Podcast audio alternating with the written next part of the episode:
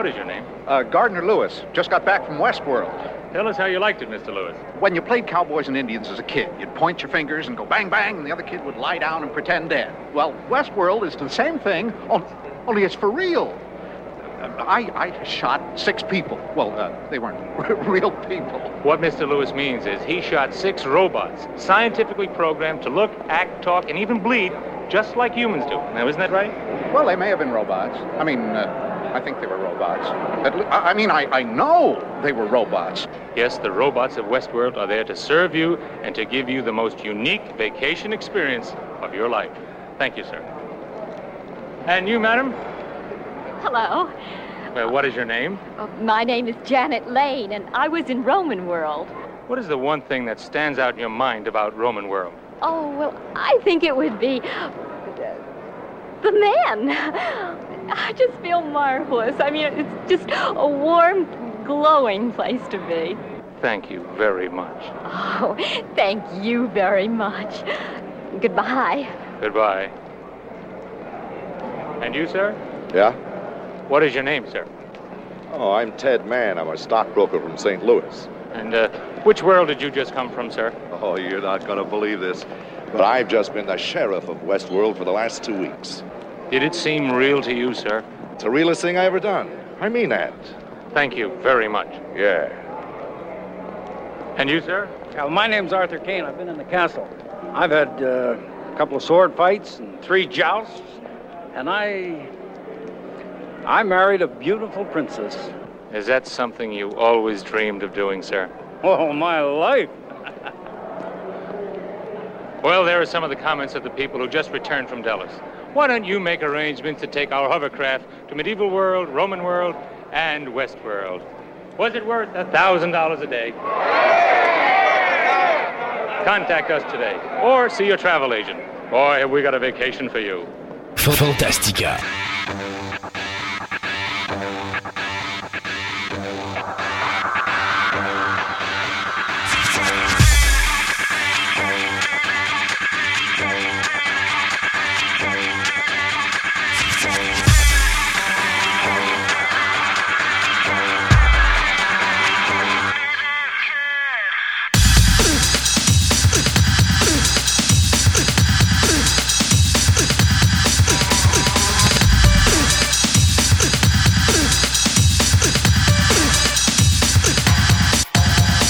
Mesdames et messieurs, bienvenue à cette émission spéciale de Fantastica qui se situe à Delos.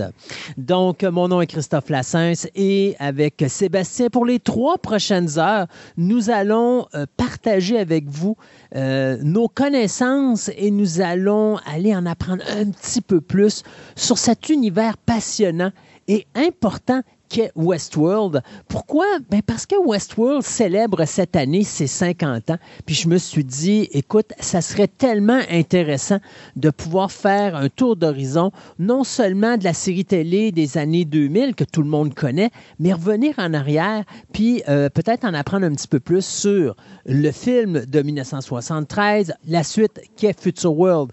Euh, qui a été faite en 1976, et la série télé de 1980 qui était Beyond Westworld. Sébastien, toi, je te vois en arrière en train de penser à ce que tu vas nous parler parce que en première partie d'émission, tu vas nous parler de l'intelligence artificielle, comment ça a été créé? Comment ça a été créé, puis comment ça marche un peu, là, pour expliquer grosso modo là, comment ça fonctionne? Ça. Après ça, bien, on va avoir Martin euh, Hébert qui va être avec nous, puis qui va regarder un petit peu l'anthropologie derrière l'univers de Westworld, donc la création justement des AI et l'évolution de l'intelligence artificielle à travers l'univers de Westworld, mais aussi la relation de cette évolution-là à travers notre propre évolution à nous, à travers l'histoire.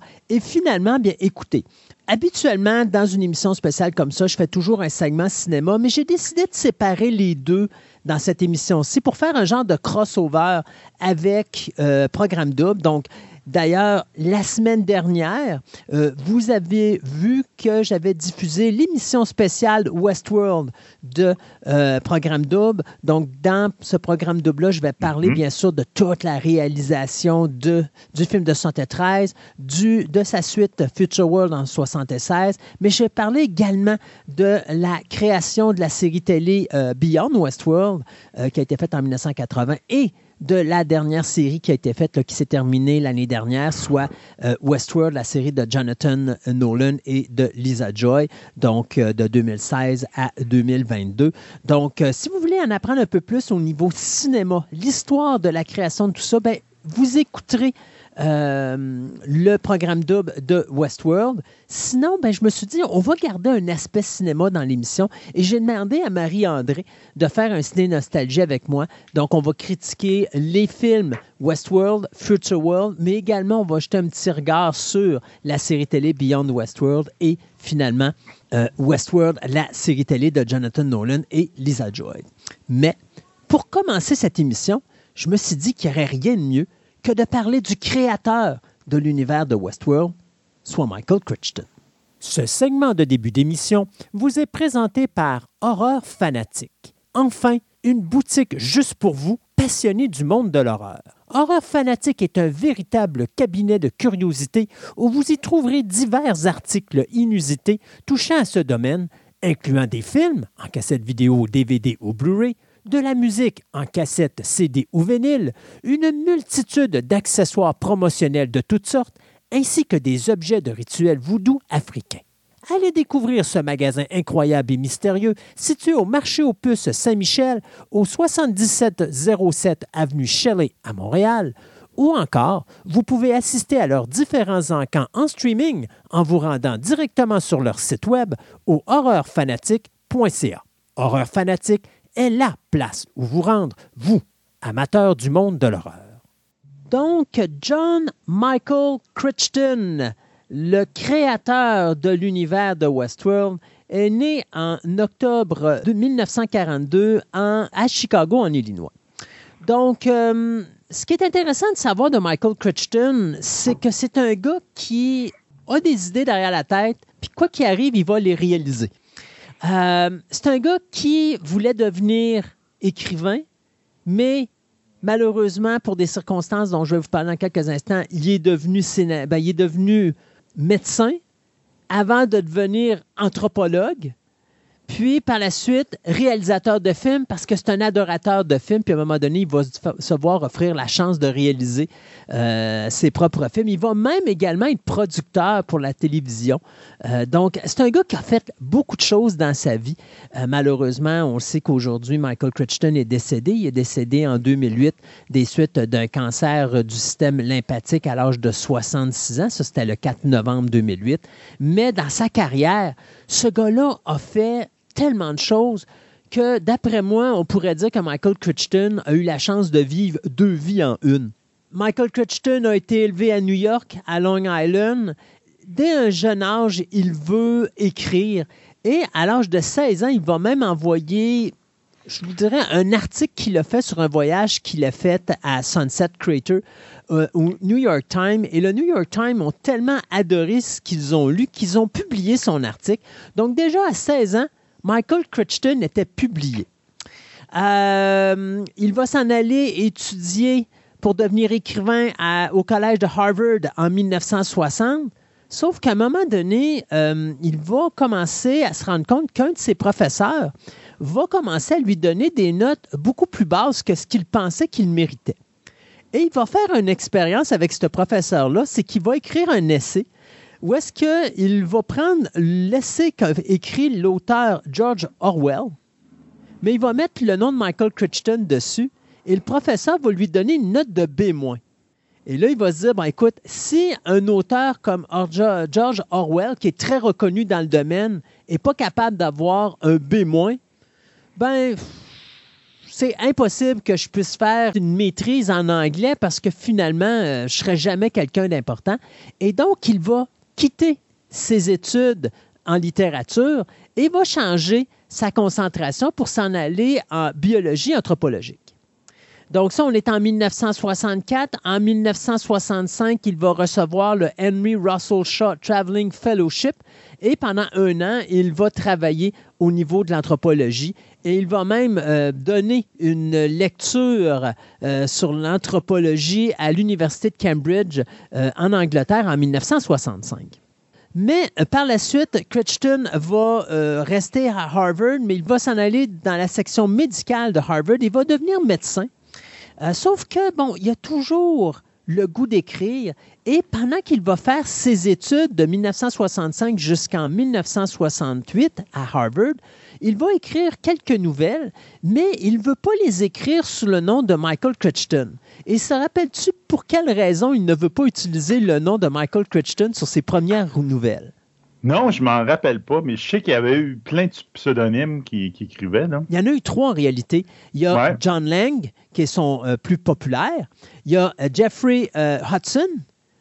Et le troisième qui m'amuse vraiment, c'est Michael Douglas. Michael Douglas. Mais la raison première pourquoi que il a commencé à écrire sous le nom de John Lang, c'est que euh, il s'est dit si je deviens médecin, j'ai pas envie que mes patients découvrent que je deviens un auteur puis que j'utilise leur nom ou leur personnalité à l'intérieur de mes romans. Donc, c'est la raison pour laquelle il a écrit euh, sous des pseudonymes. Donc, il a écrit quelques nouvelles euh, avec- sous le nom de John Lang, soit euh, c'est Odds On, qui a été sa première nouvelle, finalement, une nouvelle de 215 pages. On devrait plutôt appeler ça un roman de 215 pages. Ouais. Euh, sa deuxième, soit Scratch One, qui a été écrit en 67, il va l'écrire en seulement 11 jours.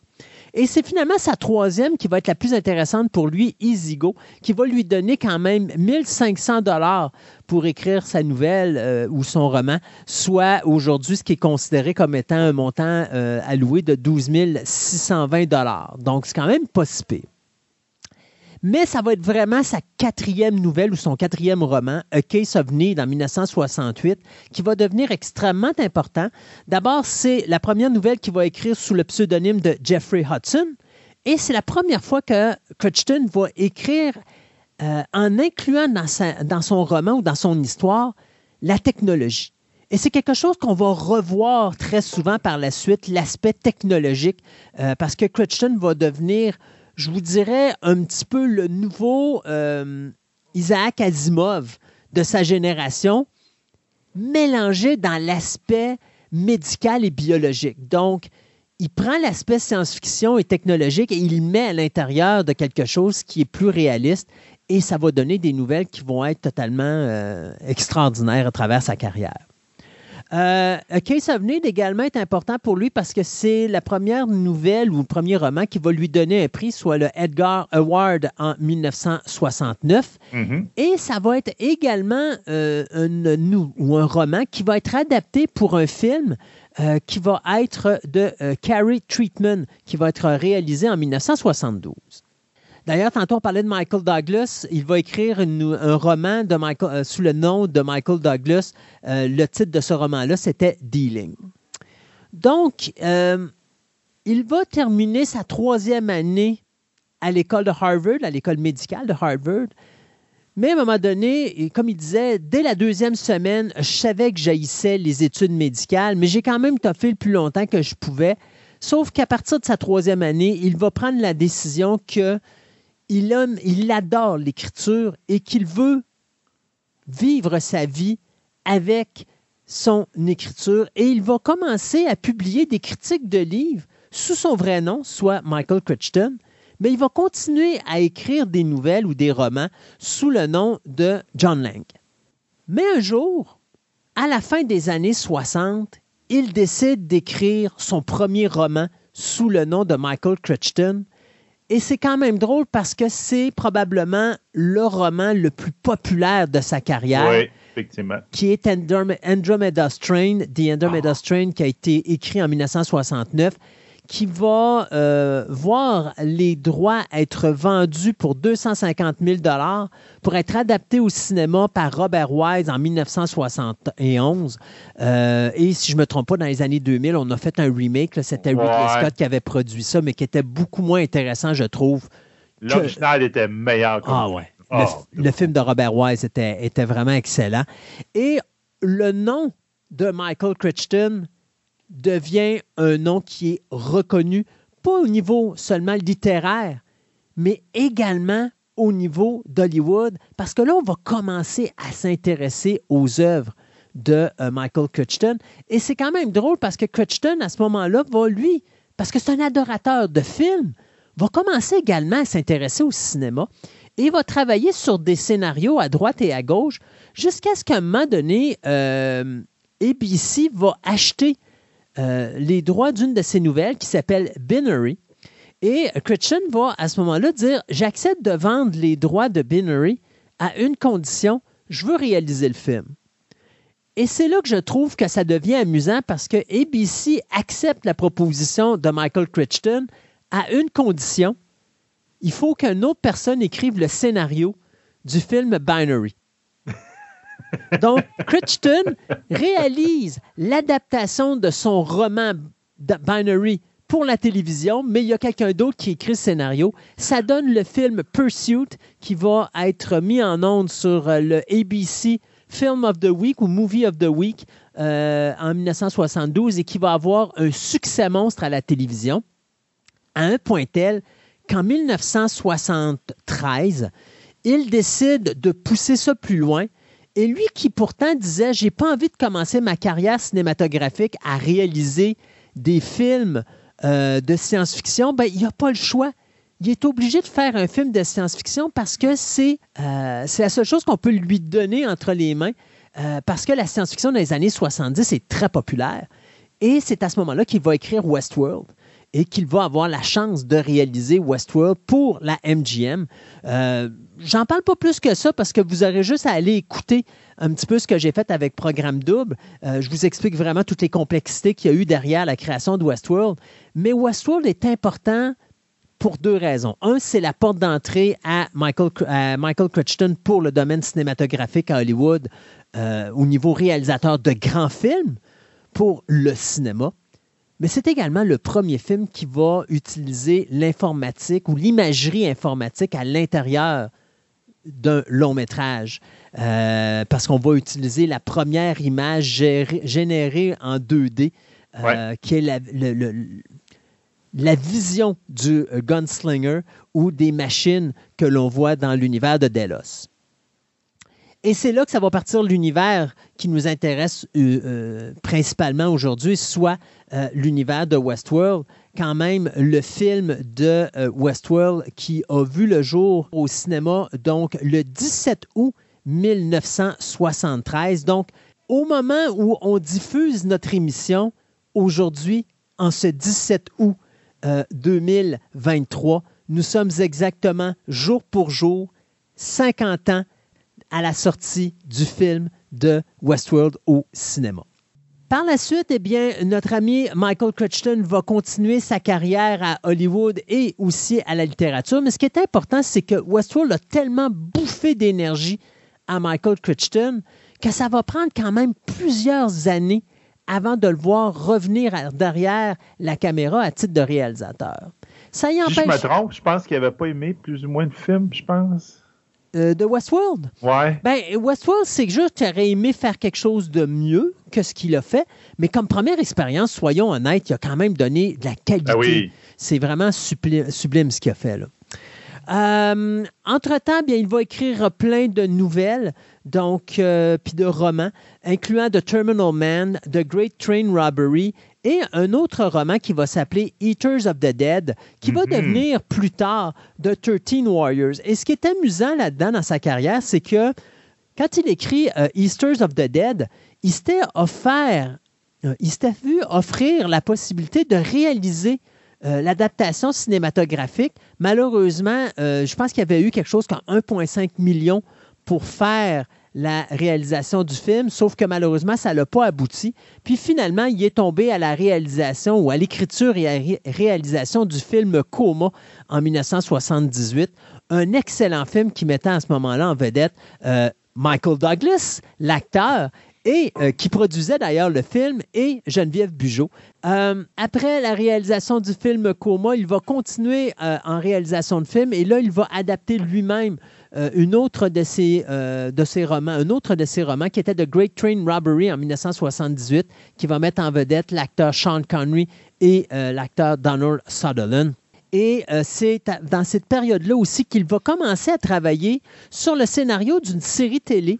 Une série télé qui va devenir plus tard euh, quelque chose que Steven Spielberg va produire au début des années 90, soit ER ou Urgence. Et ça va ouvrir la porte d'entrée à Spielberg pour forcer notre ami euh, Michael Crichton à finaliser une autre de ses nouvelles sur laquelle il travaillait depuis quelques années, mais avec laquelle il avait beaucoup de problèmes, qui était nul autre que Jurassic Park. Et c'est à ce moment-là que Spielberg va mettre euh, d'avant de la pression sur Universal pour acheter les droits cinématographiques de Jurassic Park. Crichton a vu ses romans Congo, Sphere, Rising Sun, Disclosure et Timeline être adaptés au cinéma. Mais après Timeline, ça va être la dernière adaptation euh, qui va être faite. Crichton va écrire encore euh, beaucoup de romans jusqu'en 2006, juste avant son décès, euh, lorsqu'il va mourir le 4 octobre 2008 euh, d'un cancer du système lymphatique.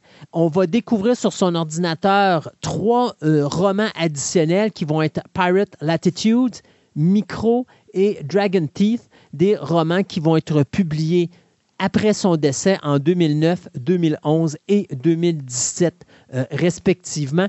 Euh, Euh. J'avais oublié deux films aussi qui avaient été faits là-dessus. Il y avait Looker qui avait été fait également par Michael Crichton et Runaway. Ça, c'est deux films, je crois, qu'il avait réalisés lui-même dans sa carrière. Oui, je te dirais que je te dirais que c'est quelqu'un qui effectivement tu, tu regardes le nombre de les films qui, ben, qui sont tirés de ces romans. J'ai lu un roman. J'ai lu, le Eat- Eater of Dead, Mhm. of the Dead. Ça, j'ai vraiment beaucoup aimé ce roman-là. Et euh, j'avais beaucoup aimé le, le film tiré de là. C'est pour ça que j'avais essayé d'en savoir plus, puis j'avais lu le roman. là. Mais il y a beaucoup de ces films qui sont. Euh, tu sais, Andromeda Strain, là, je pense que ça, ça reste, même si Jurassic Park a frappé, puis tout et tout, là. Moi, euh, les vieux films, sais, Andromeda Strain ou euh, The Hein? Lost World, là. Andromeda Strain, ce qui me fait rire, c'est qu'il n'a pas été impliqué dans la production.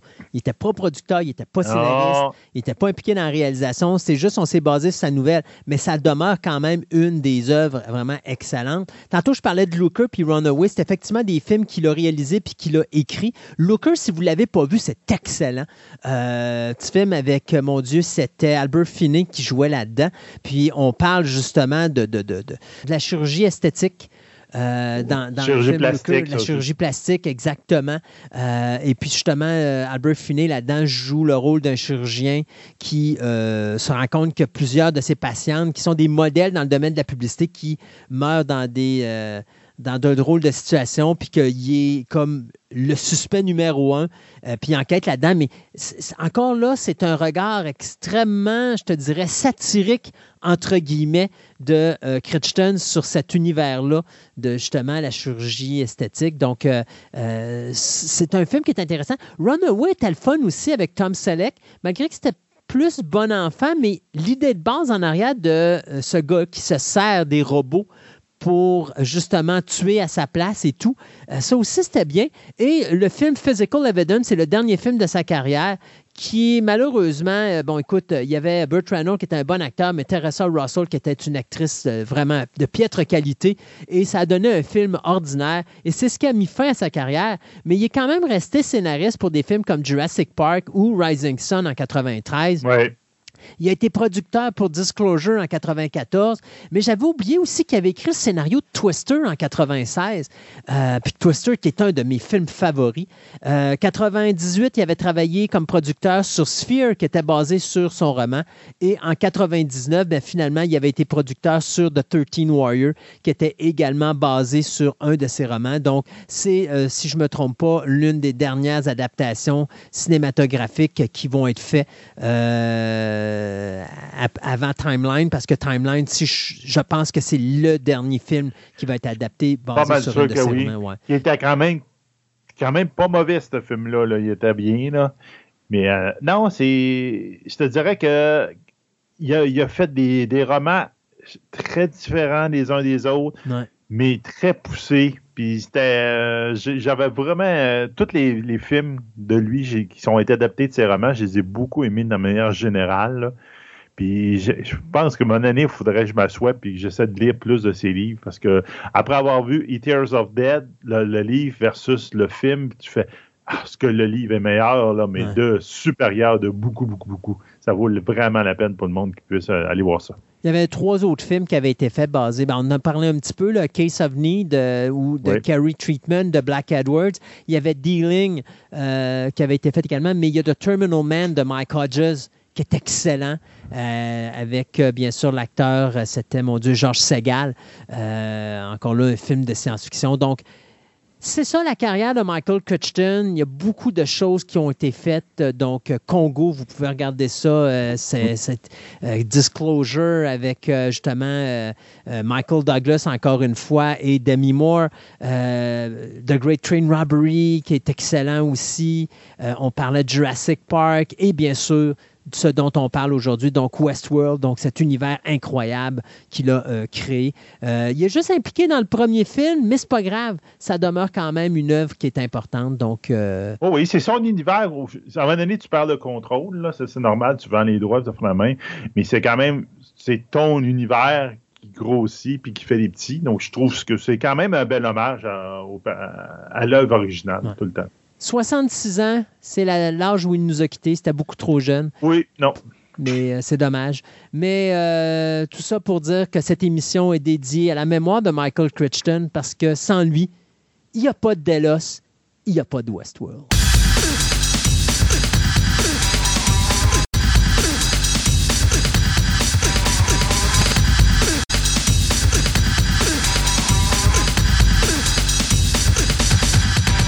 Ce segment de nouvelles vous est présenté par TPM OB et Collection, la boutique idéale pour nourrir toutes vos passions. TPM OB et Collection a doublé son espace de vente afin de vous donner encore plus de choix avec le même service personnalisé, le tout à des prix plus que compétitifs. Vous cherchez des die-casts, des cartes de sport, de la figurine, des timbres, de la monnaie, des casse-têtes, des jeux de société, du comic book, des cartes Magic, voire même des cartes Pokémon. Voici la place rêvée pour vous, collectionneurs aguerris. Allez donc les visiter dans leur nouveau local au centre commercial de Fleur de Lys, au 550 boulevard Wilfrid Amel à Québec, ou rendez-vous sur leur site web au www.boutique-tpm.com.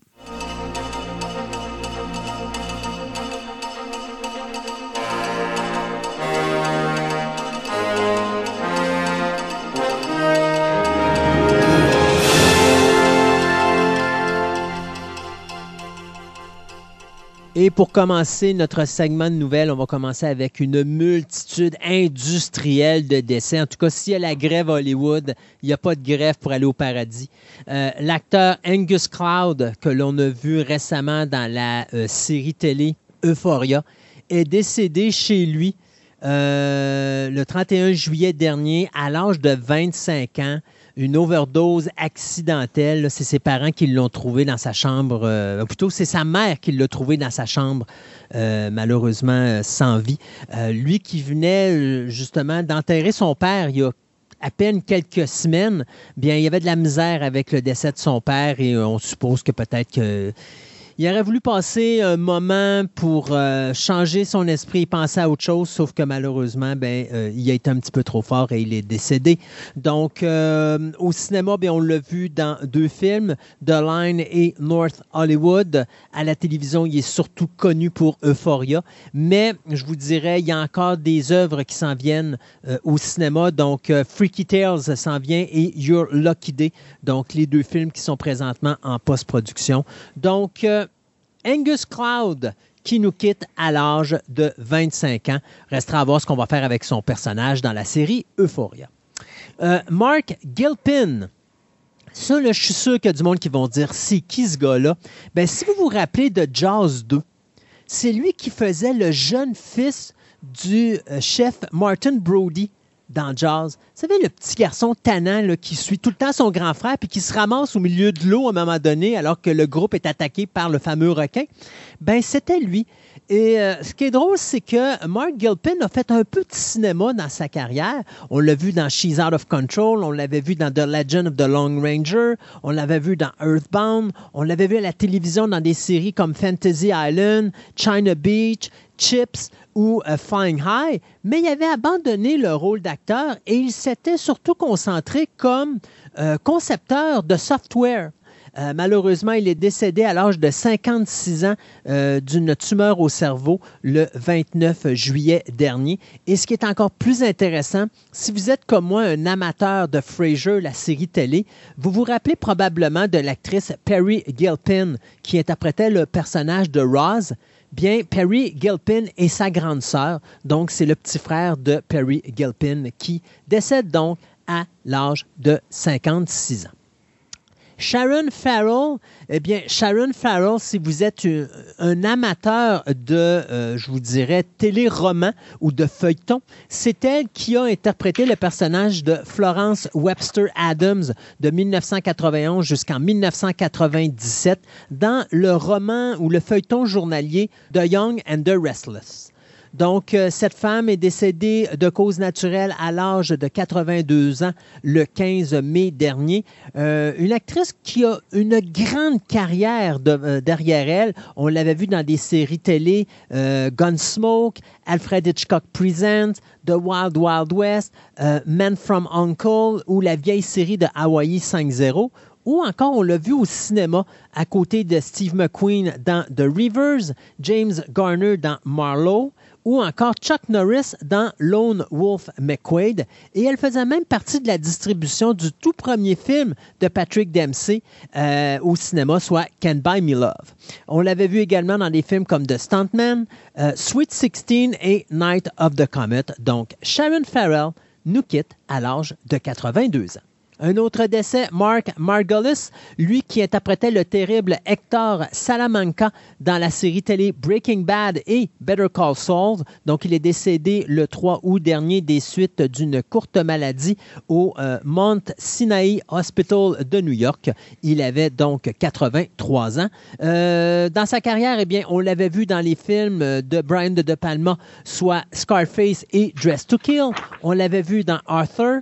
The Secret of My Success, 1492 Conquest of Paradise, The Cotton Club, The Taylor of Panama avec Pierce Brosnan, Absolute Power aux côtés de Gene Hackman et Clint Eastwood, The Thomas Crown Affair, End of Days, Gone Baby Gone, et à la télévision, on l'avait vu dans la vieille série The Equalizer qui était diffusée sur CBS à l'époque, Law and Order, Californication, Person of Interest, Star Trek The Next Generation, American Horror Story, The Affair et Your Honor. Donc, Mark Margolis qui nous quitte à l'âge de 83 ans. Un autre décès, Johnny Hardwick. Euh, c'est un acteur que peu de monde connaissent, mais si vous connaissez la série d'animation King of the Hill, c'est lui qui donnait la voix au personnage de Dale Gribble. Donc, euh, il avait 64 ans et il est décédé euh, à sa résidence de Austin au Texas. On n'a pas de raison encore pour son décès, mais ce qu'on sait, c'est que ça a été assez soudain. il a travaillé pendant, je vous dirais, de 1997 jusqu'en 2010 pour la série de King of the Hill, autant comme étant un acteur, également un écrivain, mais également un producteur, un producteur pardon, de la série. D'ailleurs, il a gagné un prix pour son travail de producteur en 1999. Il avait gagné un Emmy Award. Donc, euh, euh, il était en train de travailler sur le revival de King of the Hill. Malheureusement, il n'avait pas terminé l'enregistrement euh, des voix de son personnage dans ce revival-là. Donc, je ne sais pas ce qui, va, se passer avec le personnage ou avec la série, mais une chose est sûre, on travaille là-dessus. Donc, euh, Johnny Hardwick qui nous quitte à l'âge de 64 ans. Et là, on tombe dans les gros canons. L'acteur et humoriste Paul Rubens, lui que vous connaissez sous euh, le personnage iconique de Pee Wee Herman euh, que euh, Tim Burton avait mis au grand écran dans Pee-wee's Big Adventures. on l'avait vu par la suite à la télévision dans la série Pee-wee's Playhouse, avant qu'il retourne au cinéma pour interpréter encore son personnage de Pee-wee dans Big Top Pee-wee. Et enfin, il va réaliser une dernière fois un film avec son personnage. Très récemment d'ailleurs, euh, puisqu'il l'a interprété une dernière fois sur Netflix pour le Pee-wee's Big Holiday. Mais on l'avait vu également, et c'est amusant, savais-tu que Paul euh, Rubens avait interprété à deux reprises le père du pingouin? Non. Il l'avait fait dans Batman The Return de Tim Burton, OK. et il l'a refait de nouveau dans la série de Gotham. Oh! Ouais. Euh, il va avoir prêté sa voix aussi au personnage de Locke dans euh, Nightmare Before Christmas, toujours de Tim Burton. D'ailleurs, Tim Burton adorait Paul Rubin. Il faut se rappeler que Paul Rubens, par exemple, en 1991, là, sa carrière avait, eu avait connu un arrêt brutal lorsqu'il avait été inculpé pour exhibitionnisme. hein. On l'avait retrouvé euh, les culottes à terre dans une salle de cinéma. Donc, euh, malheureusement, euh, ça lui a coûté sa carrière pendant un certain temps. Mais il a réussi à revenir au cinéma dans des films comme Matilda, Dr. Dolittle, la version de Eddie Murphy, Mystery Man et Blow. Et on va également le voir dans les films de Buffy the Vampire Slayer, le film original. On va l'avoir vu dans Remo 911 Miami et également The Smurf, où il va prêter la voix à euh, certains personnages. Donc, Paul Rubens qui nous quitte à l'âge de euh, 70 ans des suites d'un cancer. Il est décédé le 30 juillet dernier. Et finalement, le gros morceau, celui qui me fait mal au cœur, William Friedkin, ce grand réalisateur d'Hollywood qui nous a quittés, euh, quoi, il n'y a pas si longtemps, le 7 août dernier, euh, à l'âge de 87 ans. Il est décédé à sa résidence de Los Angeles des suites d'une pneumonie et d'une défaillance cardiaque. Donc, euh, Écoute, quand on parle de Friedkin, on pense tout de suite à The Exorcist. Et ce qui est triste, c'est qu'Exorcist célèbre cette année ses 50 ans. Donc, Friedkin est parti avant de célébrer les 50 ans de cette euh, merveille qu'il a réalisée. Mais son film, je te dirais, le plus grand film qu'il a fait, c'est véritablement The French Connection, qui lui a donné cinq Mhm. Oscars, dont celui du meilleur film et du meilleur réalisateur. faut pas oublier que Exorcist avait également été nominé comme meilleur film aux Oscars. C'était d'ailleurs le premier film d'horreur à avoir une nomination aux Oscars comme meilleur film. Et il avait également eu une nomination comme meilleur réalisateur. Bien sûr, c'est un film d'horreur. Donc, déjà, le fait d'être nominé, c'était beaucoup, mais on n'allait certainement pas à Hollywood donner des prix à un film d'horreur, ça c'est sûr et certain. Euh, il a également réalisé le film Cruising avec Al Pacino. Moi, j'adore son To Live and Die in LA, qui est excellent. Si vous voulez voir un film de policier qui vous déstabilise, To Live and Die in LA est le film à voir. Euh, J'avais adoré aussi son remake du Salaire de la peur qui avait été fait en 1977, le Sorcerer.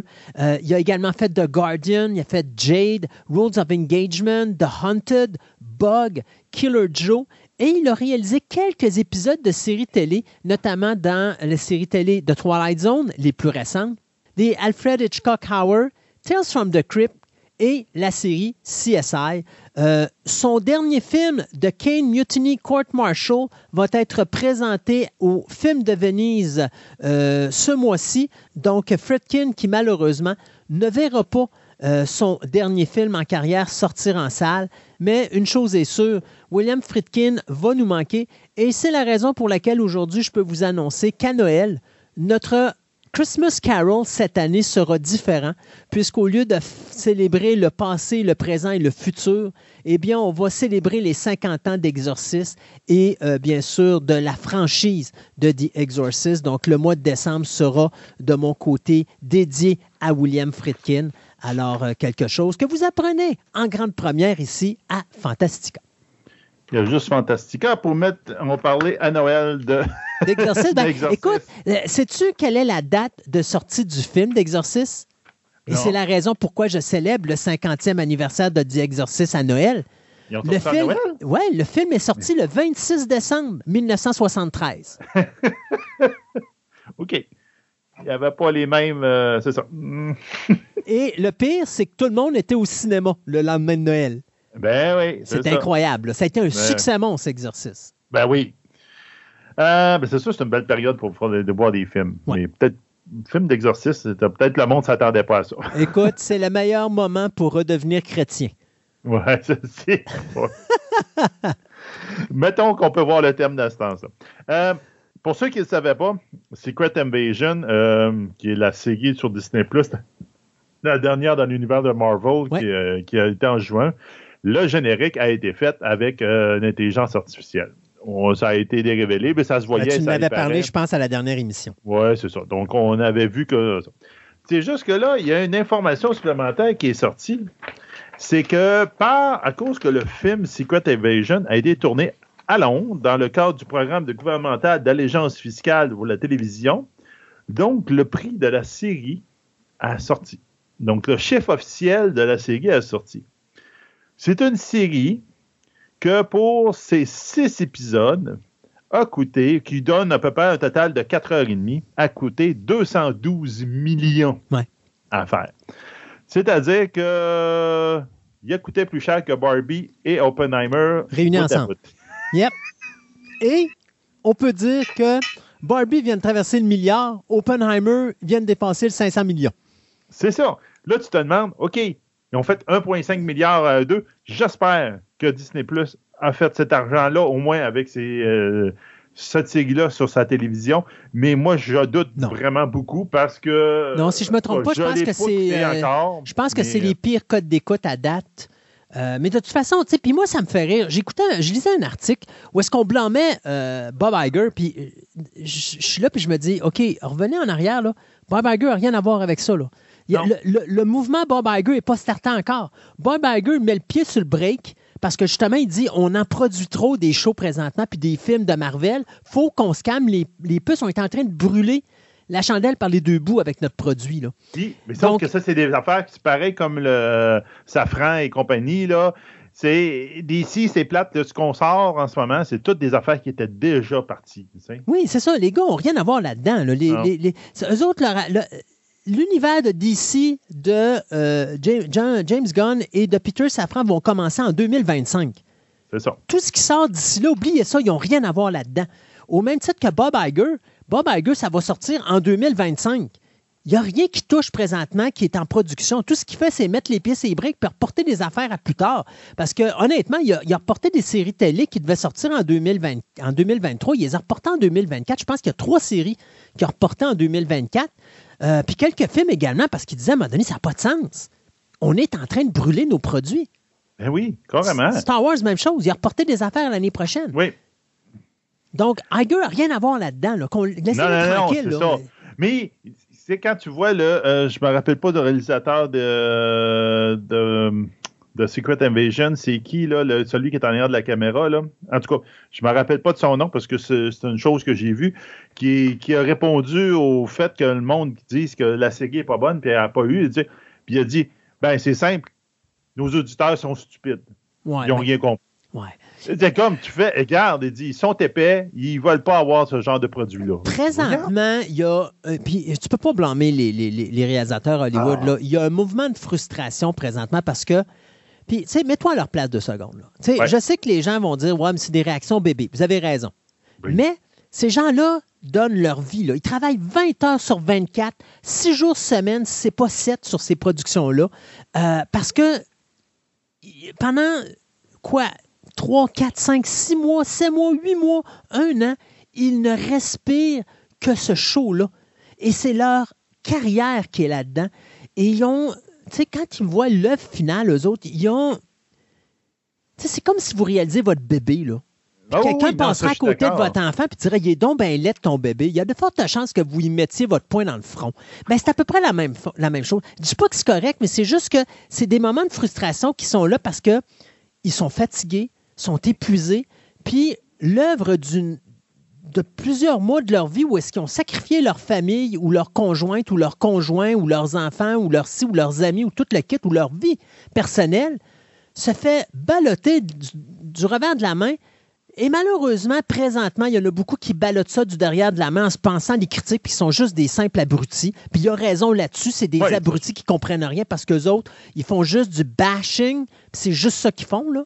Euh, mais malheureusement, il- tu sais, avec du recul, il va falloir qu'on se rende compte que présentement, on est en train de brûler du côté de Disney leur franchise. D'ailleurs, Bob Iger vient de mettre à la poubelle le projet de Hunchback of Notre-Dame qu'on devait Ouais. faire en film, puis il a dit c'est assez, là. C'est assez. Là, on met le pied sur le break, calmez vos nerfs. C'est ça, là. Puis, tu sais, c'est ce que je pense, là. C'est quoi Invasion? Je, je l'ai même pas écouté. J'avoue que je suis plus ou moins intéressé. Puis là, j'ai vu quelques affaires à gauche puis à droite, là. Puis je ça me tente encore moins de l'écouter, là. Donc là. euh, Mais si tu veux continuer l'univers Marvel puis comprendre ce qui s'en vient, t'as pas le choix. C'est ça, c'est ça le problème. Ouais. Sauf que quand tu vois leur code d'écoute, c'est les pires. Présentement, plus Donc, ça va, ça plus ça descend. C'est ça. Ouais. Donc, de moins en moins de monde vont comprendre de moins en moins les films suivants et de moins en moins de monde vont aller voir les films suivants à cause de ça. Mais honnêtement, c'est-tu ce que je Je l'avais pense? dit que c'était un problème Non, mais d'aller fais attention. TV, Faut faire cinéma, attention. Je suis pas TV d'accord. ensemble, mais tout fais attention, fais attention. Je suis pas d'accord avec toi sur un point. Ouais. Là, tu dis les gens comprendront rien. C'est tu quoi? Ils vont comprendre. Parce qu'ils ne l'écoutent plus, mais ils vont, ils, vont le- le- ils vont faire du piratage. Et je suis sûr que si tu regardes la quantité de piratage actuellement, ces shows-là et les films de Marvel sont présentement dans le top. Parce que les gens vont plus payer, vont plus aller au cinéma, vont plus perdre du temps à Netflix. Ils vont dire, regarde, je vais aller chercher en piratage. Ils vont suivre l'univers. Mais le grand perdant là-dedans, c'est Marvel parce que Marvel est en train de perdre son auditoire. Oui, mais ça, je peux, je peux te donner une partie par rapport au piratage, mais c'est pas la masse, c'est pas le monde qui faisait les, le- le- les entrées des Avengers qui piratent. Ben, tu sais pas. Il y en a, il y en a Alors. une grosse majorité là-dedans, je suis sûr. Ouais, on s'entend que les jeunes piratent de plus en plus que par rapport à avant, là, ça c'est sûr et certain. Mais ça fait rien. C'est pas la majorité de monde qui font ça. C'est pas cette ce genre d'auditoire-là qui, qui- qui vise exclusivement. Mais de plus en plus, ça je l'avais dit, des- de lier la TV à un poste, un poste, appelons ça un poste, un streaming payant versus les films que le prix augmente puis que le monde est en train un peu de déserter, entre guillemets, là. Ouais. Et là, là, hey, tu, joues, tu joues sur deux plans, c'est tough, là. c'est pas tout le monde qui est capable Non. de faire ça. C'est possible de le faire. Brûle pas ton auditoire. Ben oui, faut pas que tu y en mettes tous les, trois mois, puis ça de même. Il y a combien de films de Marvel? Quatre, quatre par année ben, ben, Ah, c'est ridicule. temps? Ben, c'est ridicule. Plus le nombre Quatre, de films, séries. C'est ça. Le nombre de films, le nombre de séries, c'est aberrant. Il y a toujours de quoi, puis à un moment donné, le monde a autre chose à faire. Euh, C'est la même chose pour euh, que ce soit pour euh, Star Wars. Star Oui, oui, Wars, à un moment donné, euh, il y a trop de séries télé. Il faut que vous vous calmiez les nerfs. T'as- Tu sais, moi, je te Et, À la dirais. limite, les, les séries TV, s'ils étaient séparés, tu sais, comme le Mandalorian, quand ils l'ont commencé, ça a été Ah, c'est le Mandalorian, c'est une série. Tu écoutes la série Mandalorian, mais tu n'as pas besoin d'écouter l'autre ou d'écouter l'autre. Là, ils sortent des séries qui sont imprès. Exact. Tu sais, il dit, faut que tu aies vu Boba Ouais. Fett qui est pas bon pour voir deux épisodes pour comprendre qu'est-ce qui se passe dans le Mandalorian. Après, là, Ouais. tu dis non, je fais pas ça. Mais fais, fais, moi, ce que je ferais avec Star Wars, là, tu fais une série de fond, qui est sur, mettons, 15-20 épisodes, Ben oui. puis tu fais peut-être une ou deux mini-séries. That's it. That's it, that's all. Pas plus. Ton monde Ah non. s'écœureront pas. Tu à peu près de quoi qui sort à peu près aux quatre mois, puis les gens sont bien contents, puis tu gardes ton auditoire. C'est ça. Puis, tu sais, du ciné, là, si on le sait, là, ils n'ont pas juste Star Wars, ils peuvent faire plein d'autres choses. Ils ont Ben plein oui. de franchises. Euh, tu sais, c'est pas vrai. Mais là, là, c'est que- la facilité. c'est la facilité. Et ça, c'est pas Bob. Iger qui est derrière ça. C'est le gars qui était Non. avant Bob Iger qui est derrière ça. Eh oui. C'est le casse de bain qui a décidé que lui, plus, c'est mieux. Alors que Bob Iger, lui, il est dans le contraire. Moins, c'est mieux. C'est ça. Ça finit là. euh, non, non, c'est ça, c'est la, la- la méthode de Disney dans les derniers temps. C'est comme dit, épuiser toutes les séries, épuiser tout. le- puis après ça, dire, ah, on prend tous nos anciens dessins animés, on les en met en, en vrai pour que le monde puisse les réécouter. Puis là, tu fais, non, c'est pas bon, là, ça- pas ça. ça me fait penser aux années 90 où est-ce que Disney prenait ses franchises comme Blanche-Neige, puis ils foutaient ça en direct to DVD avec des suites. Ah C'était oui. tellement merdique qu'ils ont brisé le nom de Disney. Ben, c'est exactement ce qu'ils étaient en train de faire. Ben, c'est ça, c'est exactement ce qu'ils sont en train de faire. C'est Ouais. décourageant pour ça. Puis je te dirais, sans avoir vu de Secret Invasion, j'ai vu des affaires sur le- à côté, puis de faire la même. Puis je suis un petit peu tanné de cette affaire-là, que dernièrement, on dirait qu'ils veulent aller là. Je suis d'accord que c'est un sujet intéressant, mais c'est le héros vieillissant. Tu sais, le fait que Indiana Jones, Indiana Jones, il est essoufflé, puis il n'est pas capable de courir, de faire ses affaires, puis on fait un film avec le héros essoufflé. Ouais, euh, c'est pas Sébastien. hein? Oui. Les bons acteurs, ils vieillissent, puis t'as pas des bons qui remplacent. Alors, c'est sûr que t'as pas suis choix. je suis d'accord dans un sens, mais c'est juste que c'est c'est plate de faire ça. Oui. Puis là, c'est comme, c'est pas parce, ben, je sais qu'il est vieillissant aussi, mais euh, Voyons. Samuel euh, Jackson. Samuel Jackson, je suis d'accord qu'il est vieillissant, puis finalement, il ne peut pas faire comme ce qu'il faisait comme avant, puis tout. Mais pourquoi tu fais une série où tu le mets vieillissant, puis qu'il passe à ses épisodes à boire, puis à, à se dire qu'il est plus bon, puis de même, là, tu dis non, c'est le héros. C'est supposé être le héros. De si tu le mets dans le principal, Ouais. personnage principal, fais-le ton héros de ton histoire. S'il est plus capable, ben, mets-le pas dans le personnage principal. Mais non, on va faire un personnage principal, mais il va être faible, il va vieillir, il va le côté humain. des- Ouais. Oui, mais c'est pas ça que le monde veut. Moi, mais Ils veulent avoir ce héros-là. Si Ouais. tu veux pas le- l'utiliser comme il est, comme il est ou comme il devrait être, mais mets-le de côté, puis mets-le dans un autre secondaire, puis il va, il- va faire son apparition comme dans Iron Man, puis tout le monde va faire Yeah! Ouais, mais t'es dans cette ambiance-là de Oh, il faut s'écouter maintenant. Et ça, t'as pas le choix. Euh, tu sais, d'ailleurs, ça me ferait, tu me dis que euh, Nick Fury boit et, euh, et, et- et- et- et se trouve loser, ça nous ramène à Indiana Jones.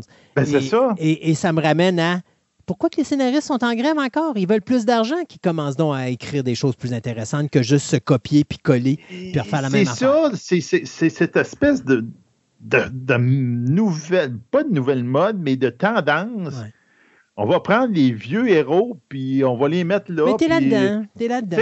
C'est le pattern qu'on est présentement. À un moment donné, on va être dans un autre pattern. Ben, c'est ça. Ben, bon. Euh, Lionsgate vient de faire un achat important. Ils viennent d'acheter la compagnie Entertainment One ou E1 qui appartenait à Hasbro. Alors, pour 500 millions de dollars, on vient d'acquérir une équipe d'employés, plus de 6500 titres, incluant les séries télé de Rookie, Yellow Jacket et Naked and Afraid. Ça inclut aussi quelques films à droite et à gauche et surtout euh, E1 Canada, euh, avec lequel présentement Hasbro est en train de développer un film sur Monopoly. Donc, on dit que le projet va continuer au niveau de Monopoly, mais ça va être maintenant une euh, association entre Hasbro et Lionsgate. Donc, pour rassurer les gens, cet achat n'inclut nullement les, euh, je dirais, les grosses franchises d'Hasbro, c'est-à-dire Transformers, Dungeons and Dragons, euh, My Little Pony, Power Rangers, euh, Clue et compagnie, G.I. Joe inclus. Mais, par exemple, toutes les autres affaires qui sont produites par E1 appartiennent maintenant à Lionsgate.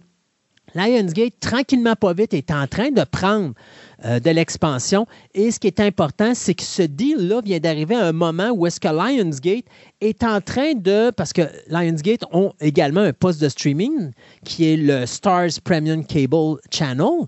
Et donc, Stars, ben, présentement, Lionsgate est en train de séparer ses films et ses productions télé qui étaient faites pour Stars. Et là, ben, avec l'achat de Entertainment One, ben, ça va être une façon pour eux de pouvoir justement renforcer cette séparation. On va s'occuper de produire plus de séries télé comme The Rookie, Yellow Jacket et tout ça. Donc, on va s'intéresser plus à Stars, pendant que Lionsgate, eux, vont être plus euh, dirigés pour le niveau cinématographique. Euh, moi, je finis avec euh, quatre nouvelles rapides. D'abord, Fantastic Four, on vous a nommé des acteurs et des actrices Oui. qui allaient interpréter dans le film. Le... Bon, ben, gardez, mettez tout ça au vidange parce que tout a été Ben oui. complètement annulé. Euh, Adam Driver a même confirmé que lui, quand il a eu le scénario, il l'a jeté au vidange. Il a dit qu'il embarquait pas dans ce projet-là. On a commencé à remettre d'ailleurs d'autres noms là, pour remplacer ces acteurs-là. C'est comme Oubliez ça, il n'y a rien qui va se passer pendant la grève. C'est juste des idées parce que tant qu'on ne fera pas de contrat de- de- de- de- de- d'entente et d'audition, il n'y a rien qui va se passer. Final Destination numéro 6, eh bien, les euh, réalisateurs Zach Lipovski et euh, Adam B. Stein vont être derrière la chaise de réalisateur pour ce nouveau film. On dit qu'on attend la fin de la grève. Le projet est fait, euh, tout est prêt. Donc, c'est euh, John Watts, le réalisateur de Spider-Man Homecoming, qui est derrière ce projet-là à titre de producteur.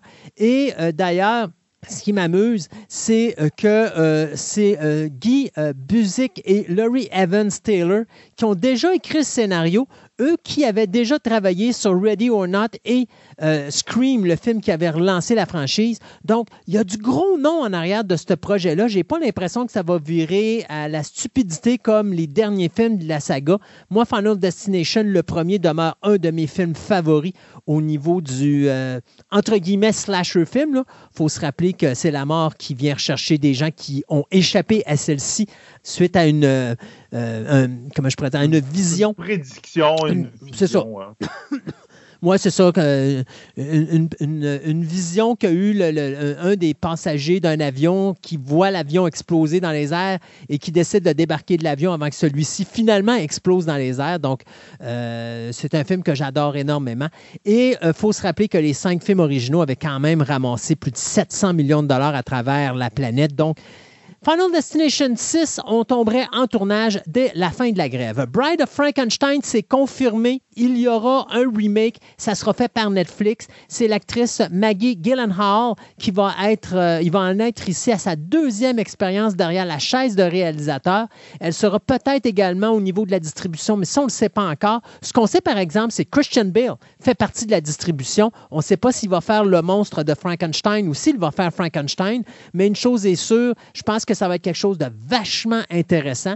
Donc, euh, bien sûr, pour vous rappeler que Bride of Frankenstein est un film qui a été fait en 1935 par les studios Universal. Moi, je considère que c'est nettement un des meilleurs films de la saga des Universal Monsters probablement même meilleur que le film de Frankenstein de 1931, euh, qui mettait en vedette, bien sûr, Boris Karloff. Donc, Bride of Frankenstein, c'est quelque chose qui devrait tomber euh, en tournage probablement au début de l'an prochain.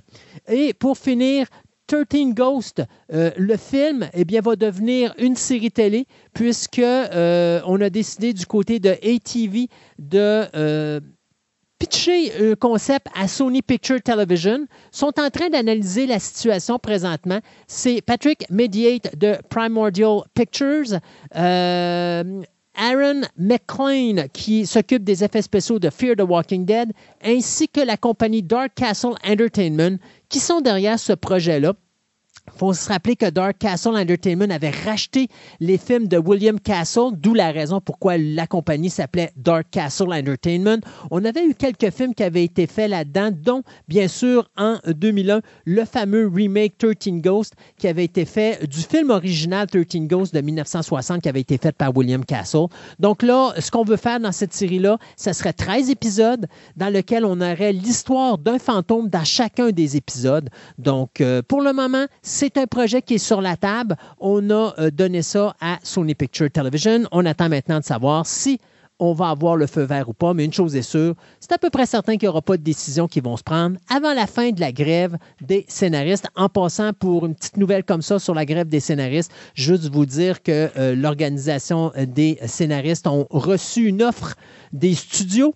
Euh, on est en train de l'étudier et au moment où on se parle, probablement qu'on a déjà eu une réponse qui va probablement être négative d'après moi, sauf si on a une belle petite surprise. Et si c'est négatif, ben, je pense que là, à un moment donné, euh, les producteurs vont se lasser puis vont se dire, ben, savez-vous quoi, on va attendre à l'année prochaine. Ceci dit, on s'arrête pour encore d'autres chroniques sur lesquelles on va rentrer en profondeur dans l'univers de Westworld et on vous revient en fin d'émission avec quelques nouvelles express et surtout ce que Sébastien a encore eu le courage, malgré l'invasion de l'intelligence artificielle, de mettre des choses sur notre ancien Twitter.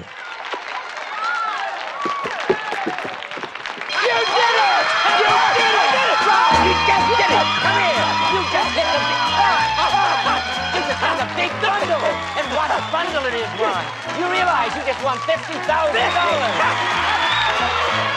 There you are. Why? That's only the beginning.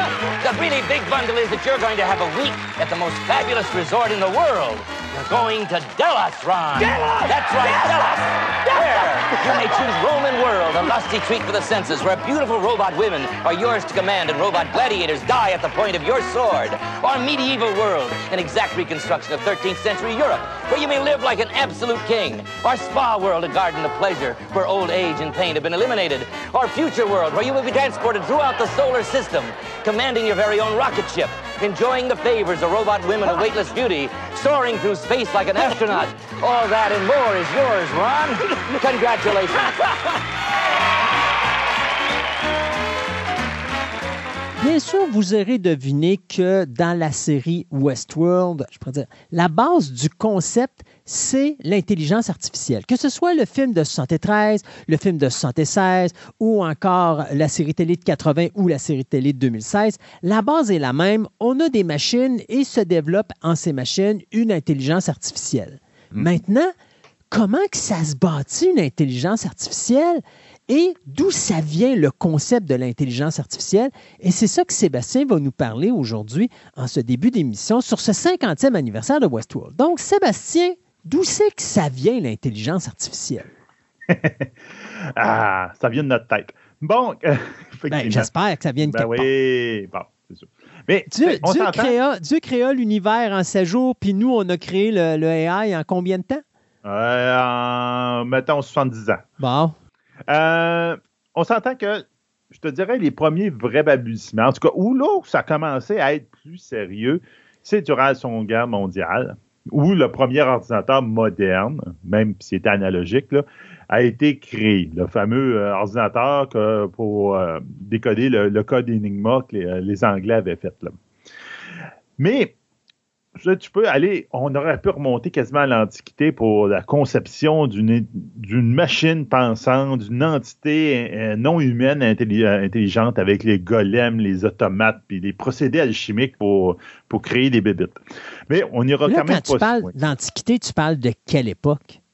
Ah, regarde, Antiquité. Ben, le golem, là, c'est euh, dans les coins de, je crois, dans les ans 1000, même, où les Juifs avaient construit le golem. Puis là, on parle, c'est vraiment très loin avec les procédés alchimiques. Là, là on retourne à Da Vinci et avant. Là. On parlait de créatures de roche qui devenaient soudainement intelligentes. Mais est-ce que on ça... s'entend que même Da Vinci avait fait des, des, des schémas de, de robots ou de de, de, de, même, je pense qu'il y, y, a un dessin qui d'un canard, euh, un canard mécanique, là, okay. avec tout ce qu'il fallait pour qu'il gobe, le, qui gobe la, la, la, bouffe puis qu'il le ressort à l'autre bout. Donc. OK. Mais là, on n'ira quand même pas là. là c'est comme. Merci. Là, on, Parce que là, c'est tout un autre domaine. il, y a eu, il y a eu beaucoup d'affaires des automates qui jouaient aux échecs à une époque très reculée, puis là, même que c'était des fakes, c'était du monde qui était caché dedans pour faire de l'argent. Mm -hmm. Mais bon, on n'ira pas là. Mais dans les années 40, dans les années 50, il y a déjà là plusieurs scientifiques de plusieurs disciplines, mathématiques, philosophie, les ingénieurs, les économistes, la science politique, qui ont commencé à parler de la possibilité de créer un cerveau artificiel. Il a fallu attendre à 1956 pour que, académiquement parlant, il y ait une discipline qui soit créée dans les écoles, dans les universités. OK? Ça ne s'appelait pas intelligence artificielle à cette époque-là, le terme n'était pas inventé. Mais c'était comme plus, euh, je pense que le terme plus utilisé, c'était la cybernétique. Mais ça mêlait un peu robotique avec euh, tout, euh, tout ça ensemble. Ça mélangeait quoi, l'aspect robotique avec l'aspect humanoïde? C'est ça, okay. un peu toutes les affaires de même. Euh, les premières recherches dans le domaine ont été fortement inspirées des recherches sur la pensée humaine qui s'est faite en 1930, 1940 et 19, au début 1950, où on a commencé à comprendre le cerveau humain. Puis on a commencé à comprendre que le cerveau humain était constitué de neurones et que ces neurones-là se communiquaient entre eux autres avec des pulsations électriques. Donc là, ça a été, ça n'a pas été long que, oh, pulsation électrique dans le cerveau, oh, on a un ordinateur qui marche à l'électricité, peut-être qu'il serait possible de faire un cerveau avec de l'électronique, en fin de compte, avec un ordinateur. Tu sais, ça a été les premiers balbutiements. Où ça a vraiment, je te dirais un petit peu plus commencé, c'est avec M. Walter Pitt et Warren McCulloch, euh, qu'eux autres, ils ont mis au point sur papier, OK, seulement sur papier, le concept d'un réseau neuronal artificiel qui pourrait faire des opérations logiques simples et qui va venir beaucoup, beaucoup, beaucoup plus tard, ce qu'on appelle le réseau neuronal, le, Neuronal euh, Network que l'intelligence artificielle utilise. OK? Puis ça, ils ont fait ça en 1943. Donc, ils ont pensé au concept et ont pensé de comment ça pourrait marcher.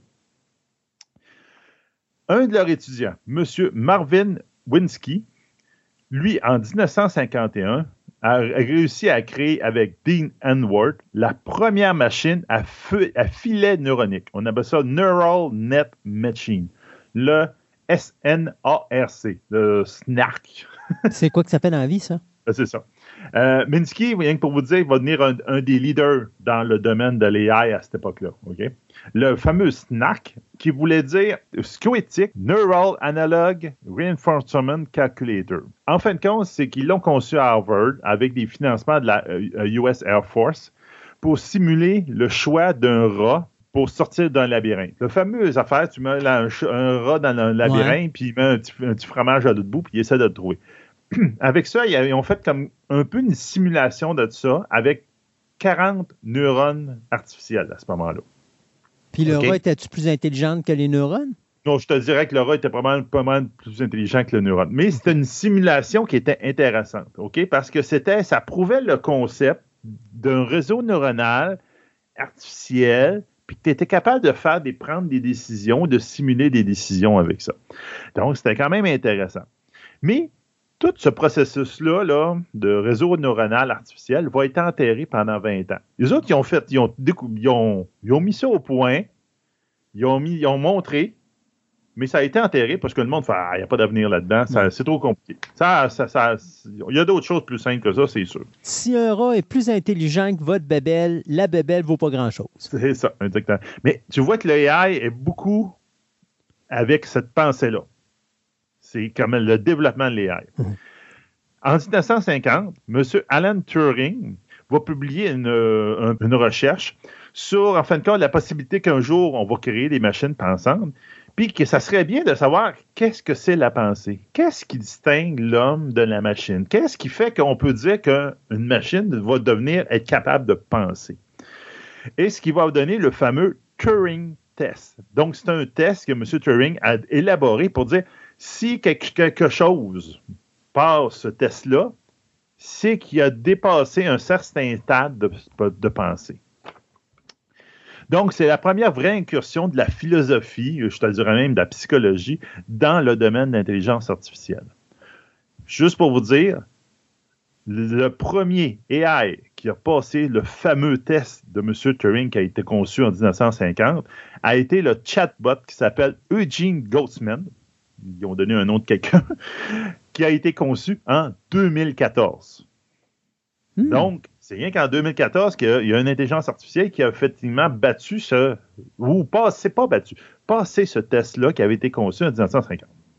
T'as rendu compte que ça aurait été fait un an plus tôt, on serait en train non seulement de célébrer les 50 ans de Westworld, mais les 10 ans de la création de l'intelligence artificielle. C'est ça. Euh, donc, en 1951, c'est là que les chercheurs ont pensé d'introduire le jeu pour tester et concevoir l'intelligence artificielle.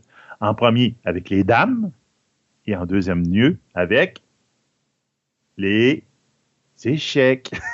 Ah, OK, quand tu Le parlais des dames, tu parlais le jeu Les dames, des... le jeu Ouais, des dames. Le jeu oui. des dames. C'est beau. Donc, pendant des années, ça va être le moyen pour. euh, et on va suivre les échecs et euh, pour comme puis d'autres jeux ou du, du même genre pour essayer de découvrir comme outil pour essentiellement faire la conception d'intelligence artificielle. C'est ça qui va être la base. Ce qui, est, ce qui est une très bonne idée parce que veut, veut pas euh, jouer aux échecs, c'est très euh, cérébral. Donc, C'est très euh, cérébral, la tactique, très stratégique. de voir, de voir l'autre, quand ce qu'il va faire l'autre, etc. Donc, c'est quand même un- un bon test. puis ça permet à l'intelligence art- artificielle d'apprendre plus rapidement également. C'est ça. Puis là, quand on voit le vieux film de War, War Game, Ouais. ben, c'est exactement ça. C'est ça. Euh, Puis c'est drôle, pareil, de voir que déjà dans les années 80, on avait déjà ces idées-là de faire partir non seulement une intelligence. Parce que l'intelligence artificielle au cinéma, on la voit depuis les années 60, si je ne me trompe oui, pas, avec euh, facile. Colossus. Colossus. Puis même, je me demande, est-ce, qu'on- est-ce que Metropolis rentre là-dedans? Non, parce que Mais- Metropolis n'avait pas vraiment d'intelligence artificielle à l'intérieur. Mais c'est ça, mais ça pourrait être ça. Il y en a une autre affaire. Ah, C'était des Le robot n'a perdu, mais le robot n'a perdu dans Ben oui. l'espace. Perdu I Am. Robot, Oui, I Am Robot. que tu l'épisode justement que tu parlais probablement dans Twilight Zone où est-ce que tu as justement euh, un Il y a robot qui. celui-là.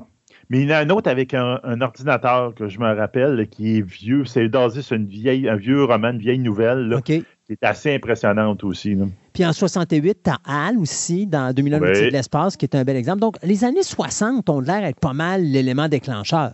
Au que cinéma, je parle. que, oui, mais c'est là que ça, je te dirais qu'il y a eu un, beaucoup un boom, que ça a eu un intérêt pour le monde, OK? Mm. L'avènement des, des ordinateurs digitales au milieu des années 50 va justement, on va à ce moment-là émettre la théorie que avant ça, c'était des ordinateurs analogiques, euh, avec des, on peut dire des relais, des affaires de même. euh, c'est pas, il n'y a pas vraiment de digital là-dedans.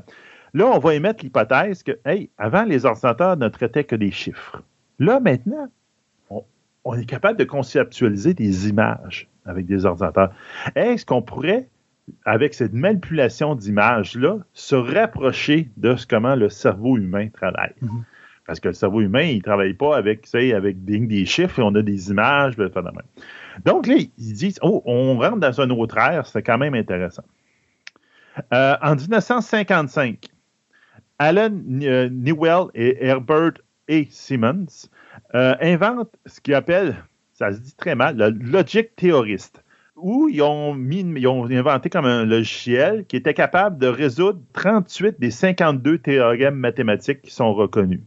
Donc, il a été capable, d'en- on lui donnait juste les informations, il était capable d'en prouver.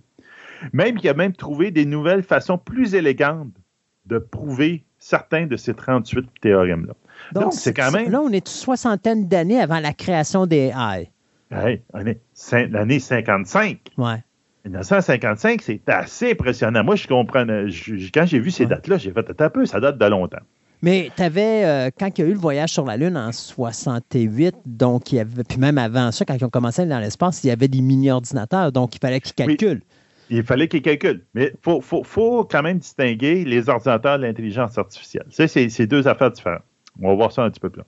Donc, en 56, c'est là qu'il y a du monde, toutes ces, ces personnes que je viens de vous parler là, se sont toutes réunies, les sommités dans le domaine, ils ont jasé entre eux autres, puis c'est là qu'ils ont venu avec le terme intelligence artificielle ou encore AI, qui va être officialisé pour dire c'est ça le domaine. C'est ça la chose, puis c'est un monde à part de la robotique, la cybernétique, fait la même. C'est complètement différent.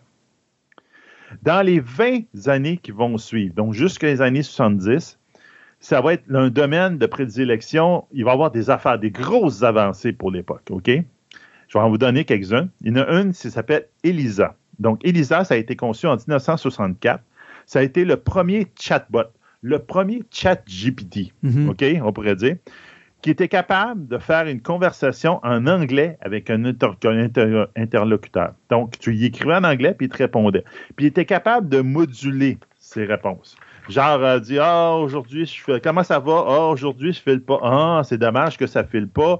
Et dit, est-ce que, de quoi qu'on pourrait parler pour que ça file mieux? Euh, il était quand même très, très bon pour l'époque, à un point tel que certains utilisateurs qui l'utilisaient étaient sûrs que c'était un humain qui était en arrière, c'était pas un ordinateur. Hmm. C'est passé ce qu'à- à, à ce moment-là, c'est ça qu'on a appelé le- l'effet ELISA. C'est-à-dire, l'effet ELISA, c'est de donner un trait humain à une machine, comme l'empathie. Alors qu'elle ne l'a pas du tout, mais elle simule. Ouais. Même époque, à peu près, 1967, euh, le projet WABOT à l'université de Waseda au Japon est, cré- est créé. En 1972, Agui va faire le WABOT 1. Si tu tapes sur Internet WABOT-1, tu vas, tu vas le voir, l'humanoïde, là. Ils ont fait un genre de robot qui était capable de marcher, d'attraper des objets, d'évaluer les distances et la direction, et sa direction en fonction de caméras et d'écouteurs qui étaient euh, plaqués sur lui. Puis en plus, il était capable de communiquer en japonais avec une bouche artificielle. Probablement un speaker à l'époque. là. Euh, on y est loin, loin, loin, loin de nos fameux androïdes de, de Westworld. On, On, est dirait, plus on dirait quasiment un modèle, euh, pas Lego, mais tu sais, les petits Mécano. modèles. Ouais, les mécanos, exactement. C'est ce que j'avais marqué sur mes feuilles, ça look d'un robot mécano. Ouais. Donc, c'est vraiment là, c'est, regarde, on est loin des robots de Westworld, mais c'est en 1972, on avait déjà quelque chose qui tranquillement s'en allait vers là. Ouais. Puis en 1963, dans la même époque, euh, on a eu le MIT qui a eu une subvention de 2,5 millions de dollars pour l'année 1963. Puis pour toutes les années suivantes jusqu'en 1970, va avoir 3 millions de dollars chaque année pour développer le AI c'est ce qui va devenir le DARPA. Donc, en fin de compte, le DARPA, c'est le Defense Advanced Research Project Agency, qui, va être une, qui, existe encore. C'est une grosse agence un peu à côté du système de défense américaine, mais qui est là pour développer des, euh, des technologies de haute pointe pour la défense ou la défense nationale. Puis les années 70, ils vont donner des, ils vont donner des millions et des millions et des millions de MIT pour développer les AI. En 1970, c'est ce qu'on va appeler l'hiver, le premier hiver de, l'intelligence artificielle. C'est ce un peu ce qu'on tu disait tantôt. C'est que n'ayant pas eu les, autant de développement souhaité, les financements vont être totalement coupés dans l'AI. C'est fini. Euh, plusieurs parlaient à ce moment-là que l'AI, c'est un jouet. C'est un joujou. Ça joue aux échecs. Ça veut essayer de jouer aux échecs, mais c'est même pas capable de jouer aux échecs. Donc, il va y avoir plusieurs problèmes associés à ça. La puissance limitée des ordinateurs. On a beau à vouloir faire, mais l'AI, ça prend des gros ordinateurs, puis on n'était pas rendu là. Le nombre de temps d'ordinateur nécessaire pour une simple expérience. Ça veut dire que oui, tu as un gros ordinateur, mais pour faire tes expériences, pour concevoir ton AI, tu nolisais tout l'ordinateur rien que pour ça, puis il ne faisait pas d'autre chose. Donc là, c'était pas intéressant la difficulté de construire une base de données suffisante pour alimenter l'intelligence artificielle. En fin de compte, il fallait plein, plein, plein de monde qui tape des données, puis etc. Résoudre des problèmes mathématiques simples, numéro un pour les AI, mais dès que tu y mettais un bâton dans les roues, là, là il s'enfargeait, puis là, il perdait du temps là-dedans, puis c'était épouvantable. La logique de base ne peut pas répondre à elle seule à une déduction humaine et faire des assumptions. Moi, je quand je lisais ça, je me disais, voyez M. Spock, puis envoyez-y des, affaires un petit peu illogiques à Spock, là, il va, il va jammer. il va faire comme le robot dans Perdu dans l'espace. Danger, danger, Will Robinson. Donc, grosso modo, ils ont eu trop d'ambition pour l'époque et pas assez de résultats. Par exemple, il avait promis que d'ici 1968, on allait avoir un, un ordi qui allait battre le champion des échecs et ça ne s'était pas produit et c'était loin de là. Donc, ça carrément, ils l'ont enterré les AI pendant un bout. En 1980, ils ont déterré un peu l'intelligence artificielle. L'intelligence artificielle, la recherche a repris du poil de la bête, principalement avec l'avancée des ordinateurs. En 1980, là, on peut s'entendre, tranquillement, les ordinateurs personnels rentraient dans nos maisons. Oui, Donc, écoute, on, on, était dans cette époque-là. On avait le modem, ça prenait six heures pour se connecter. Puis non, non, c'est ça, ça, commençait. Si vous voulez voir un exemple, regardez le film de 84, War, Games. Euh, et puis, c'est, il se branche sur son, euh, sur son modem, puis tu entends, le bruit en arrière et tout ça. Je sais pas comment ça s'appelait, là. Je trouve que euh, son modem allait pas mal trop vite pour l'époque, parce que moi, j'ai jamais eu un modem aussi vite que ça. Donc, une des choses dans les années 80 qui, a mis l'AI un peu en, en dessus, c'est qu'il y a un système qui a été créé, lui, en 1970, mais qui a seulement été popularisé en 1980, qui s'appelle le Expert System. Le Expert System, en fin de compte, c'était deux systèmes en un. Un, c'était une base de données, une, une base de connaissances, comme il l'appelait, qui contenait des faits et des règles codées dans un langage qui n'était pas un langage de programmation. Donc, c'était une très grosse avancée. Donc, tu pouvais dire, euh, tu n'as pas le droit de passer sur une lumière rouge, tu sais, aux enfants de main. Euh, c'est sûr qu'il y avait un, langage, tu ne l'écrivais pas, peut-être pas dans, ce sens-là, mais tu avais peut-être des moyens, c'est un, un, genre de, de, langage particulier, mais c'était plus parlé, c'était pas du langage informatique. Puis le second système, c'est un système d'inférence, comme ça, d'opération logique, qui, lui, prenait la base de données, appliquer les faits et les règles pour en déduire de nouveaux faits. On va dire, ben, tu n'as pas le droit de passer ce numéro. Si tu passes, tu as euh, une contravention de tant de dollars, etc. Ce système va être largement utilisé, entre autres dans l'analyse de données spectrales, euh, des analyses de, données, euh, des analyses de des données de médecine aussi. Donc, ça va faire, ça va faire que ce système-là va être pendant très longtemps utilisé puis c'est ça qui va, je te dirais, qui va, le monde va faire Ah, ben, ce que vous avez inventé il y a 10 ans, finalement, ça a une utilité. C'est quand même pas pire. Donc, c'était exactement à cette même époque-là, en 1989, que Deep True va finalement battre Gary Kasparov aux échecs. Oh. Donc là, le monde commence à dire Oh, t'as peu. Là, les AI, euh, peut-être que finalement, il y a une opportunité, il y a peut-être quelque chose à faire. Donc, c'est justement dans ces années-là, en 1980, que le fameux réseau neuronal qu'on avait parlé du 20 ans précédent, ils vont sortir les papiers, puis ils vont faire Eh ben, peut-être qu'il n'avait pas faux. puis ils vont essayer d'appliquer un peu ce- cette théorie-là à, à tout ça.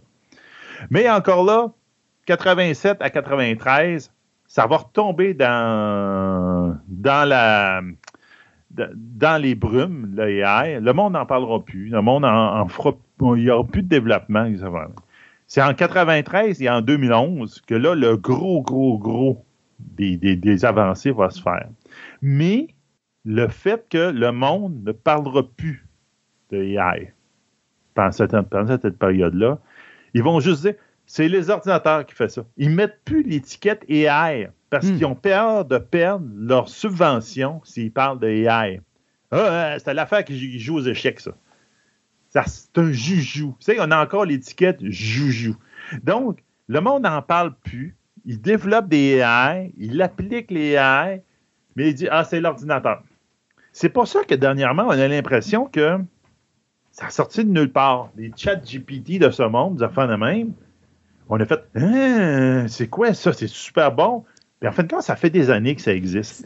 Mais Dis-moi si je me trompe. Dis-moi si je me trompe, mais c'est-tu parce que justement, personne n'en parlait que l'évolution a été plus rapide? Parce que on n'a pas eu de gens qui se sont mis contre cette évolution-là, puis qui ont causé des problèmes, puis qui ont fait en sorte, oh écoute, on va pas mettre de l'argent là-dedans parce que justement... euh, Eh, je pense que les années 90 et le début début des années 2000, ça a justement été ça, la, la tactique. On ne met plus l'étiquette AI Mhm. sur un projet parce que si on le fait, on fait de la science-fiction, on fait des jeux pour des enfants et on perd toute crédibilité sur ce qu'on veut faire. Ou encore, euh, on voit le danger que ça amène et à ce moment-là, on ne financera pas ça parce qu'on veut pas... On veut pas vivre Skynet. Ben, c'est ça, il y a ça aussi. Il y a un peu la science-fiction qui donnait un, Ouais. un mauvais. Mais là, tu veux, on est revenu là-dedans, avec euh, justement notre, euh, notre ami euh, James Cameron qui, qui, qui- qui dit que. il- Regarde, ça fait longtemps, je vous préviens de ça, là. Là, on s'en va là, vers là. On, on est dans la merde avec les IA. Il me fait rire, James Cameron. On dirait que parce qu'il a fait Terminator en 84, qu'il nous a, il a été le premier individu sur. Terre à faire le, à nous montrer les dangers de l'intelligence artificielle. 20 ans plus tôt, il y avait Colossus de Forbidden Ben Project. oui. Fait que je veux pas y faire de la peine, là, mais c'est pas lui qui a inventé euh, l'intelligence. Ah. Je pense que Colossus était plus réaliste à ce niveau-là. Puis, euh, tu sais, sans tomber dans le- le- le- l'espèce d'apocalyptique, j'aimais bien le concept de Colossus où est-ce que tu Oui. dis, euh, ben, écoute, on crée un ordinateur qui va garantir la sécurité de la race humaine. Première chose que la race humaine fait, c'est, ben, à partir de maintenant, les humains, vous êtes mes esclaves, entre guillemets. C'est que vous allez faire la paix. Si vous ne faites pas la paix, ben moi, je pitch des bombes partout. C'est ça. Puis finalement, ils- les humains ont eu ce qu'ils voulaient. Ils voulaient la paix, ben là, ils l'ont. Et ils l'ont eu, la paix. C'est juste Voilà. que c'est pas eux autres qui dirigent. Non, c'est plus eux qui dirigent maintenant. Donc, c'est ça. Donc, un peu ça. Mais c'est quoi, effectivement, une intelligence artificielle? Donc, on parle généralement, de- quand on parle d'intelligence artificielle, c'est euh, c'est de l'apprentissage machine en français. En anglais, ça s'appelle le machine learning. Le but de, ce- de cette philosophie-là, c'est un programme. À la base, un AI, ça peut être programmé en Python, en Java, en C+, peu importe, n'importe quel euh, langage informatique, c'est pas important ça. Le but, c'est que la machine est capable d'apprendre, donc de tirer des enseignements des données et de s'améliorer avec le temps. C'est ça, grosso modo, un AI. On pourrait comme diviser un peu toutes les euh, plusieurs aspects au AI, OK? En gros, le but, c'est d'intégrer un nombre très important de données que lui va avoir analysé pour y trouver des corrélations et des patterns. Et d'utiliser ces patterns-là, ces corrélations qu'il vient de trouver, pour prédire l'état futur ou de tirer des conclusions. Donc, en gros, les différents aspects d'une intelligence artificielle est d'apprendre. Donc, cet aspect se focus plus sur l'acquisition de données et, de créer des règles. Donc, tu lui donnes des datas, il va créer des règles, il va faire des liens entre eux autres, il va faire ce qu'il appelle des algorithmes. Nous autres, on pourrait appeler ça des règles, des, euh, des similitudes, mais ah, tu sais, euh, dire, les Japonais ont, généralement les yeux bridés. Ils ont la peau plus jaunasse. C'est des, affaires de comme ça. Pour le rendre utilisable. Après ça, euh, son deuxième aspect, c'est de raisonner. Donc, son but, c'est de choisir le bon algorithme, la bonne règle, selon la tâche qui est demandée. Après ça, son troisième aspect, c'est l'autocorrection. C'est sa capacité de corriger ses propres algorithmes pour toujours avoir de meilleurs résultats. Et son dernier aspect, c'est la créativité. On utilise le fameux réseau neuronal qui permet de générer de nouveaux contenus, donc des nouvelles images, de nouveaux textes, de nouvelles musiques, de nouvelles idées par rapport à ce qu'on y a donné comme information. On classer les AI en deux catégories, OK? Les, en anglais, il appelle ça de weak AI et de strong AI, donc les AI faibles ou les AI forts. Donc, les AI faibles, sont aussi euh, connus sous le nom de narrow AI. Donc, on peut dire les, AI euh, étroits, limités, dans ce temps-là. Et ils sont, euh, sont designés pour, puis entraînés pour faire des, tâches spécifiques. Donc, genre un robot industriel pour faire des autos, un assistant personnel. On pourrait donner dans ce sens-là le Siri, Google Home, Alexa, etc. Donc, le but, c'est si quelqu'un me demande pour jouer telle musique, mon but, c'est de le comprendre puis de faire jouer sa musique. Tu sais, ça ressemble à ça. Alors qu'un strong AI, donc un AI fort, aussi connu sur Artificial General Intelligence, AGI, donc une intelligence générale artificielle, euh, lui était plus décrit comme un programme qui va essayer de reproduire euh, l'habilité cognitive du cerveau humain. Donc, lui, même si tu lui présentes des tâches non habituelles où il n'est pas familier, il devrait être capable de travailler à travers de ça pour devenir un peu autonome puis de répondre à la tâche. En théorie, ce genre de strong AI-là, c'est eux autres qui vont passer le fameux Turing test. Donc, ils vont de Turing test, excusez, qui vont être capables de répondre à ces critères-là du est-ce qu'il pense ou il pense pas. Il y a trois approches pour que les AI puissent apprendre. Il y a l'apprentissage par renforcement. Donc, par exemple, le programme est entraîné à partir de ses propres résultats antérieurs. Donc, il traite des données, il crée des algorithmes, il regarde de nouveau ces données et dit Oh, ça marche pas, ou encore euh, toi, tu lui dis Hey, c'est pas ma, musique que je t'ai demandé, je t'ai demandé l'autre. Il dit Ah, excusez-moi, puis là, il se corrige. Donc, il va apprendre de ses erreurs, il va se corriger, puis en ce moment, en faisant ça, il va s'auto-améliorer. Oui, il va apprendre. C'est un peu ce que ChatGPT fait présentement, en guillemets. C'est ils ne se sont pas fait un fun fou à mettre ChatGPT sur Internet pour que le monde lui pose des questions. Euh, qu'est-ce que je vais faire comme souper à soir? Ou encore, euh, c'est quoi l'histoire du tremblement de terre de, San Francisco? Ou dire C'est plus, le, but, c'est que le monde l'envoie des questions le monde le corrige, puis ils font Oh, c'est pas ça qu'ils voulaient, c'est pas ça, comme ça, c'est pas la bonne information que j'ai dû donner, je vais m'auto-corriger. Donc, il améliore son algorithme. Il peut avoir aussi l'apprentissage non supervisé. Donc, le programme s'entraîne sur des données non triées, non catégorisées. Donc, il n'y a personne qui a touché à ces données-là. OK?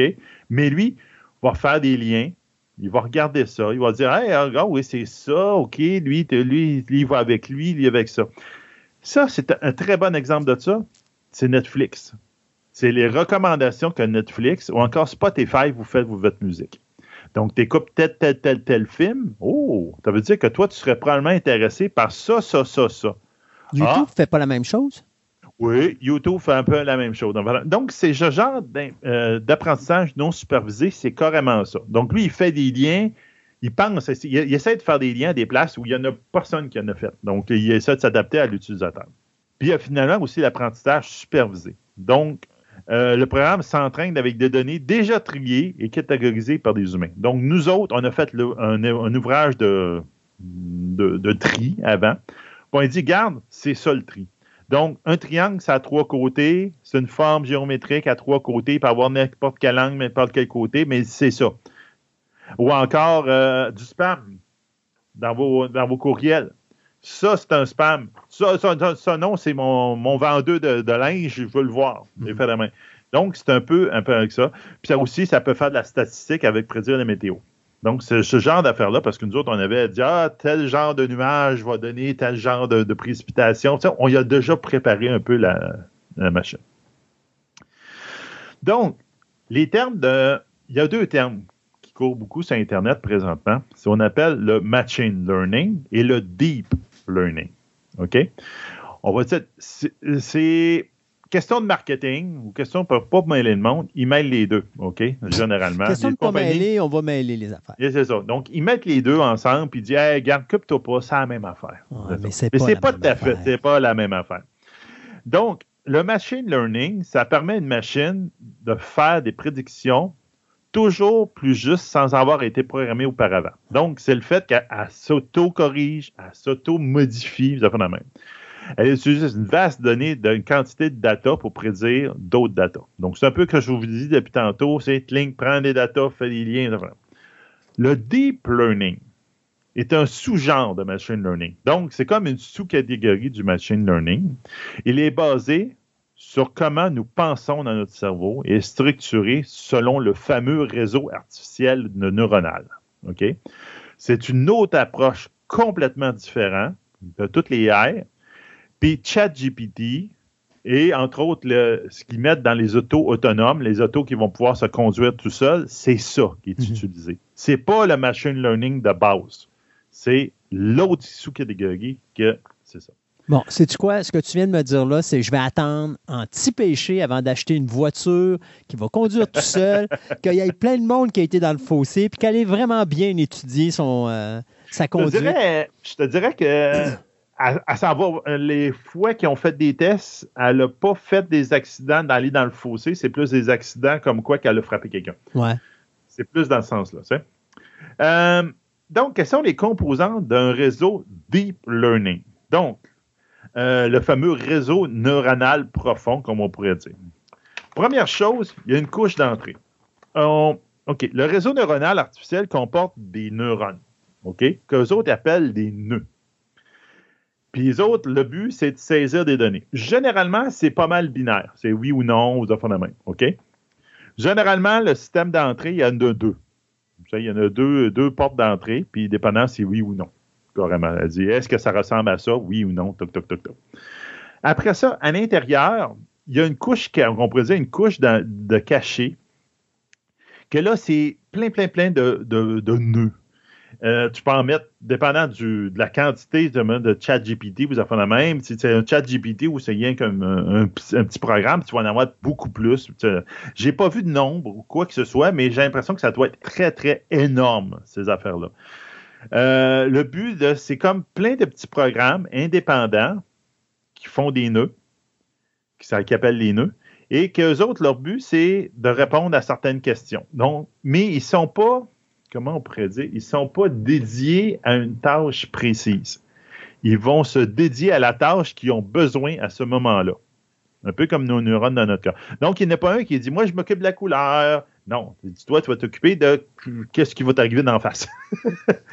c'est ça. Puis, à la fin, il va y avoir une couche de sortie que lui, il va te répondre oui ou non, ou euh, c'est-tu ça ou c'est pas ça. Ils vont finir par tout prendre l'information que les autres ont entrée, puis ils vont la trier. Par exemple, je vais donner un exemple. Tu vois un tigre.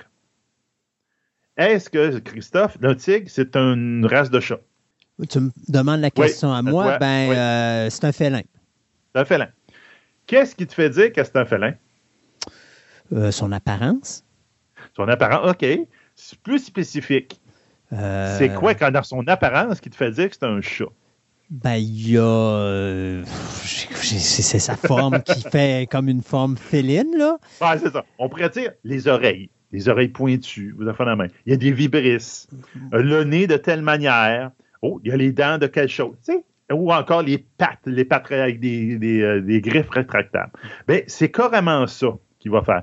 Tu vas poser un système, un deep learning, un système euh, neuronal profond, tu dis, le tigre est-tu un chat? Et donc, les neurones, il y en a un qui va s'occuper, il dit, oh, OK, un chat. Un chat, ça a des oreilles pointues. Il y en a-tu, lui? Oh, oui, OK, ben moi, je pense que c'est peut-être un chat. L'autre, l'autre euh, nœud il va faire, oh, y a-tu des, des, des, pattes avec des, des griffes qui sortent, il dit, qui peuvent rentrer puis sortir? Il dit, oui, oh, OK, moi, je pense que c'est un chat. Tu sais, c'est carrément ça qu'il va faire. Clic, clic, clic, clic, clic. Donc, il va essayer avec ça de faire. Donc, il a dit euh, Est-ce que l'animal a des sabots? Ah oui, l'animal-là a des sabots. Ah, ça pourrait être une vache ou un cerf. OK, qu'est-ce qui distingue une vache d'un cerf? Il dit Va aller, oh, le panache. Oui, il dit le panache. Il y en a-tu un panache? Il dit. Donc, c'est tout ça. Donc, c'est un peu comme ça que fonctionne le système neuronal. C'est plein de petits, petits, petits, petits, petits programmes qui ne sont pas spécifiques à une tâche, mais qui vont s'en aller vers cette tâche. Ils vont se, dédier à ça, puis ils vont essayer de, de trouver des neurones. Donc, lui, ça lui prend effectivement une base de données énorme. C'est pour ça que quand on parlait à un moment donné des, euh, dans je pense, une future chronique de science, on va parler du fait que combien que ça prend d'eau pour pouvoir euh, refroidir les ordinateurs comme ChatGPT. Parce que justement, c'est que ça demande tellement de power et de, de, de, de, neurones qui travaillent que ça surchauffe et que ça demande beaucoup de systèmes de refroidissement. Et tu sais, d'un côté, c'est drôle parce qu'on on en parle, mais c'est ce qui se passe actuellement. Mais on Oui. revient il y a 50 ans, puis ça prenait des grosses machines pour faire ce qui se fait aujourd'hui avec des micro-puces. Ben oui, Euh, c'est ça. rends hein. compte que j'ai l'impression que dans moins d'une vingtaine d'années, ça, ça prendra peut-être pas autant de stock pour faire vivre un ordinateur. Exactement. Donc, à un moment donné, on va. ben, en ce moment, c'est, on est dans un, un- une époque qui est, euh, comment on pourrait dire ça, qui est plate pour l'ordinateur. C'est, mettons, dans les dix dernières années, nos ordinateurs n'ont pas vraiment évolué. Nos ordinateurs personnels n'ont pas vraiment évolué parce qu'on est rendu au maximum de technologie. Ouais. Tu sais, parce que il y a un de mes amis qui a un ordinateur plus fort que moi. Puis encore là, c'est, il est plus fort, mais c'est, on n'est pas dans les 480, 280, c'est de même. Puis Ouais. euh, Pentium 1, Pentium 2, là, ça faisait doubler ta vitesse, puis ça n'avait ouais. pas d'allure. Là, on, on y va à la graine. Puis mon ami qui a un ordinateur plus fort que moi, il y a un système de refroidissement à eau dans son ordinateur maison. Donc, il y a de l'eau qui circule dans- autour de son ordinateur pour le refroidir. Ouais. Parce qu'on est rendu au maximum de cette technologie-là. Puis c'est ça qu'en ce moment, on a atteint un plafond. Puis c'est pour ça qu'il y a beaucoup, beaucoup de recherches. Quand je pense des affaires de science, on parle d'ordinateurs quantiques, des ordinateurs. On veut aller ailleurs. On veut aller dans une autre. Cette technologie-là est au maximum. Il faut trouver autre chose pour pouvoir évoluer dans l'ordinateur. Donc, la journée qu'on va faire ça, ben là, euh, nos petits faire là. Nos là, ils vont être encore plus petits, puis ils vont être encore beaucoup plus puissants. Mais en ce moment, ils sont limités à cause de la technologie. On est jamais de main. Soyez, soyez, soyez rassurés, euh, me- mesdames et messieurs, un jour, vous finirez avec une puce dans la tête. Tout va être sûr, dessus. Votre donné. ordinateur va être là, votre téléphone va être là, tout va se faire de même. Donc, c'est quoi les avantages du fameux deep learning pour, par rapport justement à, mettons, l'AI euh, de, de base? C'est traitement efficace des données non structurées. Donc, les méthodes deep learning permettent de prendre des textes non structurés. Mettons un texte, tu écris un texte sur le- l'Empress of Ireland, tu Mhm. écris un texte sur n'importe quoi. Ben à ce moment-là, lui est capable de prendre ce texte-là puis de trouver les informations là-dedans qu'il a besoin.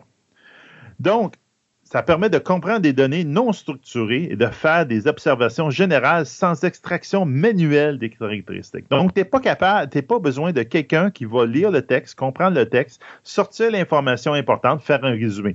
Lui, il va être capable de se le faire lui-même. Par exemple, si quelqu'un tape sur ChatGPT ou ça fait la même, pouvez-vous me dire comment effectuer le paiement et comment transférer de l'argent? Bien, il peut comprendre que, selon le contexte, ces deux phrases-là, c'est exactement la même chose. Ça veut dire la même affaire. La personne veut payer, genre, sa carte de crédit, Ouais. mais il ne sait pas comment, il l'écrit pas de la même manière. Ouais. Donc, ça, c'est ça que ça permet ça, de deep learning. Deuxième chose que ça permet de faire, c'est les relations cachées et découvertes de modèles. Donc, une application de deep learning peut analyser de grandes quantités de données, plus en profondeur et révéler des nouvelles informations à lesquelles on a peut-être, on l'a jamais formé à faire.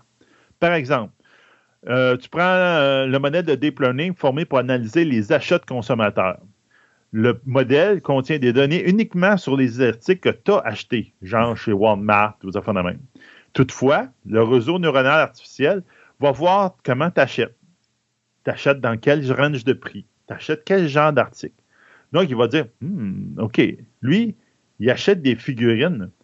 Va y proposer la nouvelle figurine qui vient de sortir sur le marché. Elle rentre dans son range de prix, puis ça va fitter avec lui. Donc, c'est dans ce sens-là qu'il est capable d'avoir des relations cachées et découvertes de modèles. On peut y aller plus profondément là, avec des affaires médicales, des affaires même, mais je vous donne des exemples simples et faciles. L'apprentissage non supervisé. Ça, c'est encore une autre affaire du deep learning qui est très important. Euh, il est capable d'apprendre et s'améliorer en fonction du temps, euh, dépendant du comportement de l'utilisateur, sans, sans avoir vraiment un utilisateur qui permet de le rectifier.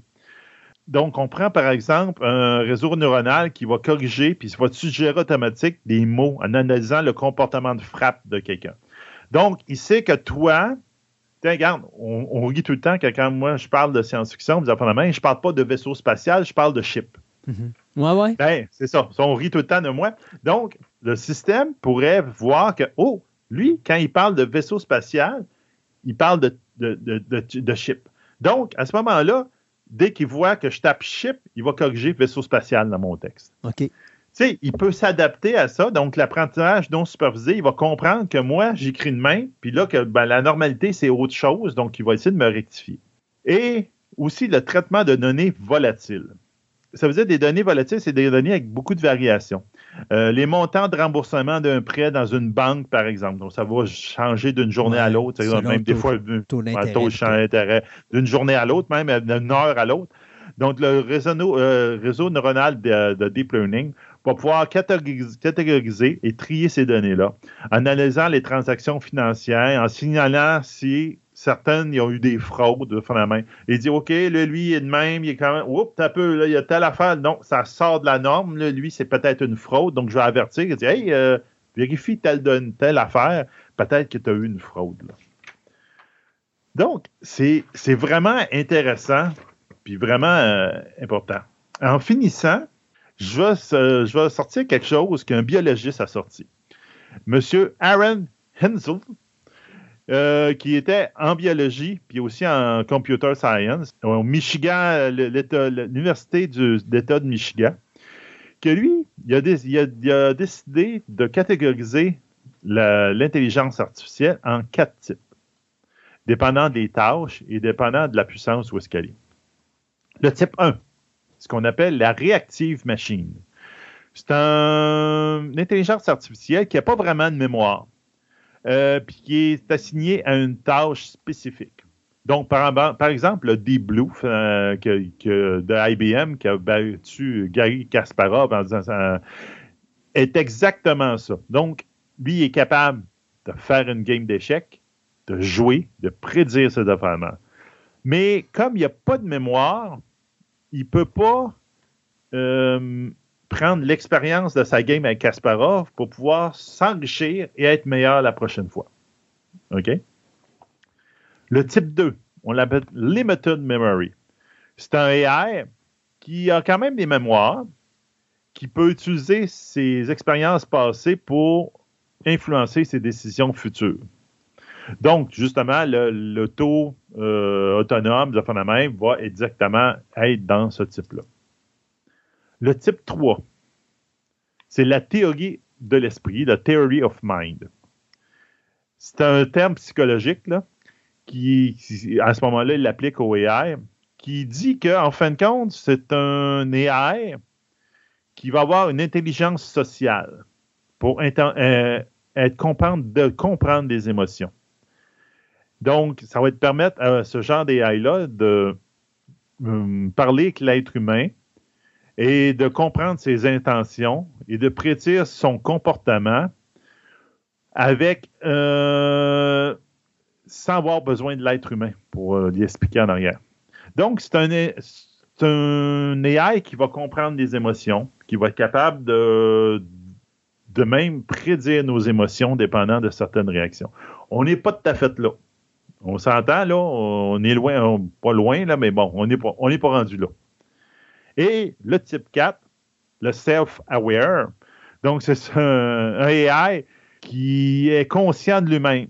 On pourrait y donner une conscience à ce moment-là. Donc, il est conscient de son propre état et de qu'est-ce qu'il est. En ce moment, ce type d'AI-là n'existe pas. On pourrait donner un très bon exemple là-dedans, ben, Skynet. Ouais. peut-être pas jusque-là, mais Skynet ou iRobot ou de même. Donc, des, une intelligence artificielle qui, sait qu'est-ce qu'il est et qu'est-ce qu'il est dans l'univers.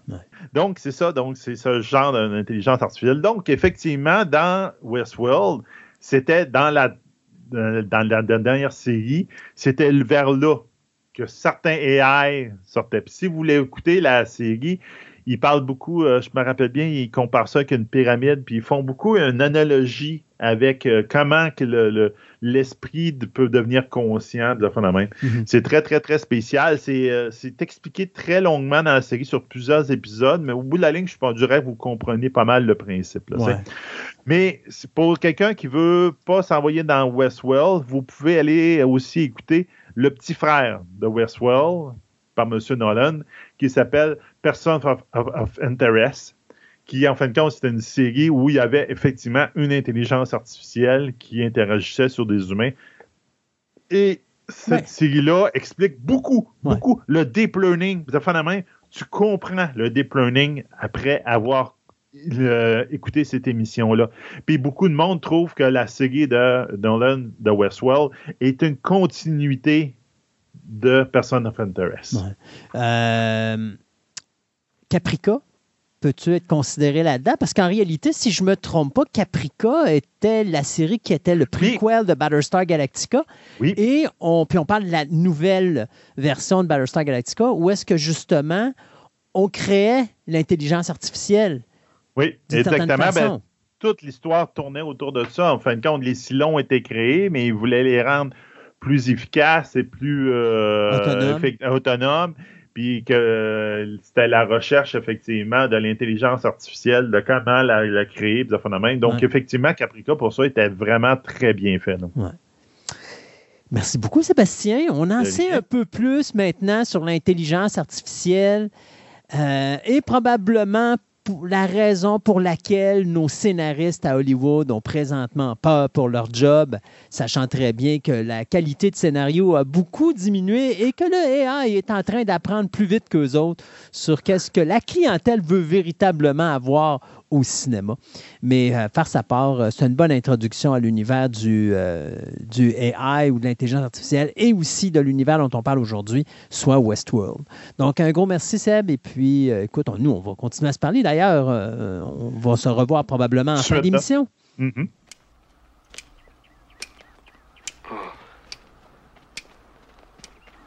Hold it! Come on, not now. Not you again. It's too early. Let me do it this time. Your move.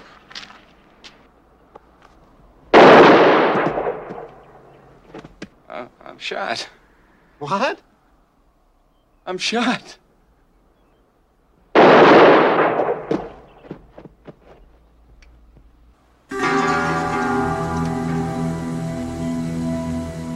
Ça serait difficile de parler d'intelligence artificielle et de tout l'univers complexe de Westworld sans parler à Martin Hébert. Parce que pour vraiment faire un survol de cet univers complexe, ça nous prend un anthropologue. Et qui de mieux que Martin pour nous raconter tous les dessous vraiment psychologiques et autres de cet univers majestueux qu'est Westworld. Bonjour Martin. Bonjour Christophe. En effet, on va voir que euh, dans le cadre de cette chronique-ci, c'est pas forcé du tout de parler d'anthropologie parce que quand on va arriver à discuter de la série Westworld, on va voir que euh, Jonathan Nolan et Lisa Joy euh, ont écrit cette série-là littéralement avec un livre euh, à côté d'eux là, qui traite de, de l'évolution de la conscience humaine. Donc, ils s'en sont inspirés.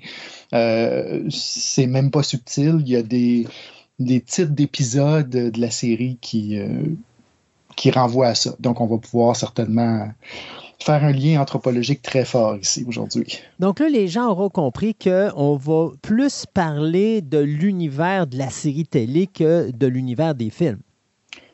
Oui, ben en fait, euh, en préparation de la, de la chronique d'aujourd'hui, euh, j'ai tout revisionné, euh, la série et, et les films, sauf, on pourra parler de la série Beyond Westworld. Beyond là, Westworld, ouais.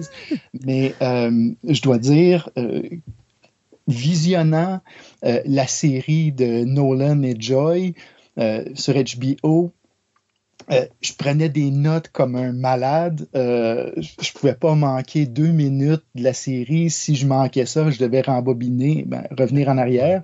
Après ça, je suis tombé dans les films. Euh, je faisais ma vaisselle, je faisais mon ménage. Ben je voyais le film rouler en arrière-plan. Donc, la densité entre les deux Ah oui, euh, différente.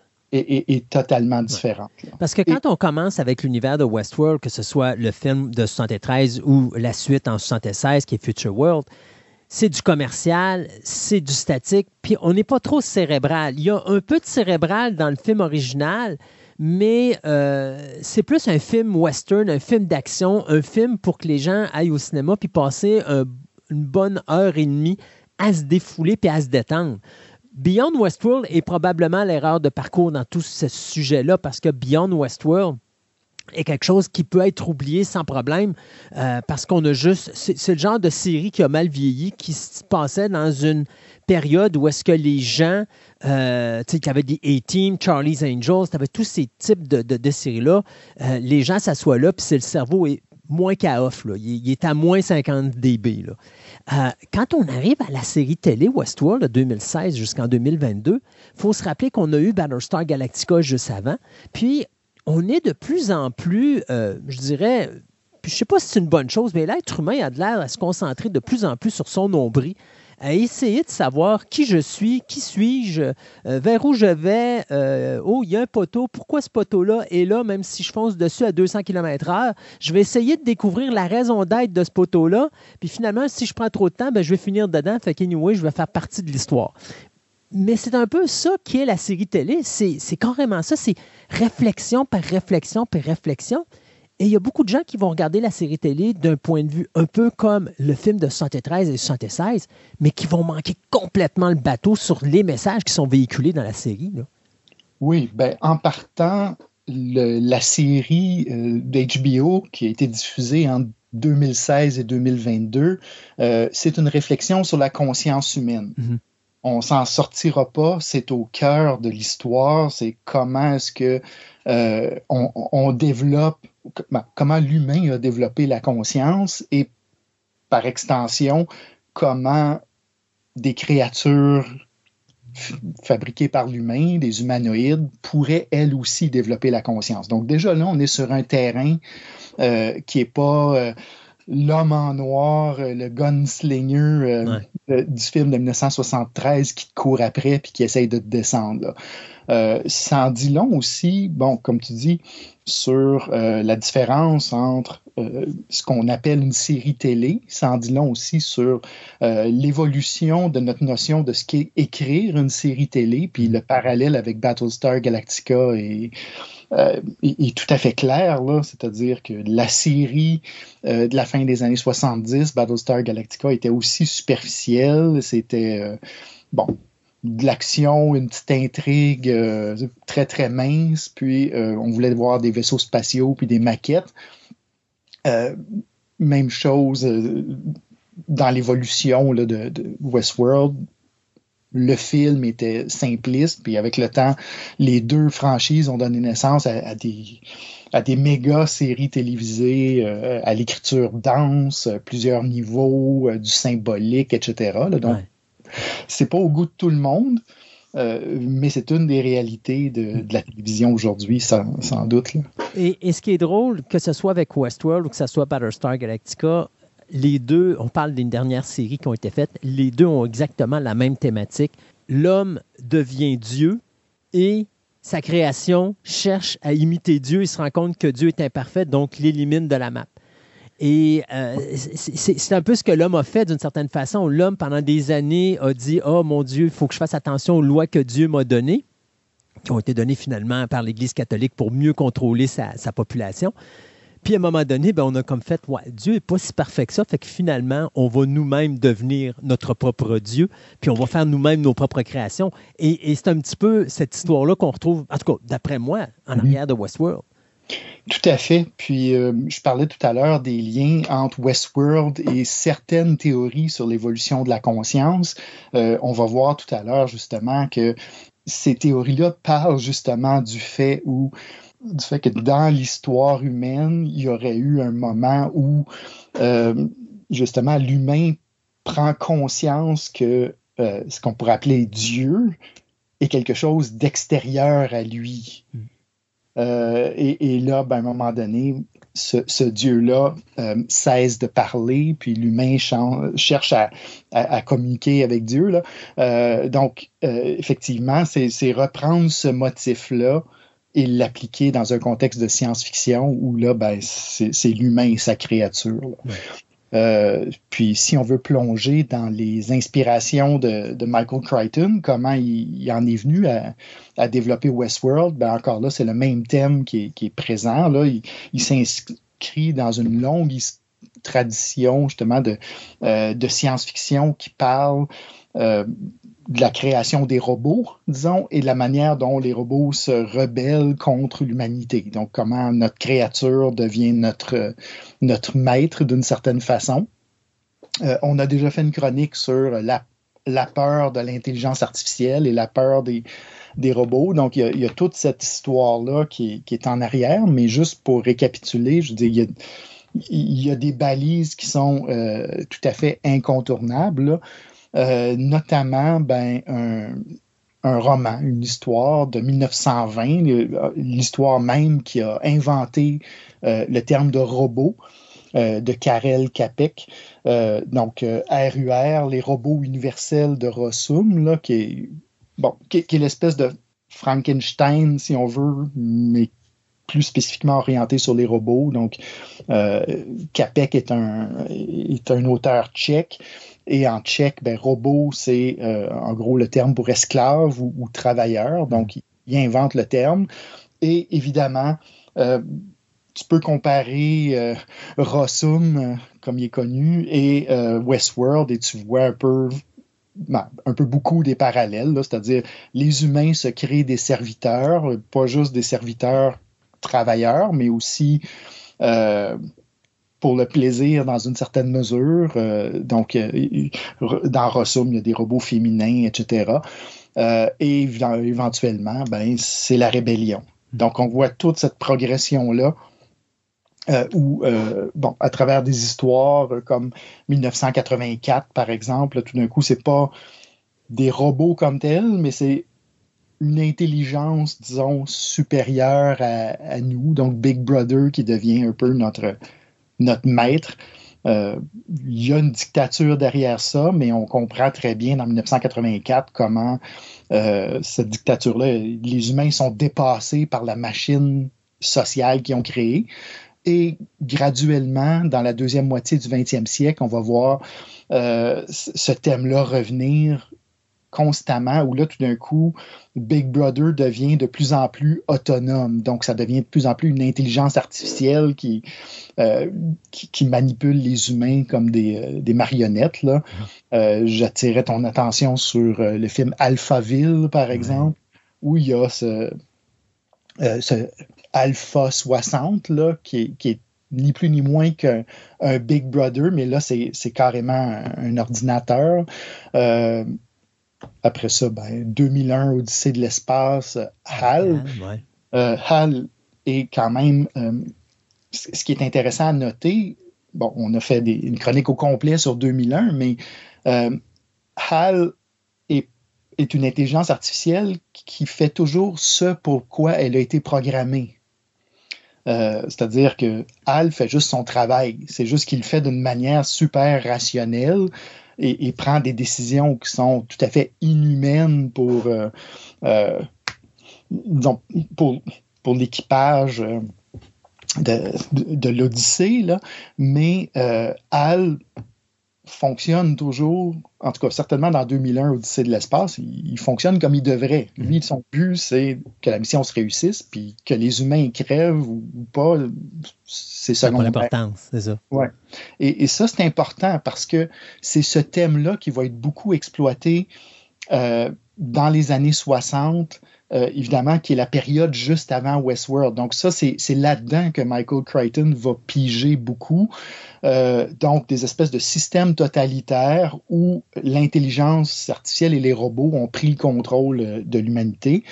on peut, bon, on a déjà parlé aussi ici de Colossus, mm. donc qui est un roman en 69 puis un film en 70. Donc tu vois, on se rapproche de 73 là, Westworld. Euh, encore là, Colossus est une intelligence artificielle hyper rationnelle. Il n'est pas brisé, il n'est pas dysfonctionnel. Il fait ce pourquoi il est censé être construit, c'est-à-dire amener la paix humaine, la paix sur la planète, et il se rend compte que la seule façon d'avoir la paix, c'est de transformer l'humanité en esclave. Euh, et j'ajouterais une autre influence hyper importante là-dedans, euh, à laquelle on ne pense pas souvent quand on pense à Westworld, mais le fameux euh, THX 138 euh, de, de, George Lucas, où là, tout d'un coup, ce qui était les espèces de méga systèmes, méga intelligence artificielle, est matérialisé par des robots individuels. Mm. Donc, les policiers bon, vont matraquer le personnage principal, etc. Mais donc, il y a comme des policiers humanoïdes qui vont faire le sale boulot de, euh, de... l'intelligence artificielle, parce que tu as un Big Brother là aussi, un peu comme 84, là, c'est, le même, la, base est toujours la même. faut pas oublier aussi, dans les années 50, tu avais euh, Isaac Asimov qui a amené justement ça aussi. Puis ça, moi, je pense que c'est probablement... Euh, en tout cas, si c'est pas une inspiration de Crichton, c'est un des gars qui a fait avancer le plus je trouve, l'idéologie d'une société robotique euh, avec des lois qui ont été créées pour justement protéger la race humaine, mais que finalement, ça ne marche pas tout le temps. Exactement. Asimov est, celui qui nage un petit peu à contre-courant de cette tendance-là. C'est-à-dire que euh, il est tout à fait sur le même terrain, c'est-à-dire la cohabitation des humains avec des robots, mais Asimov dénonçait ce qu'il appelait le syndrome de Frankenstein, c'est-à-dire la peur que les humains ont des robots. Mhm. Et euh, lui va consacrer une grosse partie de son travail à montrer que la cohabitation est possible. Puis euh, effectivement, comme tu dis, euh, ce qui est intéressant chez Asimov, c'est qu'il ne va pas être naïf. Asimov a toujours en tête cette idée que ça peut aller mal que les robots peuvent dysfonctionner, mais il va mettre des, règles, des balises, il va mettre euh, bon, ces fameuses lois de la robotique, etc., pour essayer de, cadrer ça. Et là où euh, Christian va vraiment, Crichton va vraiment prendre, euh, disons, s'alimenter à la fois au récit plus pessimiste et au récit plus optimiste de, d'Isaac Asimov, c'est quand il va, il va dire qu'en fait, euh, on peut imaginer un scénario où les robots fonctionnent pour les humains, mais ce scénario, ces robots-là sont toujours vulnérables à un dysfonctionnement. Et c'est là la nuance que je voulais apporter aussi, c'est-à-dire que dans beaucoup, beaucoup de récits, euh, le robot vilain est juste un robot qui fait ce pour quoi il été programmé. Crichton va intégrer, ben, s'inspirant d'Asimov, va, va, intégrer cette idée que le robot peut peut-être être bien conçu au départ, mais qui peut être euh, avoir un, un, bug technique qui fait qu'il se retourne contre les humains. Donc, ou, ou une évolution, parce que, ah, soyons honnêtes, là, dans le film de 73, je, crois que c'est la première fois qu'on va parler d'un virus informatique de toute l'histoire de l'humanité, parce que euh, les ordinateurs n'existaient pas à cette époque-là, mm. euh, et on amène ça. Mais euh, effectivement, c'est, est-ce que c'est vraiment un virus informatique ou simplement l'évolution? Ben, en fait, c'est ce qui va se transformer dans la série Westworld. C'est-à-dire que, effectivement, l'idée d'un virus informatique, elle est très, ben, très ancienne dans le domaine de l'informatique. Dès 1939, euh, par exemple, il y a des gens qui commencent à parler de programmes qui peuvent prendre le contrôle d'une autre machine et lui voler euh, du temps de calcul. Il va même avoir une euh, histoire de science-fiction écrite en 1970 où un auteur va justement mettre en, scène cette, cette possibilité-là. Un, un ordinateur qui injecte un programme dans un autre ordinateur et lui vole du temps.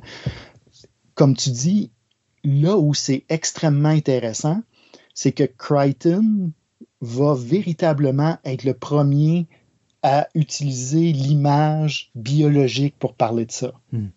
Donc, l'idée d'un programme comme ça existait déjà, mais Crichton va dire Hey, ça ressemble à un virus et dans Westworld, et ça c'est le bout où je suis retourné, je l'ai réécouté plusieurs fois, euh, on, ne mentionne pas virus, mais on parle de maladies infectieuses. Donc on est juste, juste, juste au pas de la porte. Puis juste pour te donner une idée de, comment c'était avant-gardiste, euh, en sciences euh, informatiques, le mot virus va apparaître en 1983. Euh, la première fois qui, commence à circuler, c'est euh, dix ans plus tard, dix ans après Westworld. Là, tout d'un coup, il y, a, des chercheurs, il y a deux chercheurs en particulier qui commencent à, euh, dire ben ah oui, si on peut faire un parallèle avec la biologie, c'était déjà fait. Et, là, ben Crichton, encore là, montre le potentiel de la science-fiction en disant ben ok lui voit le lien. Puis évidemment, les raisons pour, lesquelles il voit le lien, ben, c'est que, euh, évidemment, il y, a un, bagage de médecin. Euh, il, a, travaillé, évidemment, s'est intéressé beaucoup aux maladies infectieuses. Puis si tu euh, regardes les, romans de Crichton qui ont été publiés juste avant Westworld, ben, c'est Andromeda Strain. Andromeda Strain, c'est carrément l'histoire d'un virus euh, extraterrestre qui se répand à la grandeur de la planète.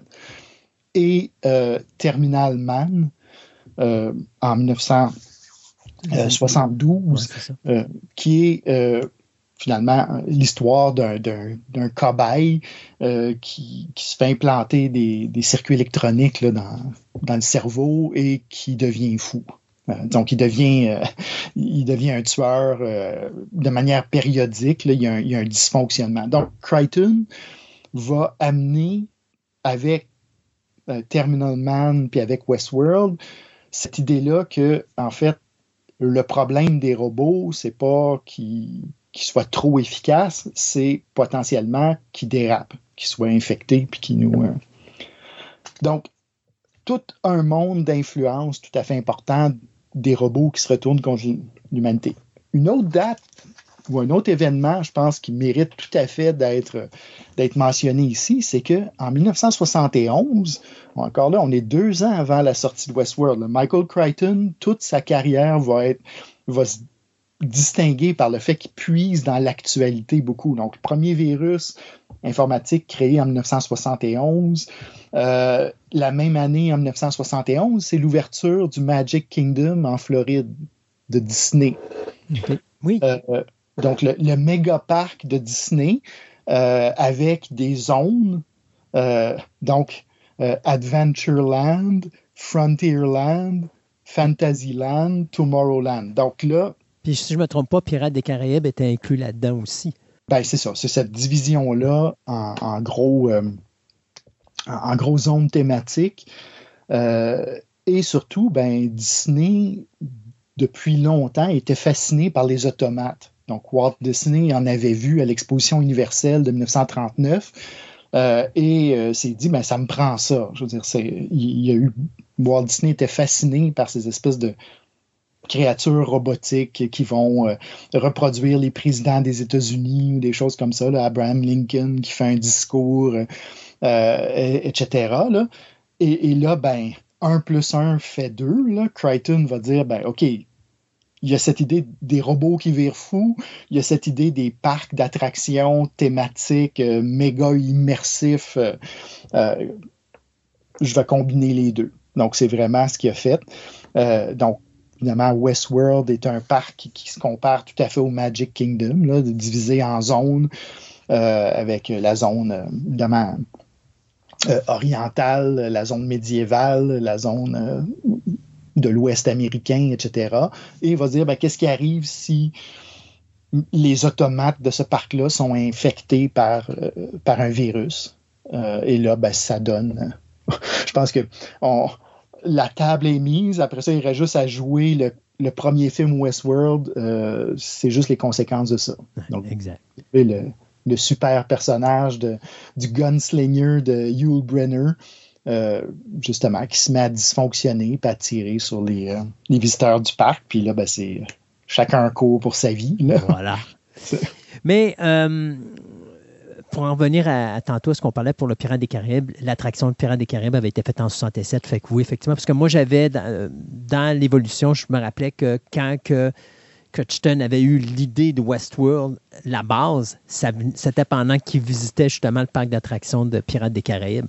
Fait que, mm. Mais euh, ce qui est plaisant aussi de voir, c'est que, bon, ceux qui veulent voir toute l'histoire de, la construction du premier film de Westworld, vous avez juste à écouter Programme Double, qui, va être qui est ou qui va être en ondes euh, sous peu, parce que je, fais vraiment un mois spécial Westworld pour le 50e anniversaire. Euh, mais on, voit quand même la façon que le film a été fait à petit budget et tout ça, que ce qui fait en sorte que le film de 73 est devenu un film culte, c'est l'idéologie qui est en arrière. Une, idéologie pardon, qu'on va revoir un peu moins dans Future World parce qu'elle va être plus commercialisée. Puis là, c'est juste qu'on se sert du concept pour faire un plan de contrôle de la planète, qui va être exactement la même chose dans Beyond Westworld, mais on évolue. Puis à un moment donné, bon, on devait avoir des films avec Arnold, on devait avoir plein de choses, mais on arrive à cette série télé où là, on décide euh, du côté du frère de Christopher, euh, Christopher Nolan, ce qui me surprend vraiment pas quand on regarde le concept, que ce soit le frère de Christopher Nolan, qui justement est le genre d'individu qui prend des sujets tabous, des sujets traditionnels, puis qui les transforme dans des sujets qu'ils ne sont pas, de prendre une histoire statique et de faire en sorte qu'on met tellement, tellement de contenu. Et tu sais, tantôt on parlait d'esclavage, mais moi, la première chose qui m'a frappé quand j'écoutais la série de 2016, c'était justement que j'avais l'impression de revoir devant moi l'histoire de deux siècles d'esclavage de la, de la, communauté afro-américaine aux États-Unis. Euh, qu'on voit présentement, qu'on voit également dans Westworld, la rébellion, euh, comment ils sont utilisés, tout ça, à quel point on les utilisent comme des animaux, ces machines-là. Euh, on a juste à penser à un moment donné à l'homme en noir qui est interprété par Ed Harris, qui va carrément violer le personnage principal parce que est, il est fait pour ça. La machine est faite pour ça. Il n'y a pas de regard, il n'y a pas de respect, il n'y a pas de. On peut. On considère pas la machine comme un être unique. On le considère tout simplement comme un objet comme on considérait les Afro-Américains à l'époque comme un objet. On les achetait, on les échangeait, mais il n'y avait pas d'émotion, ils ne pouvaient pas avoir d'émotion. C'est exactement la même chose qu'on vit dans la série télé de Westworld de 2016.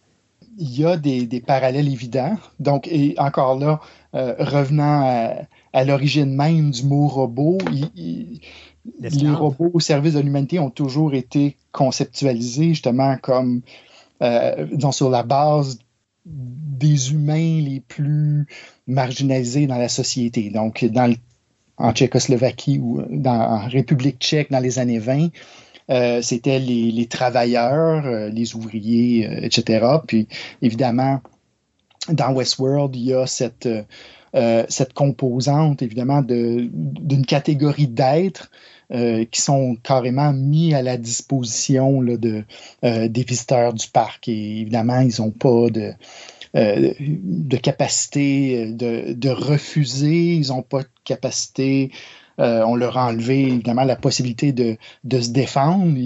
S'ils tirent sur les, les, visiteurs, les balles font rien. Donc, il y a cette inhibition très importante. Puis évidemment, euh, une grande partie de l'histoire va être comment ces murs-là tombent et euh, on, est devant une, une prise de. Ben, c'est ça, une résistance. Et tu as raison, disons, euh, en, parlant de l'idée de, la résistance euh, armée, active euh, aux visiteurs, mais en même temps, à travers cette résistance-là, il va avoir évidemment une prise de conscience.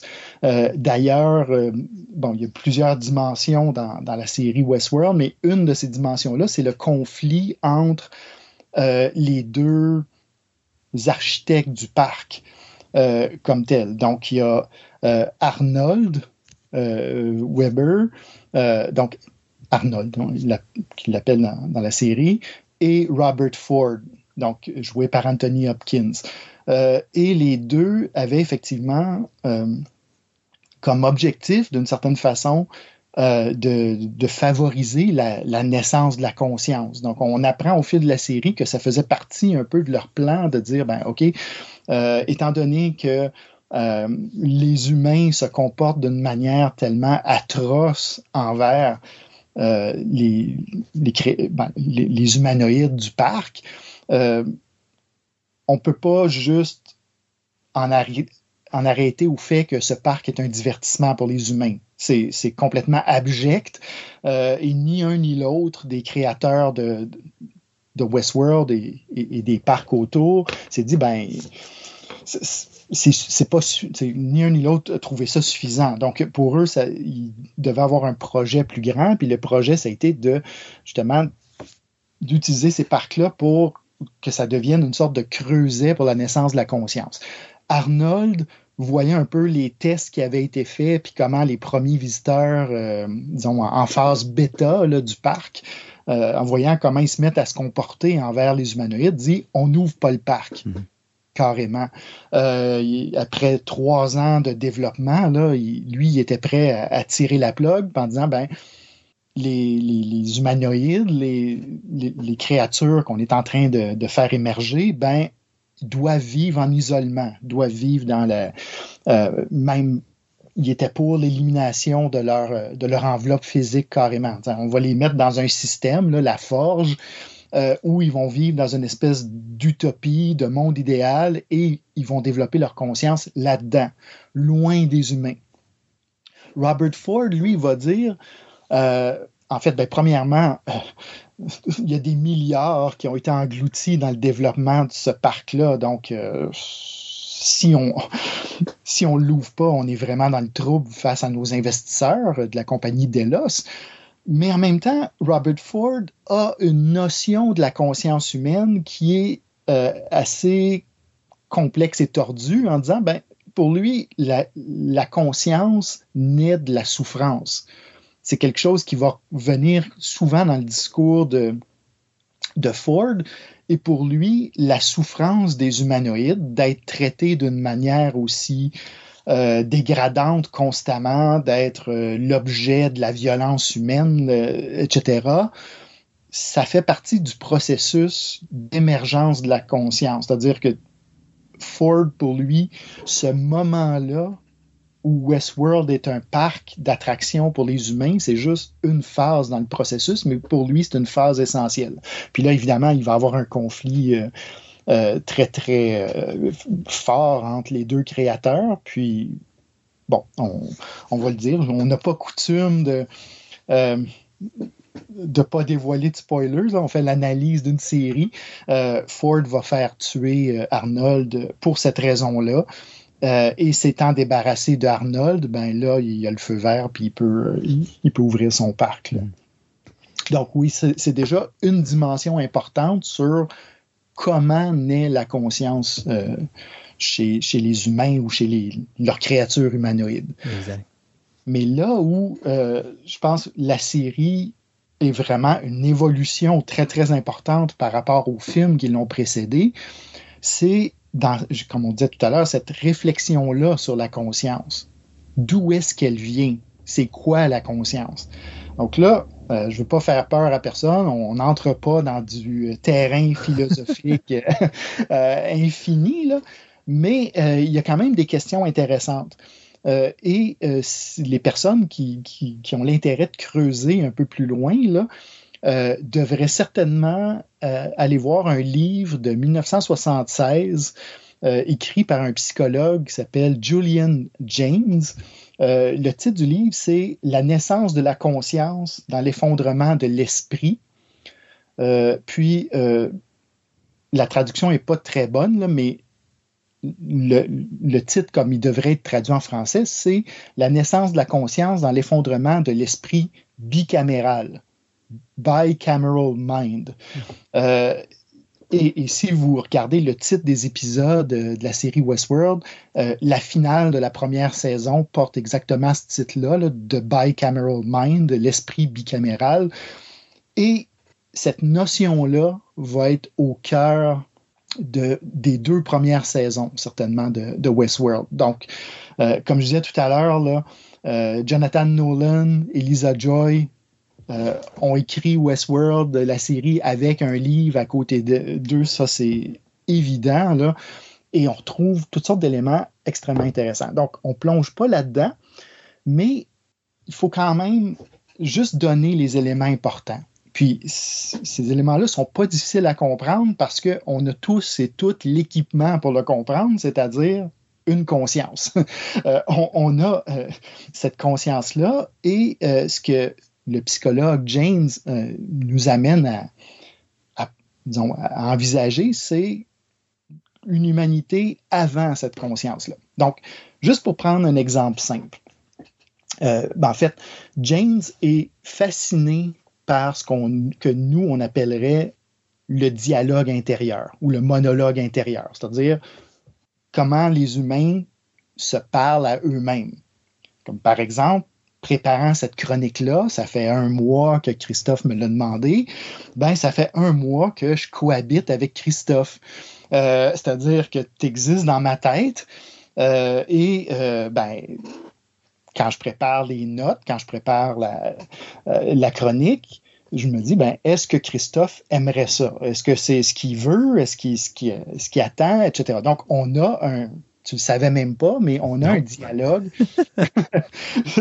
Euh, c'est pour ça que j'étais si fatigué, euh, finalement, tous les jours dans le dernier mois. Je viens de comprendre. Oui. Euh, je veux dire, tu devais être fatigué quand on a préparé la chronique Babylon 5 parce que celle-là est en retard. Puis là, le Christophe dans ma tête, il. Moi, je pense que c'est là que j'ai fait mon, mini burn-out. Ouais, le Christophe dans ma tête était très, très insistant en disant Écoute, Martin, il faut que tu travailles plus.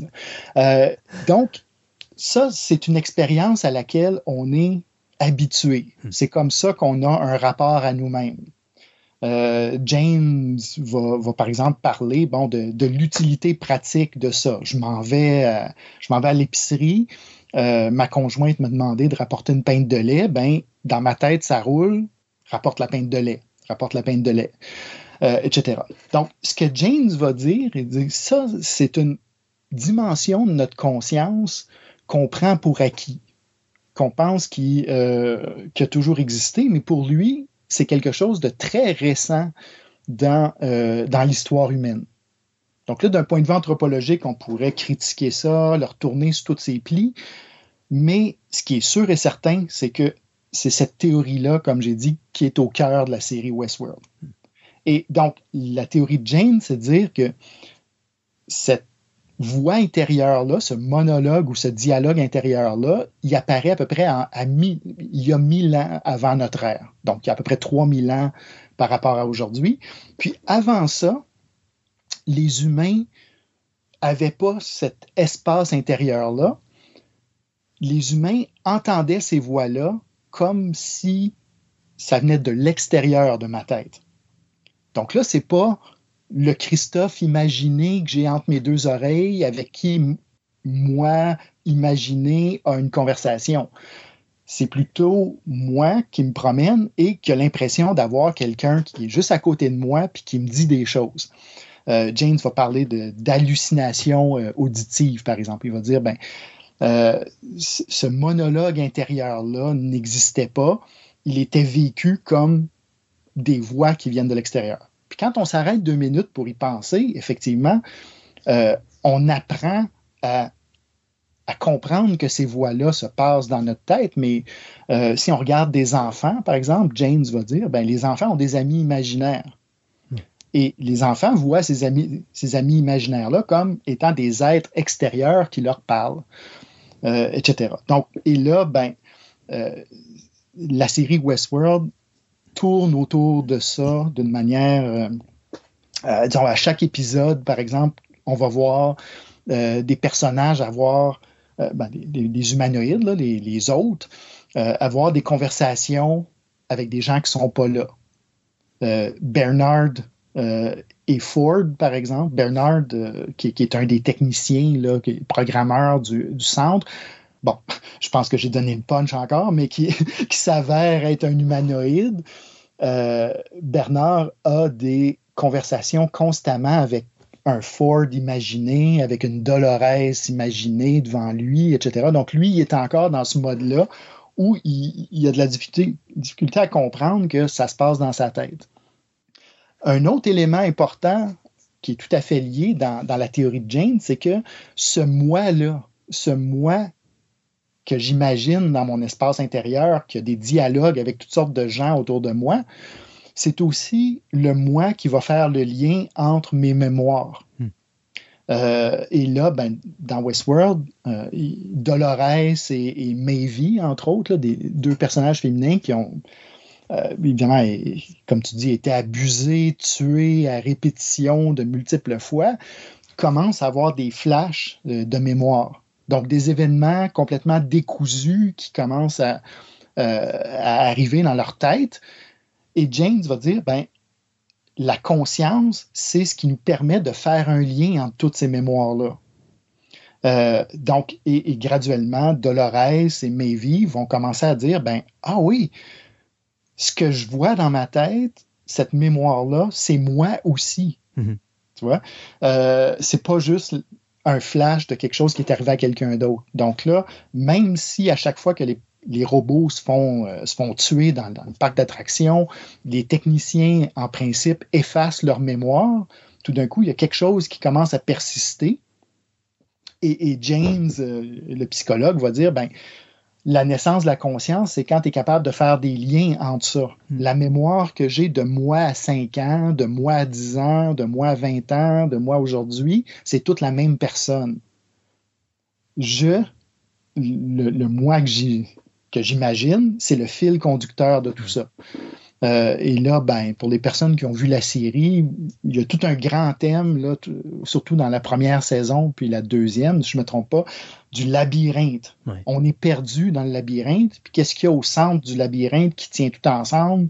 C'est ce moi-là, justement, d'être capable tout d'un coup de, de comprendre que je suis le fil conducteur de toutes ces voix, de toutes ces mémoires, de tout, de tout ce qui me bombarde constamment, euh, disons, l'esprit.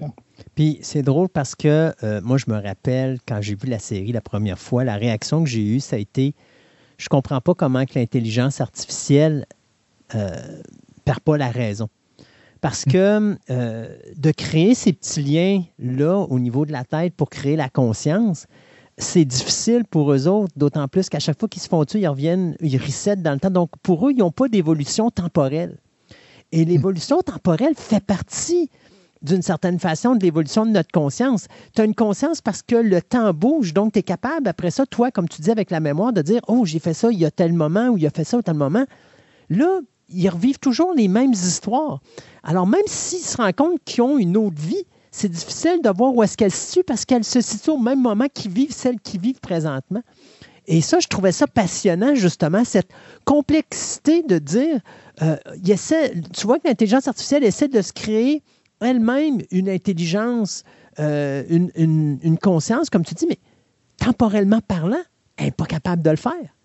Oui, ben tout à fait. Puis il y a, des théories sur, on va dire, la, conscience animale, par exemple, euh, justement, qui, va euh, insister là-dessus aussi. C'est-à-dire, bon, par exemple, on, dit que les chats ont une mémoire épisodique. C'est-à-dire qu'ils savent que, OK, si, tel, si je rencontre telle personne, euh, cette personne-là m'a déjà maltraité, donc je vais réagir en conséquence. Mhm.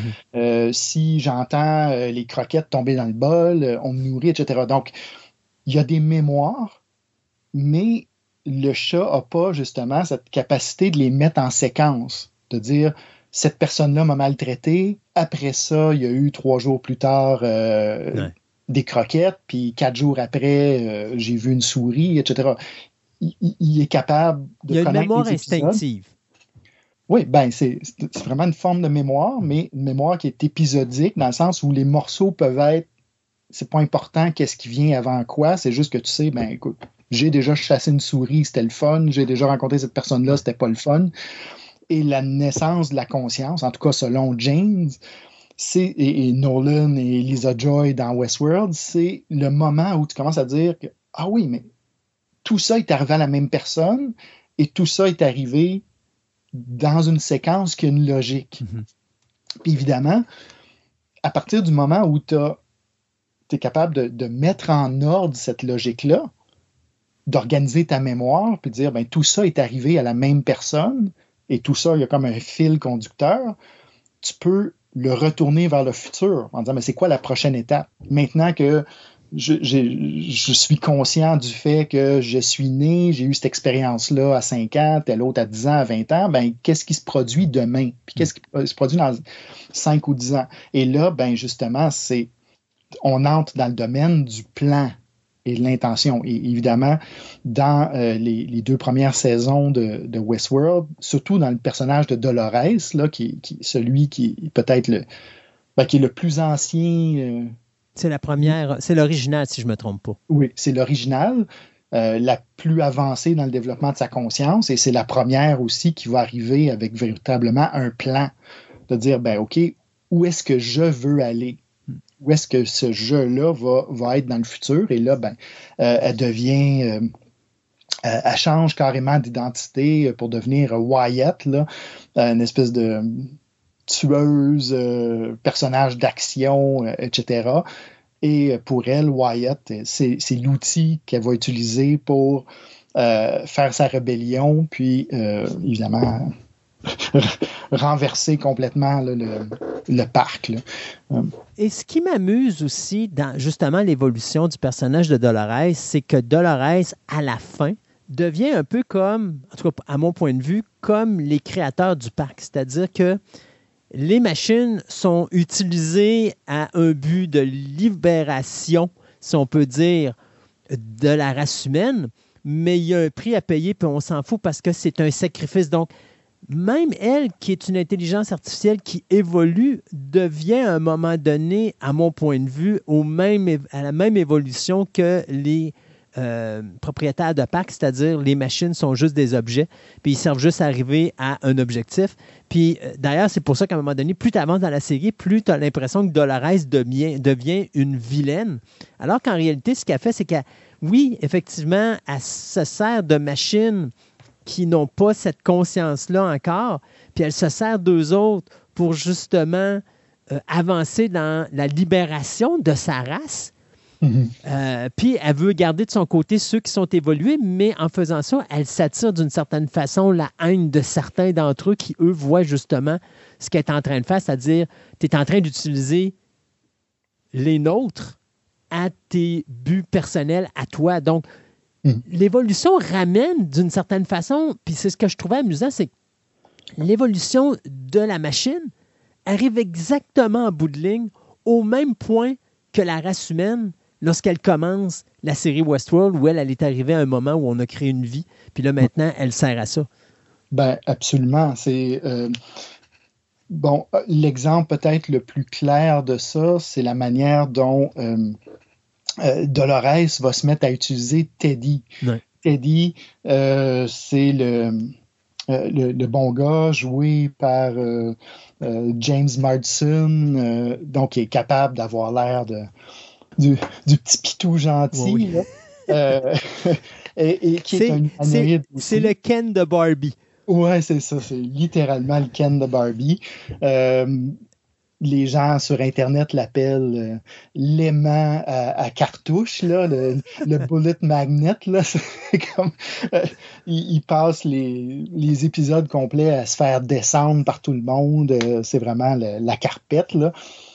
et Dolores, ben, tombe en amour avec lui précisément parce qu'il incarne qu'est-ce qu'il y a de meilleur dans, disons, dans ce que les humains et les humanoïdes devraient être, gentils, serviables, etc.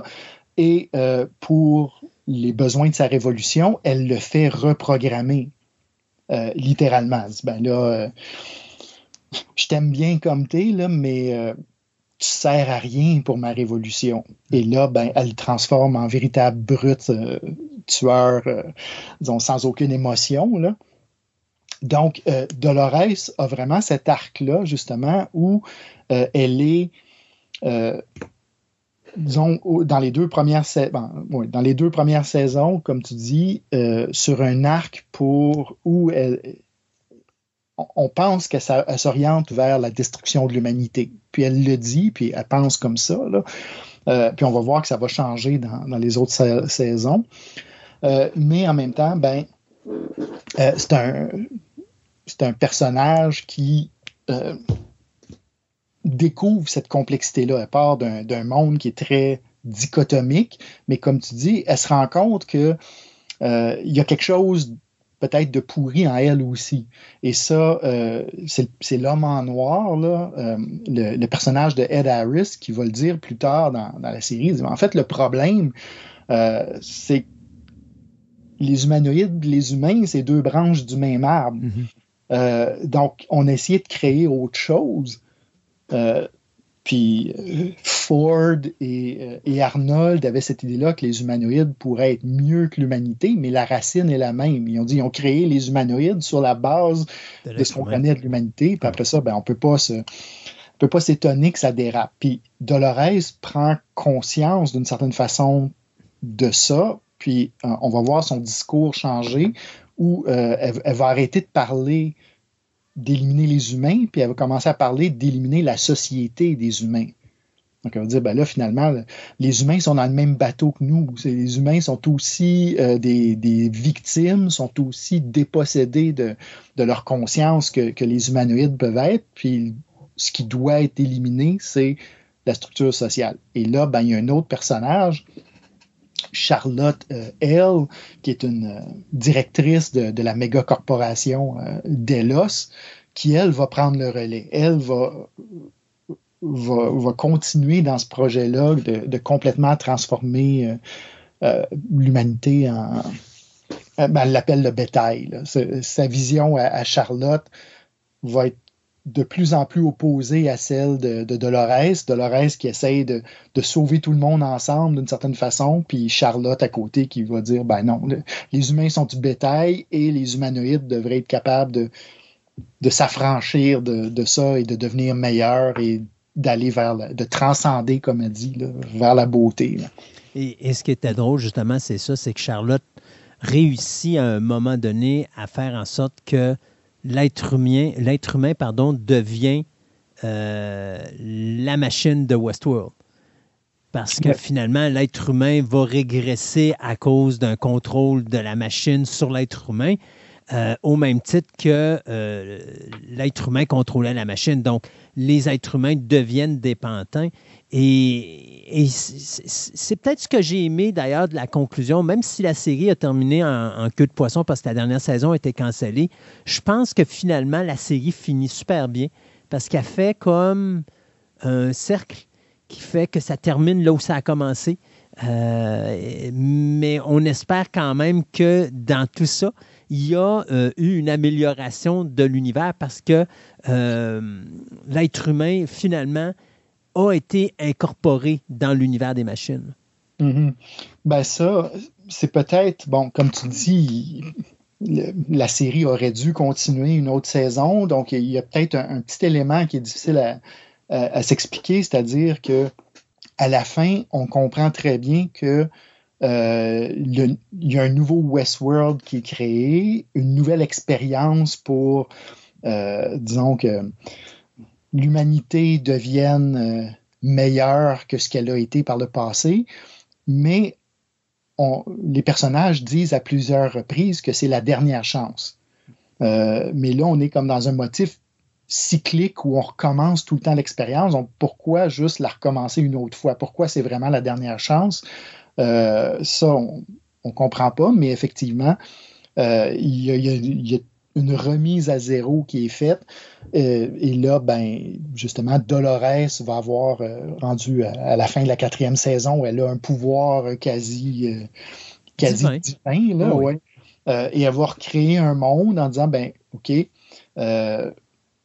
on laisse encore la chance aux humains et aux humanoïdes de cohabiter. Euh, avec l'espoir que tout le monde va se tirer vers le haut. Créer un monde euh, du Far West euh, où tout le monde a des fusils à la hanche, c'est peut-être pas... C'est peut-être pas la meilleure solution utopique, n'est-ce pas? ouais, c'est ça.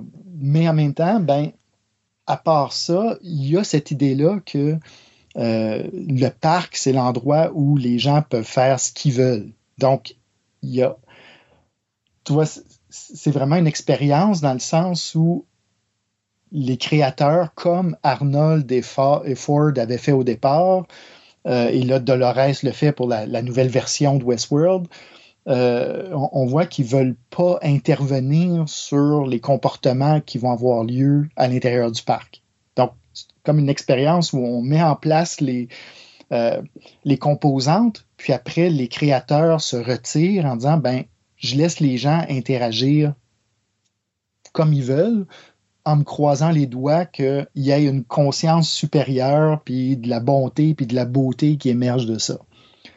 Euh, à plusieurs reprises à la fin de la série, les personnages sont assez sceptiques. Bernard en particulier va dire, ben écoute, euh, on peut bien essayer encore une fois, mais euh, on n'a aucune garantie que, ça va, que, la nouvelle version. Euh, William, encore là, l'homme en noir, qui est peut-être le plus cynique euh, face à l'être humain, lui va dire, ben, en fait, euh, tout ce qu'on va recréer, comme la première fois, c'est la guerre de tous contre tous. Puis comme il le dit, je pense qu'une de ses phrases les plus révélatrices, il va dire, ben, les cultures ne survivent pas à ces chocs-là, juste les coquerelles. Donc, il va dire encore, dans la deuxième version de ce monde-là, ben, euh, on, peut juste s'attendre à, ce qu'il reste les. C'est ça, c'est les, les, plus impitoyables qui, survivent. Puis, Dolores est prête à ça aussi. Euh, elle, le dit à un moment donné, elle dit, ben, finalement, si c'est la voie vers laquelle on va, où l'humanité s'extermine, ou même les humanoïdes qui sont trop proches de, l'humanité euh, s'entretuent, ben, il va rester moi, euh, encore là, le moi de cette mm. conscience-là. Donc, moi, je reste et je vais au moins être là pour raconter l'histoire. Donc, c'est vraiment la, dernière survivante qu'on peut imaginer après tout ce carnage-là, euh, qui va juste être là pour se rappeler de ce qui s'est passé, puis l'humanité va devenir euh, une sorte de, relique dans le passé de plus en plus éloigné jusqu'à temps que bon, ça disparaisse. Donc le, message est Le rêve de tout archéologue, mon cher ami Martin. oui, c'est ça, mais là, c'est le c'est la, survie dans la mémoire. Donc, tant que Dolores est là et on peut se brancher sur son cerveau puis voir ce qu'elle ce qu'elle a vu, c'est bon, mais une fois qu'elle, elle, elle disparaît, ben là, c'est. Tout disparaît. C'est la fin de tout. Là. Martin, y a-tu d'autres choses à rajouter sur l'univers captivant de Westworld? Écoute, comme je disais, il y a tellement de niveaux de sens. On, a suivi un fil dans cette histoire-là. Mm-hmm. Euh, évidemment, on, pourrait euh, en, ouvrir d'autres, mais juste mentionner le fait que euh, Jonathan Nolan et, Lisa Joy, dans les suppléments DVD de la série, entre autres, vont dire, ben, les, saisons 1 et 2 sont centrées sur la conscience, mais les saisons 3 et 4, pour eux, euh, sont, plus centrées sur le pouvoir des grandes euh, corporations sur l'être humain. Donc, il y, a vraiment cet aspect-là de la technocratie. Quand on parlait tout à l'heure de 1984, THX 138, etc., là, euh, pour les créateurs de la série Westworld, les, saisons 3 et 4 sont beaucoup plus liées à cette, euh, à cette tradition-là. Donc, en fait, ils viennent comme la, la superposer à, tout ce qu'on a, ce dont on a discuté à l'échelle plus individuelle, conscience personnelle. Ben, eux vont dire, ben ça, pour nous, aujourd'hui, cette conscience-là, elle existe dans un monde qui est façonné par euh, la grande industrie. Et là, ben, on rejoint, rejoint certainement des thèmes qui étaient présents dans Future World, mm.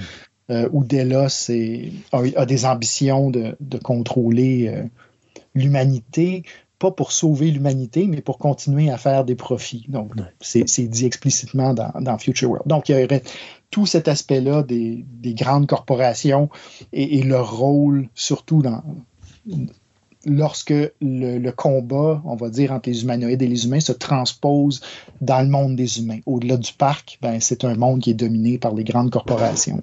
J'espère que ça, va donner l'occasion, ça va donner le goût aux gens de revenir et puis réécouter euh, Westworld. Je sais qu'il y a beaucoup de gens qui avaient écouté la première saison, qui avaient adoré, mais qu'à partir de la deuxième, ils trouvaient ça répétitif.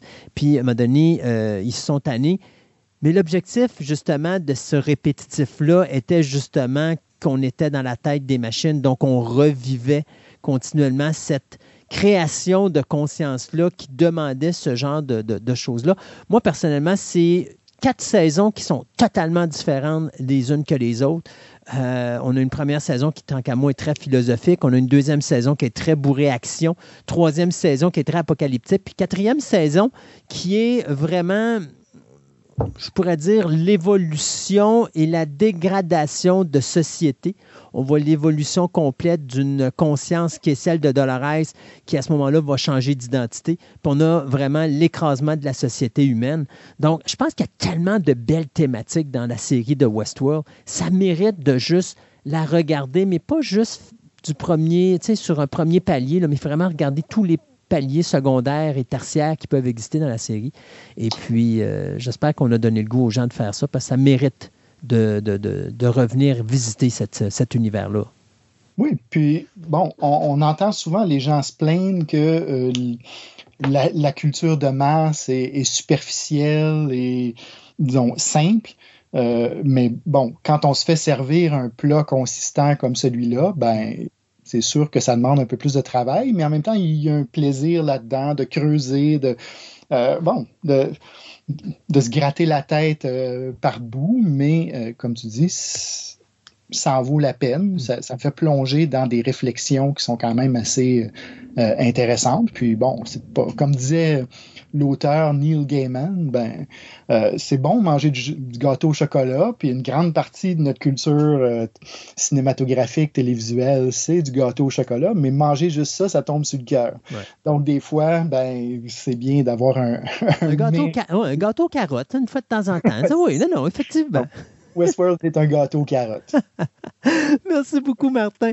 Euh, écoute, merci beaucoup de, toute cette magnifique chronique. Et puis, on a tellement d'autres choses, toi puis moi, à parler.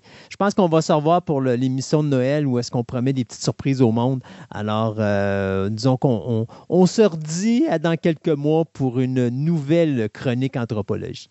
Certainement. Bye. In the beginning, I imagined things would be perfectly balanced. Even had a bet with my partner, Arnold, to that effect. We made a hundred hopeful storylines. Of course, almost no one took us up on them. I lost the bet. Arnold always held a somewhat dim view of people. He preferred the hosts. He begged me not to let you people in. The money men. Delos. But I told him we'd be fine, that you didn't understand what you were paying for. It's not a business venture, not a theme park but an entire world. We designed every inch of it, every blade of grass.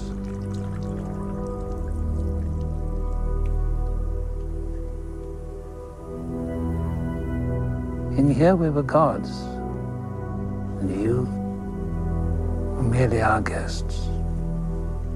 Habituellement, quand on fait une émission spéciale, je vais toujours vous faire comme l'historique des films et des séries télé ou qui ont rapport avec le sujet dont on parle. Maintenant, dans le cas de Westworld, je me dis, si vous voulez en savoir plus, vous avez toujours à écouter mon programme double que j'ai mis en même temps euh, en ondes de façon à compléter le document de Westworld parce que cette année, on célèbre quand même les 50 ans de l'univers fantastique euh, et de science qu'est Westworld. Donc, j'ai dit, il faut qu'on trouve une autre manière de parler cinématographiquement et télévisuellement de la série télé. Et tout de suite, je me suis rappelé de cette personne, cette charmante personne qui me disait toujours, à chaque fois que tu fais affaire avec moi, tu me mets toujours dans une ambiance de film d'horreur. Fait que je me suis dit, ben, elle a raison, alors on va tasser ça, puis on va aller dans le domaine de la science-fiction. Et donc, je suis content aujourd'hui de parler avec Marie-André dans ce ciné nostalgie en rapport avec l'univers de la science-fiction, Marie-André, de Westworld et Future World. Oui, allô Christophe. Salut. Une grande introduction pour finalement pas dire grand-chose, sauf dire qu'on va parler de Westworld et de l'univers. Donc, on va parler de Westworld, le film de 73. On va parler de Future World, le film de 76. On va parler de la série télé Beyond Westworld, qui est en 1980. Et bien sûr, l'excellente série Westworld, qui, elle, a été faite en 2016. Mais on va commencer par le début. On va commencer par, dans l'ensemble, comment tu trouves l'univers de Westworld? Dans l'ensemble, comme je te disais tout à l'heure, euh, j'ai 44 ans. Le premier film a été fait, c'est une autre époque pour moi. Oui, tu n'étais même pas encore en idée de conception. J'étais même pas née, même pas. C'est sûr que de revoir ce film-là aujourd'hui, mais il faut que je me mette dans le, contexte de l'époque, avec le public de l'époque. C'était très nouveau. Mhm. L'idée est géniale parce que c'était nouveau. Euh, mais c'est sûr que moi, c'est un, un, visuel, peut-être un traitement qui vient moins me chercher.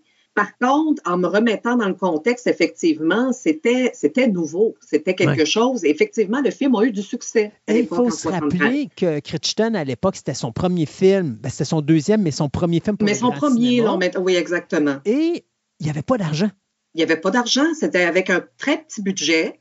Euh, il a réussi à aller chercher des acteurs très bien. Hein? On s'entend que non, c'est très bien joué, bon, ça. Mais c'est surtout l'idée de base. Parce qu'on lui avait demandé, je crois, à l'époque, euh, pourquoi tu n'en as pas fait un livre avant? Puis non, il dit non, je préférais le faire au grand écran. Ben, parce, parce, que, pour moi, en livre, ça n'aurait pas marché, ça, ça, cliquait pas, exactement. exactement. Textuellement, ça, ne cliquait pas dans sa tête, mais mm-hmm. visuellement, ça cliquait.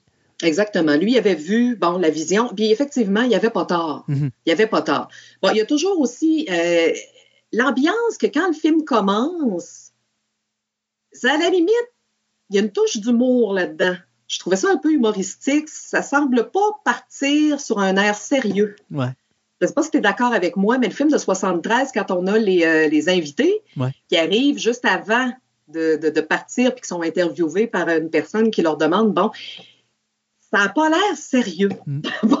moi, en tout cas, c'est l'impression que ça me donne.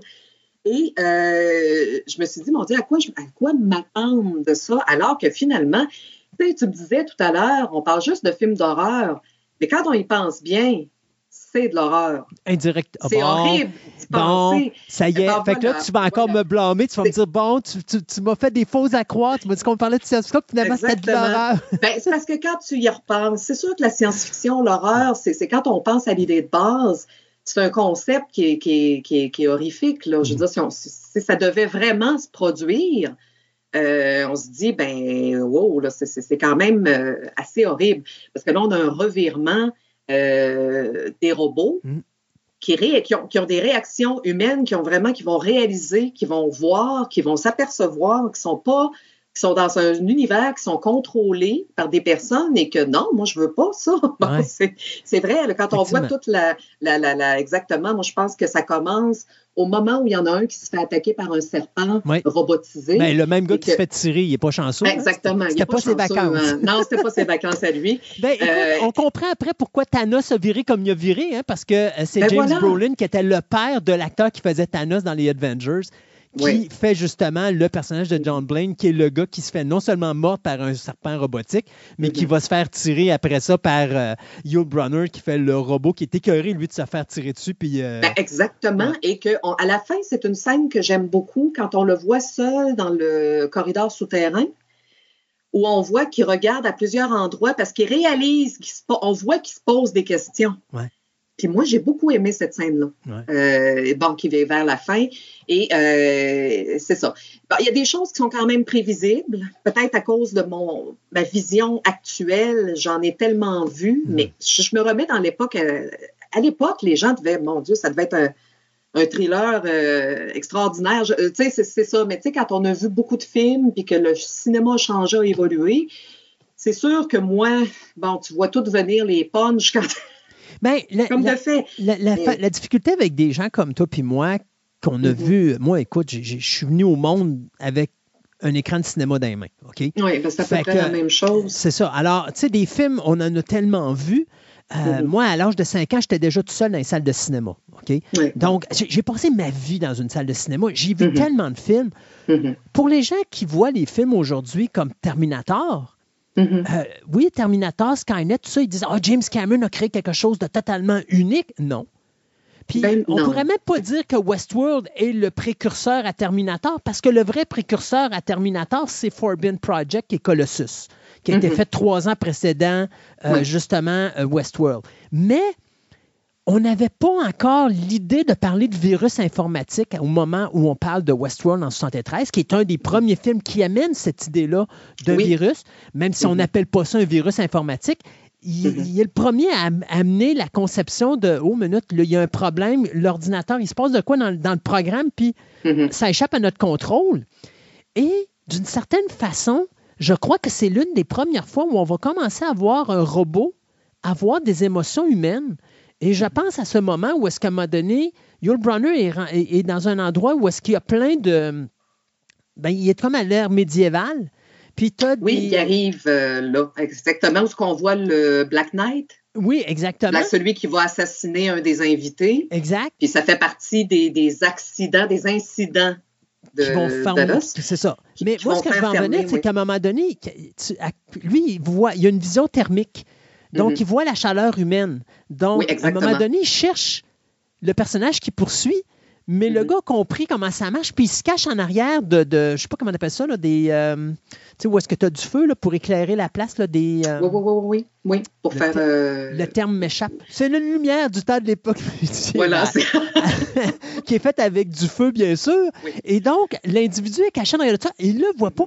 Et là, tu as un moment donné où Yul Brunner a une expression faciale où là, il se dit euh, Does not compute. Et Mm-hmm. par moment, je regarde son visage, puis j'ai comme l'impression OK, là, il a peur. Mhm. Il a peur parce Ben, qu'il sait que la que personne te est là. Ouais. Exactement. C'est ça que je te rappelais, c'est l'évolution des robots. En fait, c'est celui, celui qu'on on- on- on constate le plus d'évolution, de changement. De, chez le robot.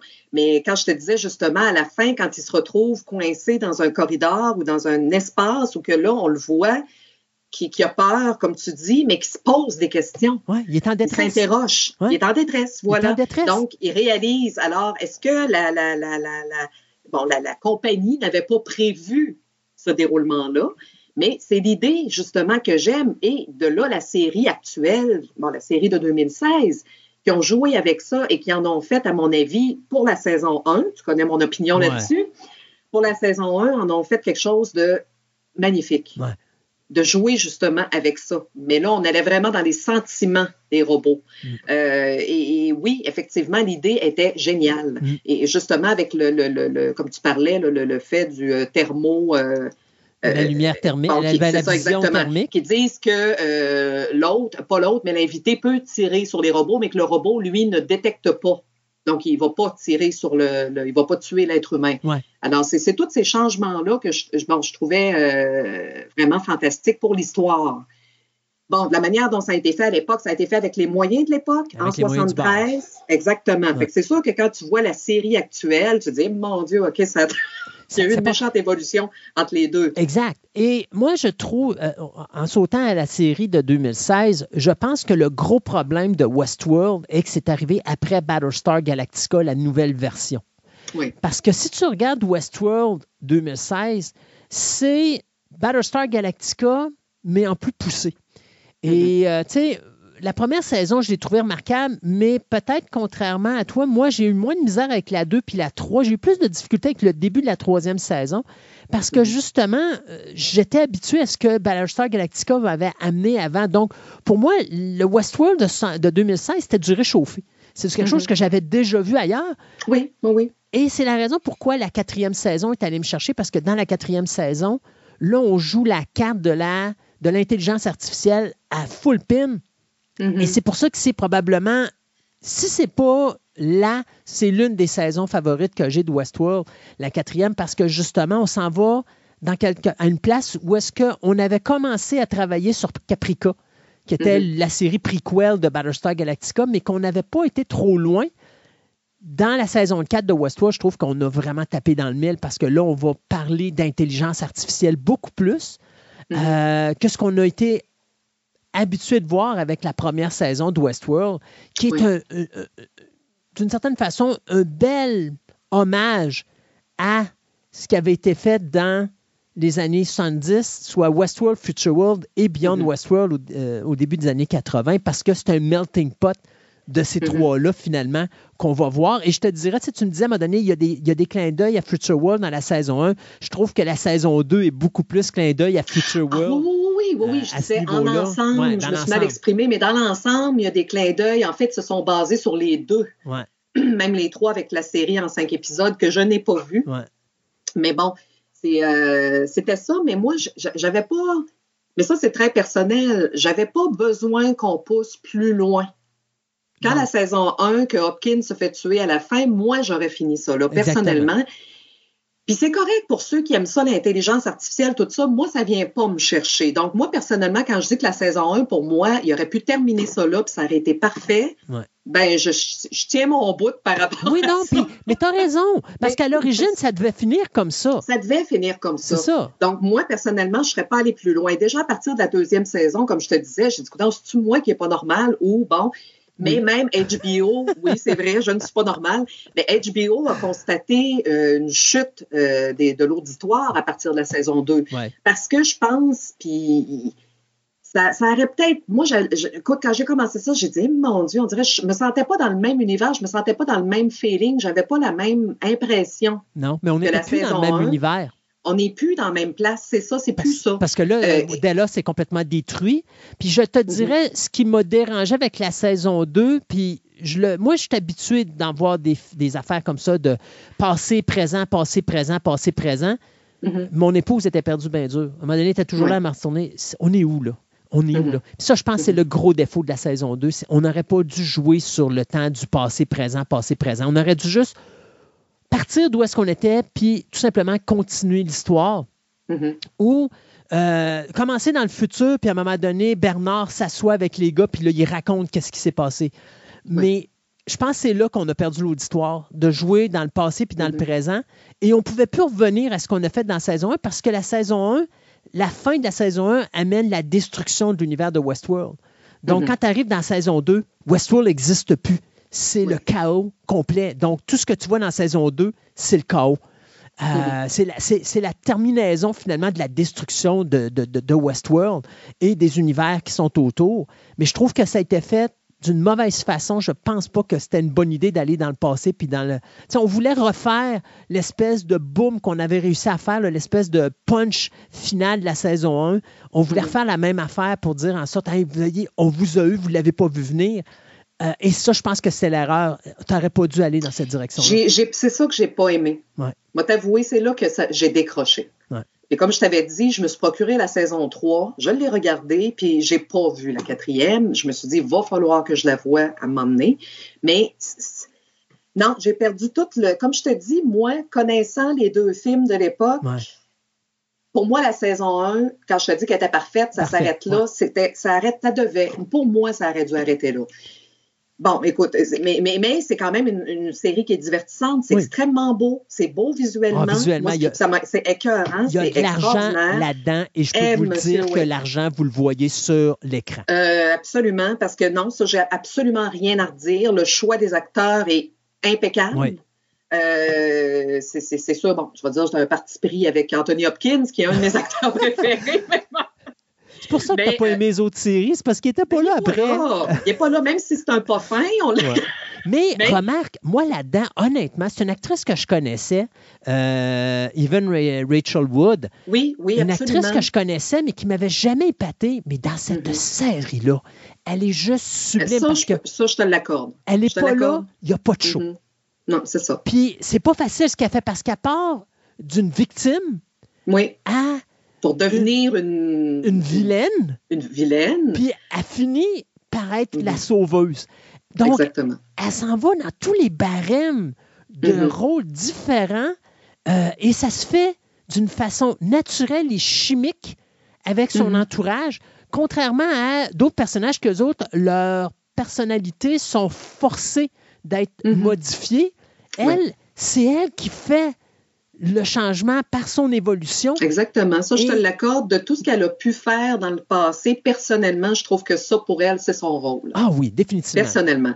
Bon, euh, Ed Harris, en L'homme en noir, Ah, il est parfait, qui est un clin d'œil à Yul Brenner, Ouais. effectivement, mais qui n'est pas, euh, bon, ben, il, il est, il est excellent.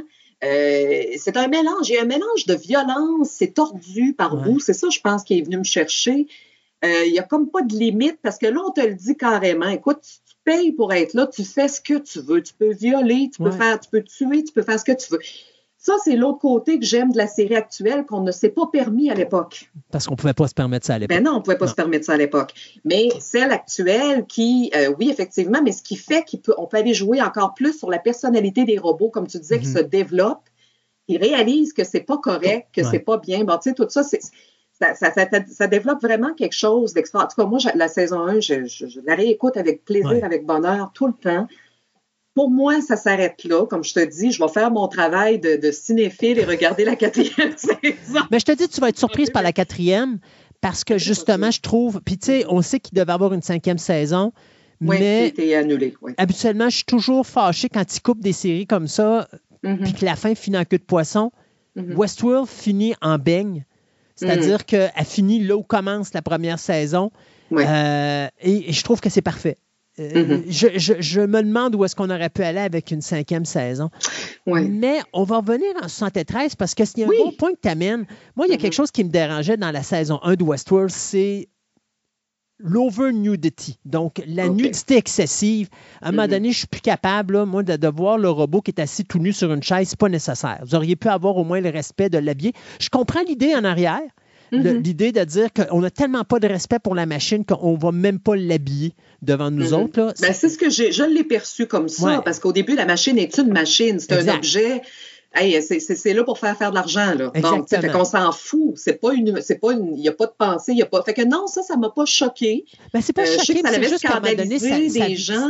Moi, ça venait pas me choquer, mais ça venait à être fatigué à un moment donné parce que, Ouais. tu sais, cette- on, arrive dans, on arrive dans cette période où les postes sur HBO, ben, le poste de HBO va faire des séries Mhm. télé, puis il y a de la nudité. Tu sais, Game of Thrones, c'est très Oui. axé sur la nudité, Mhm. choses comme ça. Puis à un moment donné, je suis comme tanné parce que je fais partie des gens qui se disent, sais-tu quoi, la nudité, si c'est nécessaire, monte-la, mais sinon, Oui, je suis j'ai d'accord avec besoin, j'ai pas besoin de ça. Euh, tu sais, il y en a des pervers qui aiment bien regarder ça parce qu'ils bon, tu sais, ils veulent voir ça puis ça les intéresse plus que le reste du show. Moi, je trouve que ça casse l'am- l'ambiance d'un film parce que tu t'en vas dans un endroit où est-ce que tu c'est personnel rendu là. Mhm, J'aime pas mhm. nécessairement aller dans ces endroits-là. Peut-être euh, peut-être la demande. On vit dans une- Oui. bon, en 2023, c'est ça. On vit Oui. dans un monde de, de, Exact. de Oui, t'as nudité, de violence, de bon. Comme la violence aurait pu, comme les, les scènes de viol et tout ça, pour moi, c'est de l'over aussi. Oui. Euh, c'est très, très agressif. Très bien fait. Mais quand même, est-ce que Ouais. c'était nécessaire d'aller jusque-là? On aurait pu, comme à l'époque, le comprendre d'une autre manière qui s'en allait là. Bon, mais aujourd'hui, c'est ça. On le montre, Ouais. on le met euh, en avant-plan, tout ça. Mais en même temps, oui, je suis d'accord avec toi, mais en même temps, c'est ce qui fait que ça m'a accroché Ouais. d'une certaine manière de dire ils ont poussé la chose jusque-là. Ben, en réalité, comme j'en Mais- viens à dire, là où tu le prends, c'est parce que tu n'as tellement pas de respect pour la machine Exactement. que tu vas même pas l'habiller. Pour- Exactement. Puis euh, tu l'abandonnes, tu la laisses là. C'est ça. La compagnie se charge de le remettre euh, sur le piton, puis on, on, la- on le fait rejouer le lendemain, puis c'est correct, c'est comme ça. Exactement. Mais comme tu dis, chose qu'on on se permettait pas, moi, c'est sûr que c'est plus peut-être de mon époque d'avoir un visuel comme ça, de voir des choses comme ça. Dans les années 70, comme tu dis, il n'était pas autorisé à faire ça. Ben, tu commençais. On tu commençais. commence- Rappelle-toi, l'année d'avant, Westworld, tu avais la maison sur la gauche de Wes Craven. Oh, ça, oui, Ça avait effectivement. été rough, Oui. là. Oui, Mais euh, moi, je pense que ça va avec la mentalité de l'époque. Un homme n'aurait pas nécessairement. Tu sais, comme quand tu que- vois. Quand tu vois, mettons, le, le- le personnage de Richard Benjamin, quand Mhm. que il est confronté avec la prostituée, il n'est vraiment pas à l'aise parce que pour Non, lui, c'est comme non, non. Moi, je suis un homme marié, Mhm. euh, je suis pas nécessairement la personne qui va courailler, donc Mhm. je suis pas à l'aise. Même si je, je suis divorcé, je suis pas à l'aise d'être avec une autre femme. Puis là, Mhm. on, se connaît pas, on s'est pas parlé. Là, c'est juste, c'est comme si tu serais une prostituée. Tu as un malaise Oui, de société Mhm. en 70 que je trouve qui est justement empêche ce qui est beaucoup plus libéral en 2016. Aujourd'hui, on Mhm. s'en fout. Aujourd'hui, euh, les enfants vont sur euh, Internet, puis euh, ils vont aller sur les Mhm. sites porno, puis ils ont tout d'en face. Euh, Donc, tu sais, c'est plus aussi tabou en 2016 que dans, les dans Mhm. les années 70. Mais tu sais, même quand tu vas parler du Future World, Mhm. euh, tu as encore cette- ce malaise avec le personnage qui est interprété par euh, euh, Blythe Denier, où est-ce que, tu sais, à un moment donné, euh, elle se fait inviter à aller dans une chambre avec... c'est même pas Blythe Denier, excuse-moi, non, il y, a- une femme dont je me rappelle plus c'est qui l'actrice, mais il y a une femme à un moment donné que, tu sais, t'as t'as un, t'as un robot mâle à côté d'elle, puis qui, tu sais, il essaie de la convaincre d'aller dans une chambre avec lui, puis elle n'est pas à l'aise. Elle dit, voyons, je suis Mhm. à Oui. mon âge, je ne peux pas faire ce genre de Mhm. choses. Oui, puis je vais te faire vivre des, des, des, des fantasmes que tu n'as jamais vécu, puis tu vas Mhm. connaître l'extase et tout ça. Puis là, tu sais, que la madame est sur le bord, elle est excitée, mais l'autre bord, elle est sur le bord d'être Elle n'ose choquée. pas de franchir, c'est ça. Parce que c'est dans cette mentalité-là Oui. euh, qui peut déranger aujourd'hui certaines personnes qui vont regarder Westworld, Future World, puis se dire, voyons donc, euh, allume la fille, là, t'es vieille fille, mais c'était Ben, la ça. génération des années 70. C'était cette génération-là. Quand je dis quand on voit des films de cette époque-là, Ouais. qu'il faut se remettre dans le contexte de l'époque. C'est pour ça qu'il y a des gens qui ont des déceptions, comme tu dis. Mais je dis non, remets-toi à cette époque-là, c'était comme ça que ça se passait, c'était ça. Bon. Aujourd'hui, c'est autre chose. Moi, aujourd'hui, je trouve que c'est peut-être une autre extrême. Ça, c'est aux gens de, de gérer ce qu'ils voient sur l'écran, là. Mais bon, je me dis, comme tu dis, oui, c'est vrai que c'est pas nécessaire des fois d'aller jusque-là, effectivement. Mais en même temps, comme je me dis, il y a toujours comme la possibilité qu'ils s'autorisent des choses Ouais. qu'on s'autorisait pas à l'époque. Ouais. Bon. Mais euh, ce qui fait aussi, mais il y a le visuel, il y a la musique. Quand on disait la Oui. musique, euh, excellente. Euh, Puis partout, hein, à, part, tout. à part Beyond Westworld, la musique de Westworld est sublime, surtout pour les moyens Mhm. qu'ils avaient.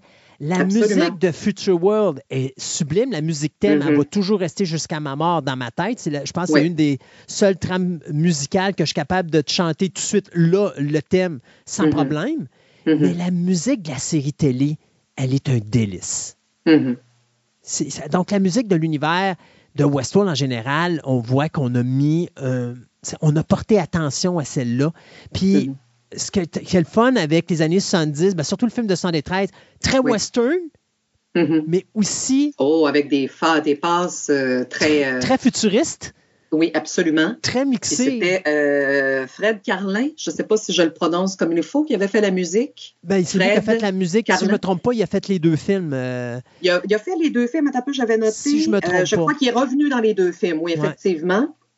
Mais euh, ce que j'ai constaté avec la série euh, actuelle, Mhm. c'est que quand on écoute l'intro, quand on écoute des passages de la musique, on a une référence à son style de l'époque. Ouais. Donc, j'ai trouvé ça génial. En plus d'aller chercher comme les pièces au piano, qui sont des pièces très modernes, Ouais. comme du Radiohead, mais le faire avec un piano mécanique. ouais, Ça, j'ai trouvé ça génial. ouais. Vraiment, là. Puis euh, je me suis acheté la, la trame sonore et puis je regardais, puis ils ont réutilisé ce système-là par la suite. Mais déjà là, en écoutant le thème, puis en écoutant des passages, je me suis dit, OK, il y a quand même un clin d'œil à la trame sonore qui avait été fait à l'époque. Ouais. Donc, ils ont respecté ça. En gros, ils ont respecté la base, Ah oui, l'idée de base, mais ils ont, ils ont, ils ont, ils ont vraiment... ils ont euh, extrapolé, ils ont, ils ont extrapolé, évolué. exactement. Ils ont évolué puis ils en ont fait quelque chose d'extraordinaire. Comme je dis, ça vaut la peine. Mais quelqu'un qui n'a jamais vu euh, ce qui a été fait dans les années 70, c'est important de le voir si vous aimez la série actuelle. Au moins Euh, pour parce comprendre que- les clins d'œil. Exactement, au moins. Et euh, et il y en a. Il y en a en masse. Donc, c'est ça. Fait que non, c'est- Mais il faut se remettre, c'est partir avec l'idée qu'on se remet dans le contexte de l'époque. Si vous n'êtes pas une personne qui a vécu à cette époque-là, comme j'avais un ami qui adorait Westworld, mais lui, il a l'âge, il a vécu, il a vu ça au cinéma, il a tripé, on y en parle aujourd'hui, c'est un beau souvenir pour lui. Mais il a vécu ces années-là, donc il savait que, bon, c'est ça, là. Mais c'est important de le voir. Et comme je disais, ben, l'idée, naturellement, Future World, là, on change un peu de. de ben, c'est pas le même réalisateur, premièrement, mais on change un peu de style aussi. Oui. Parce que là, on a vraiment un petit peu plus une touche humoristique. Ah, ben, écoute, Peter Ben, Fonda. euh, ouais, c'est ça. mais oui. honnêtement, Future World fonctionne principalement à cause de la chimie entre Fonda et De Niro. Oui, ben, c'est ce que j'allais dire. Je pense que ce qu'on retient du film, c'est principalement le duo. Ouais. Euh, ces deux-là ensemble. Principalement, il y a l'idée du clonage qui est introduite justement de dire on fait venir des invités dans le but des cloner, d'en faire des robots, puis que les robots vont tuer les personnes d'origine. Cette idée-là qui a été apportée. Mais à un moment donné, je trouvais qu'il y avait peut-être un petit peu trop de choses dans ce film-là. Dans Future Je World? ne sais pas si tu es d'accord, moi. Ben, la, la base est là. Je, je, je pense que le, le, le, le- le problème de Future World, le premier problème, euh, on a voulu dire aux gens, Yul Brunner fait partie du film, puis finalement, on le voit juste dans une petite séquence. Fait qu'il y a beaucoup de gens qui ont été déçus de ça, alors, parce qu'on s'attendait de revoir ce qu'on avait vu en 73, ce qui n'était pas le cas. Mhm.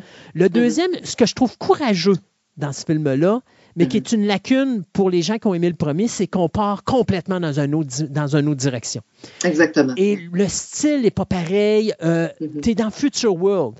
Tu n'es pas dans Westworld. Donc, euh, on va faire un clin d'œil pour une séquence spécifique pour Westworld parce qu'on va retourner dans l'univers de Monde Ouest. Mais euh, le reste est dans Future World. Donc, tu es dans le futur. Donc, tout le film est beaucoup plus axé sur la nouvelle technologie que une technologie bas niveau que pour nous, aujourd'hui, on regarde dans, dans le film de 73 puis qu'on dit, ouais, c'est vraiment fait avec les moyens du bord, avec les gros ordinateurs, puis les bobines qui tournent, puis tout. Mais là, Mhm. dans Future World, tu es rendu avec la. C'est quasiment de l'impression 3D, mais en virtuel. Donc, Mhm. tu n'as même pas la création physique d'un objet. À un moment donné, il crée des robots juste en, pro- en- en appuyant sur un programme. Il appuie sur un piton, puis là, les trois robots apparaissent dans une Ouais. sphère. Ouais. Euh, ça, c'est peut-être un petit peu trop poussé, mais euh, tu sais, on voit qu'on n'est plus du tout dans la même dimension. Mais la force de Future World, c'est Clark. Ben oui! Clark? oui, le robot. Ah, mon Dieu, oui, c'est exactement. Je l'adore. Le robot, euh, oui, absolument. Et ça, c'est la force d'un bon metteur en scène parce que euh, on voit pas Clark très souvent dans le film. Non. Mais quand, à un moment donné, son, entre guillemets, son maître le quitte, Les émotions. les émotions, tu le vois qui se met les deux mains, incroyable, ben c'est oui. ça, il se met les Oui, deux oui, mains dans la tête. Et c'est un robot que tu vois peut-être 10 minutes dans le film, mais tu viens de faire un lien. Et tu sais, des fois, on dit souvent qu'un un bon metteur en scène va utiliser plus l'importance de ses personnages que l'importance de son histoire. Je pense que le réalisateur, c'était Richard Heffron, s'est rendu compte que mon scénario, il est bidon, il n'y a pas de contenu à Mhm. l'intérieur. Je vais m'attaquer à mes personnages et je pense que c'est la raison pourquoi qu'on tombe en amour avec Peter Fonda puis euh, Blade Denier en partant. Oui. Et qu'on on va tomber aussi en amour avec la relation entre le personnage de Harry et le personnage de Et Clark. Clark. Oui. Parce que justement, Harry est un des derniers techniciens qui travaille sur Mhm. place, qui est un gars bougon, qui arrête pas de chigner après les machines parce que lui fait la job sale, pour, parce que les machines sont pas supposées Mhm. faire, parce qu'il faut qu'il travaille dans l'eau, qu'il travaille dans ci, puis qu'il travaille dans ça. Puis il est le Mhm. dernier technicien. Et il a volé justement le dernier robot qui vient de l'univers de Westworld des années Oui, 70. oui, oui, Mhm. Et euh, d'ailleurs, c'est un robot, et c'est d'ailleurs le seul avec lequel, et je trouve ça vraiment amusant, le seul avec lequel tu crées un lien émotif, et c'est le seul Mhm. robot qui n'a jamais de visage. Ben, exactement, parce que je pense qu'il avait expliqué, écoute, je- peut-être je me trompe, mais il n'avait pas retiré lui-même son visage. Ben, euh, en réalité, a- euh, Clark est devenu à l'aise avec le fait de ne pas avoir de visage. Le visage, c'est ça, je pense. En tout cas, bref, c'est ça, je ne savais pas si j'avais bien interprété, mais il l'avait retiré. Ben, c'est Harry, à un moment donné, qui l'a réparé. Oui. puis il l'a juste Il n'a pas voulu le remettre, je pense. C'est ça. C'est ça, puis il n'en voulait plus. Bon, Puis, puis Clark n'a jamais fait de, de problèmes avec ça. Ça fait que Mhm. Clark est devenu habitué de ne pas avoir de visage, puis Harry, lui, est, est devenu habitué de voir son robot pas de visage. Mais le seul robot avec qui tu crées un lien émotif, C'est lui. c'est celui qui n'a pas de visage. Oui, oui. Et, Absolument. Et ça, c'est et, et ça, c'est un méchant beau message dans ce film-là parce que là-dedans, la robotique est, je te dirais, diabolique. Parce que tu te rends compte que là, c'est vraiment la machine qui essaie de prendre le contrôle de la race humaine, ce qu'on va voir dans la saison 4 de Westworld. Mhm. Mais le seul robot avec qui tu as une émotion, c'est le Mhm. seul qui se prend pas pour un humain. Oui, exactement. Fait qu'il reste lui-même. en fait. qui reste lui-même et qui nous donne des émotions quand que Harry part, que là, Mhm. tu as Clark qui se met les deux, la tête dans- entre les deux mains. Oui. Dans sa oui. tête, c'est comme Ouais, OK, je le reverrai plus. Ah, c'est ça, c'est ça. Mais en fait, c'est. The Future World, un film de quoi d'une heure 45. Ouais, c'est à peu près Ce 107 que j'ai retenu, je pense que oui. Ce que j'ai retenu, c'est vraiment le duo Peter Fonda puis euh, Blight Ouais, et euh, Clark et Harry. ouais. C'est ce qui est venu vraiment, tu sais, c'est. C'est. à la limite, c'est ça, c'est un l'humour, parce que c'est sûr que là, on n'est plus dans le sérieux Mm.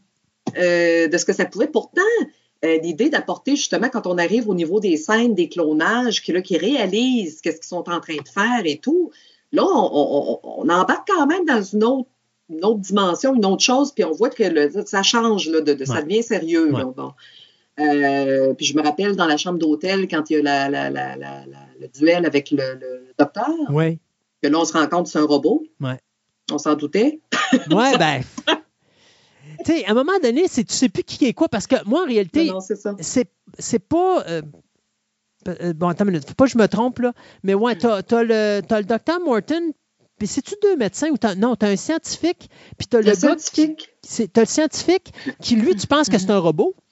Mhm. Puis t'as le gars qui finalement euh, gère comme le, le PR de la compagnie, Oui. c'est lui qui rentre dans la, dans la dans chambre. la chambre d'hôtel, puis que là, justement, l'autre, il arrache le robot. visage, puis c'est un robot. Bon, lui, voilà. je ne l'ai pas vu venir que ça serait un robot. Moi, c'était le médecin que je voyais, puis je me disais, OK, lui, c'est une machine, il n'y a pas d'émotion, tout ça. Puis Mhm. finalement, à la fin, tu, tu le sais pas vraiment, mais moi, je continue à dire que lui, c'est encore un humain, puis Mhm. que justement, il contrôle les machines, puis qu'il a une Mhm. idée. Et ça nous amène à Beyond Westworld, parce que, tu sais, d'un côté, je me disais, OK, ils sont tous servis de ce médecin-là pour faire en sorte que c'est le médecin qui s'est sauvé de Westworld avec juste tous les robots, puis que là, il essaye de prendre le contrôle de la Terre en Mhm. créant des machines avec des plans incroyablement stupides pour Mhm. essayer de nous faire croire que de changer le chanteur d'un groupe rock, ça va amener à la destruction de la race humaine et, à la, et au Mhm. contrôle des machines sur, sur l'être humain. Tu sais, Il y, Ouais. il y avait une, une bonne conception en arrière, mais on est tombé dans la stupidité d'une émission de série de télé des années 80, comme on avait avec Charlie's Angels, ou est-ce que c'est une série qui a très mal vieilli? Si vous n'avez pas euh, réécouté Charlie's Angels, faites-moi confiance, vous ne voulez pas. J'ai acheté le coffret ici, ça m'a coûté 15$, piastres, ça valait 15$. piastres. Euh, tu sais, c'est- genre, à chaque épisode, il y a une poursuite, puis tu te dis, OK, quand est-ce qu'on va avoir. Parce qu'à un moment donné, on a même une poursuite en, en patin à roulette. Là. Puis là, je suis là, je dis à ma blonde, je dis quand est-ce qu'on va avoir une poursuite en planche à roulette ou est-ce que les filles vont partir avec leur planche à roulette, courir après le criminel qui lui est en planche à roulette? Tu sais, à un moment donné, c'est ridicule. ça- C'est Oh, juste oui. stupide. Mais Beyond Westworld, malheureusement, c'est tombe là-dedans. Ça tombe dans ce créneau de. de- on a un, un bon concept de base, mais on n'a pas d'argent, donc on va tomber dans des histoires traditionnelles policières à la SWAT, à la à Charlie's Angels, à la ci, à la ça, où est-ce qu'on va juste dire il y a un gars qui crée des machines, puis il remplace des personnages qui vont amener à la chute de la race humaine. Mhm. OK, fais ça face à un, je sais pas moi, au, au propriétaire d'une compagnie d'armement, je comprends. Euh, fais ça face à euh, quelqu'un qui est un général de l'armée, je comprends. Fais ça avec un vice-premier ministre ou encore un vice-président ou, fais ça avec des gens importants. Pas avec un chanteur de groupe rock ou encore euh, une personne que.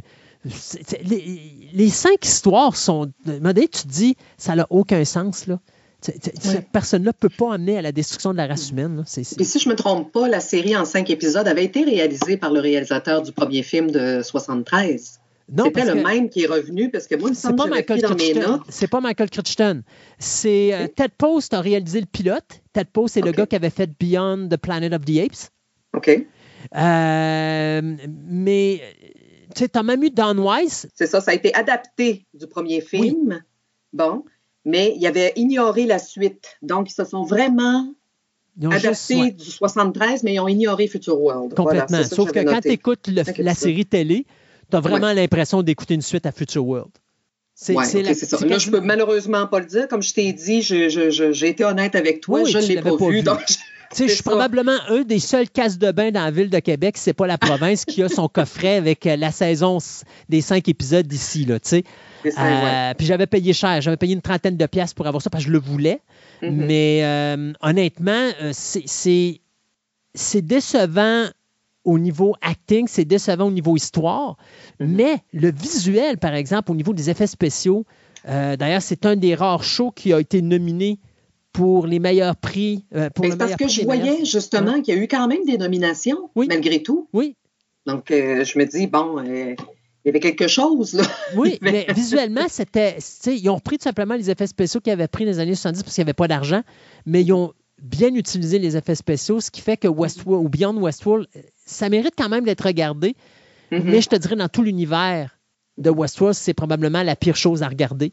Euh, tant qu'à ça, euh, moi, j'ai préféré de loin Future World comme suite parce que je trouvais que Future World, il y avait des, Future World, il y avait des belles choses dedans. pour C'est une belle suite, je trouve. c'est une suite qui est, je trouve, trop ignorée euh, à Westworld. Je pense qu'on le sous-estime pour ce qui est. Parce que je pense que justement, puis même Westworld, à un certain point, je trouve qu'on le sous-estime, mais quand on regarde pas du premier coup d'œil, mais qu'on regarde en dessous, il y a tellement de choses qui sont intéressantes. Il y a des choses, mais aussi, qu'est-ce que j'avais noté euh, comment j'avais le, réalisateur à l'époque avait pris une année sabbatique après le, tournage du film parce qu'il n'avait pas aimé la réaction des gens. Il s'attendait pas à ce que les gens réagissent de cette manière-là. Parce que lui, dans sa tête, il a fait le film, il y avait une vision, mais les gens n'ont pas vu sa vision à lui. J'avais lu, en tout cas, qu'il avait pris une année sabbatique après ça pour se remettre de ses émotions. Ben, il y avait ça, puis il y avait le fait qu'il était épuisé parce que c'était sa première expérience. Il connaissait absolument rien. Et mm-hmm. Crichton a été très chanceux parce qu'il faut dire que Crichton a été mm-hmm. formé euh, au niveau médical. Puis à un moment donné, euh, il s'en va complètement dans une autre direction où il décide que, bon, il va devenir auteur, il va mm-hmm. écrire des livres. Puis lui, dans sa tête, un jour, il a le goût d'écrire, de faire du, cinéma, puis il va réaliser un film à la télévision. Mais il n'y a aucune expérience cinématographique. Mm-hmm. Et sa chance dans Westworld, c'est d'avoir une équipe incroyable qui est en arrière de lui puis qui l'ont soutenu. Parce que tout le monde a embarqué dans son projet, parce que tout le monde a tripé. Mais le stress que ce gars-là a eu parce qu'il n'y avait pas d'argent pour créer son univers, euh, puis pour ce qu'il a fait avec l'argent qu'il avait, écoutez, on parle d'un budget de 1,2 million de dollars. Ah, c'est pas énorme. C'est de la merde pour, cette époque-là, pour ce qu'il a fait. Euh, tu sais, pour donner une idée, là, par mm-hmm. chance, il faisait, euh, à l'époque, quand il a fait Westworld, la raison pourquoi son projet avait été rejeté par Warner Brothers, c'est que Warner Brothers tournait au même moment Logan's Run. Oui, exactement. Oui, Et quand il a fait Westworld, il a utilisé des décors de Future mm. World, euh, pas de Future World, mm-hmm. mais de euh, Logan's Run. Logan's. Run qui est sorti trois ans après mm-hmm. Westworld. Donc, c'est drôle quand même de voir ça aller, euh, mais la compagnie qui l'a dompé parce qu'ils autres, ils mettaient l'argent sur Logan's Run, lui ont permis d'utiliser des décors de Logan's Run pour lui permettre de faire, son, film, alors que son film est tourné par une maison de compétitrice. Mm-hmm. Et tu as toute l'équipe de producteurs, directeurs photo, directeurs ci, directeurs ça, qui est en arrière de lui, qui l'ont soutenu, qui ont mhm. dit Garde, je m'en occupe. Occupe-toi de tes comédiens, je m'occupe du reste. Je sais ce que tu veux, euh, je m'occupe du reste. Et c'est ce qui a fait que Christian a réussi à s'en sortir, mais le gars était brûlé à la fin de la ben, C'est ce que, ce que j'avais lu aussi, mais euh, aussi, c'est ça, la déception, par rapport à. C'est ça, le message que lui voulait envoyer, puis les gens n'ont pas du tout interprété comme ça. Euh, c'est quoi, eux autres voyaient juste le film d'action? Et ils voyaient surtout, euh, comme je pense qu'on voit en premier plan, le robot qui veut prendre la place de l'humain ou anéantir la race humaine, mhm. premièrement. Lui, son intention, c'était de mettre en garde contre les entreprises. Semblerait. C'est ce que j'ai noté en traduction, là, mais de mettre en garde contre les entreprises. Donc, lui, il y a eu comme une déception quand il a vu la réaction du public par rapport à son film, de dire ils n'ont pas compris parce que c'était pas, pas ça que je voulais faire. Mhm. mais, mais, à première vue, c'est sûr que moi aussi, quand je regarde Westworld, je me dis OK, c'est vraiment la, robotique qui va finir par prendre la place de l'être humain. Finalement, de se débarrasser de la race humaine pour euh, occuper le monde. Mais lui, c'était pas son idée pas de ça. base. Non, c'était pas ça du tout. Sais-tu, moi, ce que j'ai quand j'ai vu Westworld, Mm-hmm. puis je saurais pas, parce que la première fois, moi, je l'ai vu, euh, je l'ai vu au cinéma. J'avais. sept- J'avais. Attends une minute. Je suis né en 67, 73, donc j'avais 6 ans. Mhm. OK? Euh, c'est le film d'action. Oui. C'est c'est le tripage de machine et tout ça. Quand j'ai revu ça à l'adolescence, euh, c'était un peu comme Terminator. C'est comme, ah, OK, le danger de l'intelligence artificielle et tout ça. Je l'écoute aujourd'hui et je- quand j'écoute Westworld, je pense au racisme. Oui. Et autant Oui, dans, la, dans série de 2016 que le film de 73, Mm-hmm. où les machines sont des esclaves de Oui, l'homme blanc. Qu'on- on- on est, parce que tu vas jamais voir un homme de race afro-américaine dans Westworld ni dans Future World. Tu ne vois Mhm. que des blancs. Et automatiquement, dans ma tête, c'était oh, l'esclavage. Mm-hmm. Et quand j'écoute ce film-là maintenant, je ne vois que l'esclavage. Mhm. L'être humain, l'être humain qui contrôle une race, qui sont les machines, puis qui vont les utiliser, qui vont les descendre, qui vont les écraser.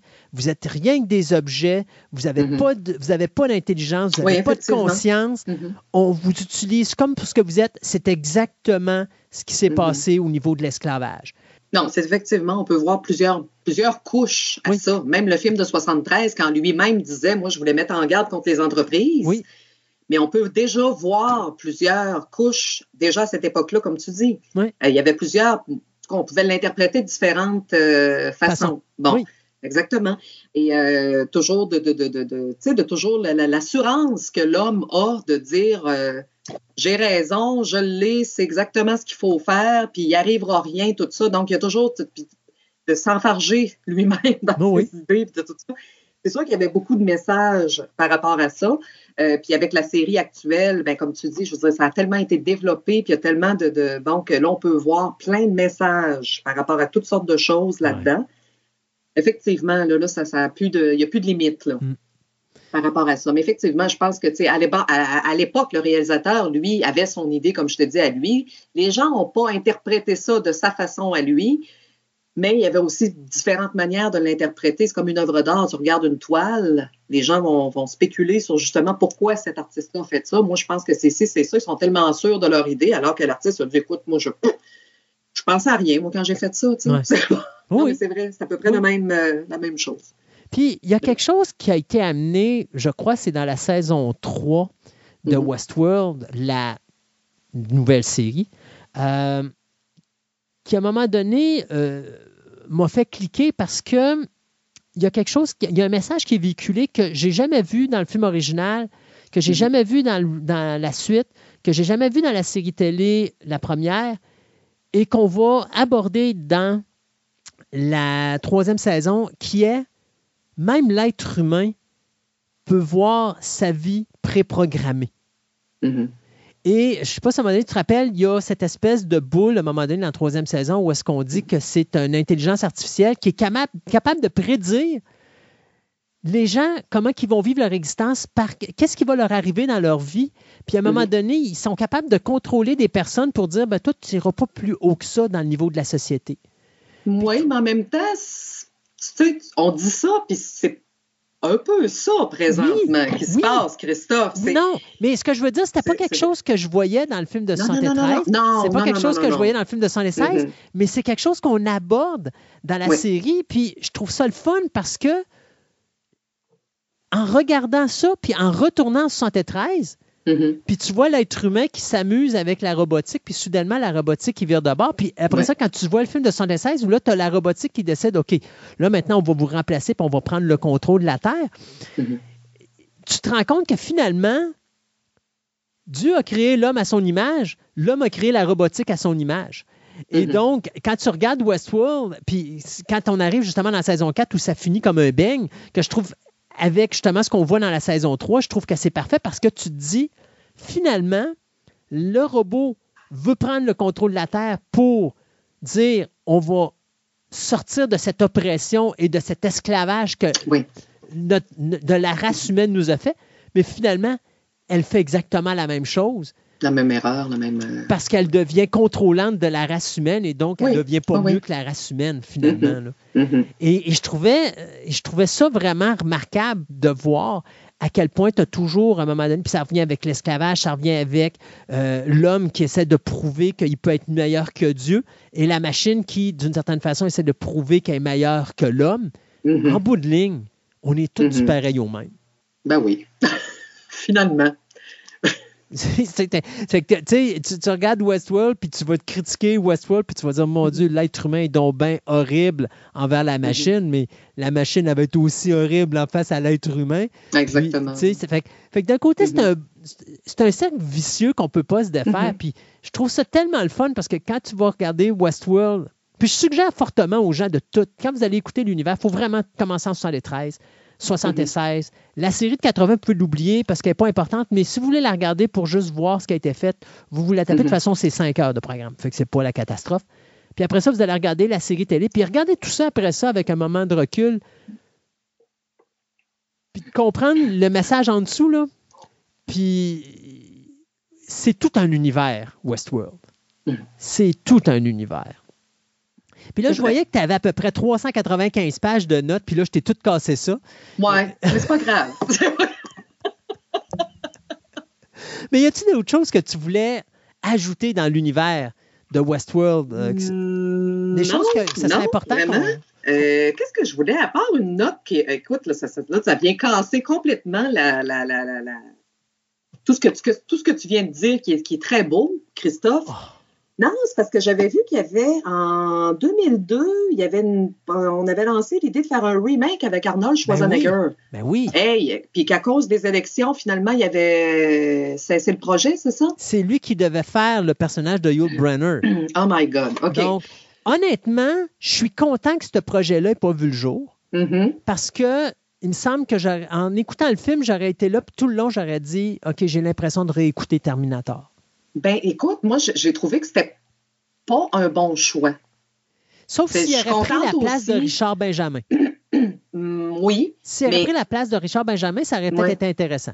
Mais Oui, peut-être. Mais en tant que euh, le, le, le, le, le, le, le- le- voyons, le, le gunslinger, c'est ça? Ouais. Gunslinger? Bon, moi, non, vraiment pas. Fait que non, je suis contente d'une certaine manière que ça n'ait pas été fait. Mais finalement, de ce que j'ai compris, c'est que ça a tellement été reporté parce qu'ils disaient on annule ce projet-là, mais l'idée est encore là. Ouais. Puis on revenait, on revenait, on revenait jusqu'à en arriver à la série de HBO, Ouais. qui finalement a abouti des années plus tard, finalement. Bon. Mais c'est ça, non, j'avais, lu ça comme ça. J'ai dit, oh mon Dieu, avec Arnold, ça avait été spécial, mais moi, dans ma tête, je ne pouvais pas le voir dans cet univers-là. J'aurais eu l'impression Terminator ou Total Recall. Ouais, exactement. Ben, Ouais, c'est ça. aurait Effectivement, ça aurait été euh, bizarre. ouais, ça aurait été spécial. Mais ça aurait, Bref, été, ça aurait été un gros film d'action. Euh, Puis, dépendant où est-ce qu'Arnold aurait été situé, ben, tu sais, ça aurait été Westworld avec Arnold dans le rôle de Yul Brenner, tu aurais vraiment eu Terminator. Mhm. Et si ça aurait été de l'autre côté, puis là, il aurait été un invité, puis que là, il doit se battre contre les machines, Mhm. ben, je sais pas jusqu'où il aurait été, parce que est-ce qu'il aurait été poursuivi par juste un robot ou est-ce qu'il aurait Mhm. fallu en mettre plusieurs? Sais, ça aurait été bizarre. Est-ce que ça aurait été drôle? Par exemple, j'aurais été curieux de voir Arnold comme visiteur, Mhm. puis se battre contre des machines sans utiliser de gun. Oui. Ça, ça aurait été intéressant. Mhm. Parce que là, tu aurais vu un autre côté d'Arnold où est-ce que là, il est, obligé d'utiliser sa tête Mhm. et non pas ses gros bras parce qu'il peut rien faire contre une machine. Puis il n'y a pas d'armes pour se défendre contre les robots. Et ça, j'aurais peut-être été intéressé à regarder ça parce que ça aurait été une autre façon d'Arnold de pousser l'acteur dans un territoire inconnu. Ben, ça, ça a déjà été utilisé, par contre, quand il a fait le film Maggie. Oui, mais Maggie vient de Ah. se faire. Oui. Là, on parle de 2002. Oui, c'est vrai. c'est Donc vrai. là, tu es dans une C'est période qu'à chaque fois que tu vois Arnold, quand il n'est pas dans Non, une c'est comédie... toujours des films d'action, c'est toujours des films guns, c'est toujours dans- des c'est guns, c'est ça. Oui, oui. De le voir comme un visiteur, pas de gun, confronté à une machine.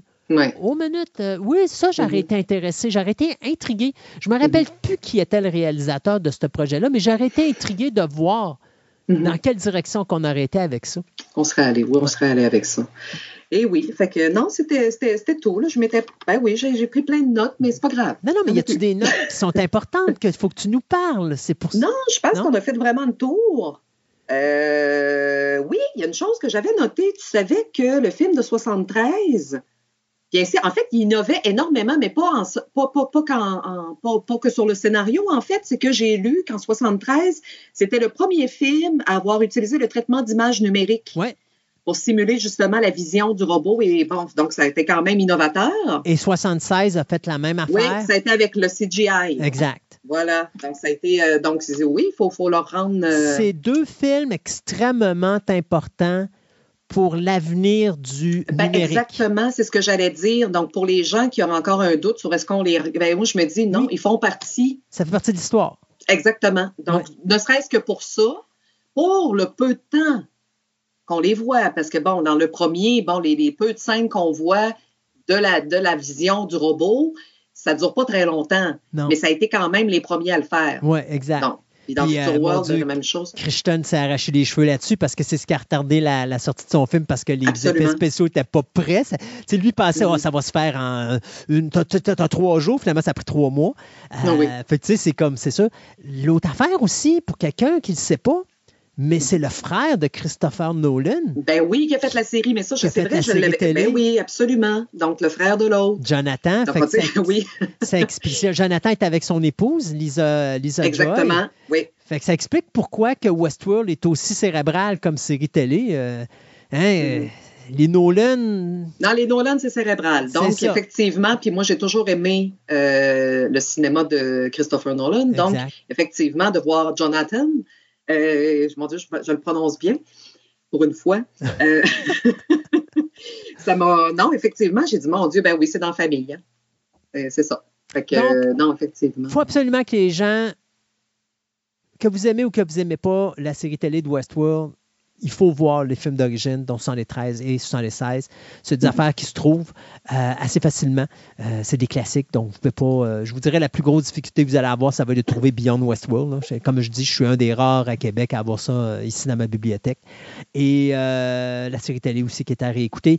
Si vous taffez- si vous aimez pas la saison 2, saison 3, taffez-les parce que c'est important, mais la saison 4, je vous le dis, ils se sont bien repris. Euh, donc, euh, c'est- important de ne pas sauter les séries parce que quand vous arrivez à la saison 4, si vous n'avez pas vu la 2 et la 3, il y a beaucoup de choses que vous ne comprendrez pas, euh, notamment ce qu'on fait avec le personnage de, de Evan Ra- Rachel Wood. Donc, mais pour moi, c'est un univers qui ne se, déplace pas. C'est un univers dont on ne parle pas, mais qui est extrêmement important à Hollywood, qui est extrêmement important dans les films d'intelligence artificielle. C'est quelque chose qu'il faut absolument voir. Donc, si c'est du jamais vu, commencez par le film de 113, après ça, le film de 116, puis après ça, tapez-vous la série télé. Puis euh, sinon, ben, si vous avez vu la série télé, en revenant en arrière, mais les films de des années 70, même si vous trouvez ça dur parce que c'est des films, c'est- loin d'être le commercial d'aujourd'hui des années 2000 ou 2020, ça mérite d'être vu, puis il y a tellement de belles choses à travers ces deux films-là. Et que c'était beau. Marie-André Dorval, merci beaucoup d'être là, d'avoir accepté cette invitation que je t'ai faite à la dernière seconde, où est-ce que là, Mhm. tu t'es dit, mais je le sais pas. parce que je pense que tu avais dans ta bibliothèque Westworld, mais tu n'avais pas Future World. C'est. euh, oui, c'est ça. Attends un peu, c'était- non, c'est l'inverse. c'est Future World que tu étais capable d'avoir accès à, c'était Westworld. Exactement. Puis- C'est ça que j'ai eu de la difficulté à, à trouver. Euh, parce que j'avais pas envie, justement, à dernière minute comme ça, d'investir pour l'acheter. Donc, il a fallu que je travaille pour le trouver. Parce que Ah, comme je te dis, c'est ça, comme je te dis, ça vaut le coup d'être vu, mais est-ce que je vais revoir ça? Tu vois, c'est la deuxième fois que je le vois. OK. Pour être honnête, je l'ai revu parce que quand tu m'as demandé de faire l'émission, j'ai dit, bon, ben, il faudrait que je me que je revoie les deux. Je me suis tapé les deux euh, comme une grande, puis ça a bien été. Ah oui, oui, non, mais écoute, hey, écoute, Westworld, le film original, ça doit faire peut-être une douzaine de fois que je le vois. Mhm. Et tu vois, quand je l'ai réécouté pour faire mon programme double, quand on voit la séquence où est-ce que tu as le vaisseau qui amène les invités à, de- ben, Oui. à Westworld, Mhm. je me rappelais même plus. Mhm. Je me rappelais même plus de cette séquence-là. Ah, Pour moi, le film commençait carrément à Westworld. Directement dans l'univers à Westworld. Non, non, non. Moi, je me rappelais justement, comme je te disais tout à l'heure, là, on voit comme l'intro avec euh, le journaliste qui interviewe les gens qui sont tous excités parce que là, c'est, ils s'en vont là-bas, c'est une nouvelle expérience. Ouais. Bon. Euh, que, que- que je trouvais un peu qui donnait pas un ton sérieux, comme je disais tout à l'heure. Puis après ça, oui, le, le- le- le- le truc dans l'avion. Euh, ben, dans l'avion. Le, le- Dans, dans le vaisseau spatial. Mais que a- c'est des scènes qui avaient été coupées par rapport au budget ou ben non, je sais pas trop qu'est-ce qui s'était passé avec cette histoire-là, là, de, de, de, de- Mais c'est sûr que monétairement, ouais, c'est ça, monétairement parlant, ça a demandé beaucoup d'argent, mais tu sais, c'est le seul moment que tu vas vraiment dire OK, là, je suis dans un film de science-fiction. Parce qu'après Ouais. ça, tu tombes dans un film de western. Ouais. Euh, carrément, là. Puis même quand Mhm. tu vois les machines, puis même, tu es toujours dans un film de western. Même Ouais. quand tu es dans l'ambiance médiévale, tu es dans un film de western. Mhm. Euh, fait que, tu sais, c'est- ce que je trouvais intéressant quand je l'ai réécouté. Je me disais, oh mon Dieu Seigneur, je me rappelais pas de cette scène-là. Ah, où ok, tu ok, vois le vaisseau, ok. puis tout. Ouais, ouais, ouais. Moi, dans ma tête, c'est. Je voyais. Je, je savais que tu voyais les gens qui s'en allaient à Westworld, mais moi, je pensais dans ma tête qu'ils sont dans un train Ils ou sont déjà, chose. Tu vois pas dans quoi qu'ils sont, tu sais. Puis Mhm. d'ailleurs, c'est. Au niveau scénaristique, l'introduction de Westworld est une des plus belles séquences que j'ai parce que Crichton réussit en une séquence à t'expliquer son univers au complet. Oui, ça c'est vrai. Et le spectateur, présentement, on est à la place du personnage de, euh, de l'acteur qui était, euh, voyons, Richard Benjamin. Oui. Et le réalisateur, c'est James Brolin. Ou le Mhm. scénariste, c'est James Brolin. Alors, Brolin t'explique les règles du jeu du film que tu vas écouter. Donc, Mhm. écoutez très attentivement ce que Brolin dit au début du film, parce que toute l'information que vous avez besoin pour continuer le film est là. Mhm. Tout est là. Après ça, Mhm. le reste, c'est juste. Les, les réglementations sont là, fait que tu fais juste t'amuser pendant la, la prochaine heure et quart du film parce que tu connais les, règlements, les règles du jeu. tu sais. Euh, ouais. je, je trouvais que c'était quelque chose de vraiment original de la part de Crichton de faire ça de cette manière-là, de dire. OK, pendant qu'on se rend là, c'est pas une scène qui est inutile. Au contraire, je vous mets les règles de mon film. Mhm. Après Mhm. ça, let's go, on part avec ça, puis euh, on s'amuse. Et c'est d'ailleurs une règle que vous allez écouter là, puis vous allez- ça va être assez pour vous diriger pour le reste de l'univers au complet, incluant la série télé. Oui, effectivement. Parce que c'est la même chose. C'est la même chose, exactement. Vous écoutez ce petit segment-là, puis vous êtes correct pour le reste de la série. Vous n'avez pas besoin d'avoir d'autres explications. Puis Mhm. Future World ne perd pas son temps à expliquer les règles. Mhm. La série télé Westworld ne perd pas son temps à expliquer les règles. Vous écoutez le film de 113, toutes les règles sont là dans le premier 12-15 minutes de film, Mhm. puis ça va pour le reste de la série, puis le reste de, de la Ah continuité oui, de la franchise. effectivement. Effectivement. Marie-André Dorval, Oui. merci beaucoup d'avoir été ici aujourd'hui à ce spécial de Westworld. Ben, merci à toi. C'est toujours un plaisir de faire des émissions avec toi. Et je suis, je suis, mon cœur est brisé de savoir que malgré le fait que j'ai essayé de te tirer de cet univers horrifique de l'horreur, tu as trouvé le Oh. moyen de nous en ramener, même si on était dans la science-fiction. On va essayer de faire autre chose, qui, euh, puis je te promets que j'en parlerai pas. Regarde. Enfin, hey Marie-André, merci beaucoup. Puis on se dit à de prochaines chroniques sous peu. Certainement. Bye bye. Bye bye.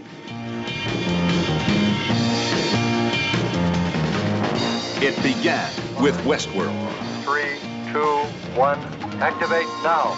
a futuristic playground where people could act out their fantasies with robots so sophisticated it was impossible to tell them from humans. Your move. Suddenly, the robots changed, turned into the deadly servants of their creator, Simon Quaid, who took them beyond Westworld. I have an impregnable army of loyal and unquestioning troops. I've placed robots all over the world. He wants it all. He has one heck of a good chance at getting it with those robots. Delos, builders of Westworld, must stop Quaid. Assigned is Security Chief John Moore and Special Agent Pam Williams. Let's face it, John, it's your wits against Quaid's machines.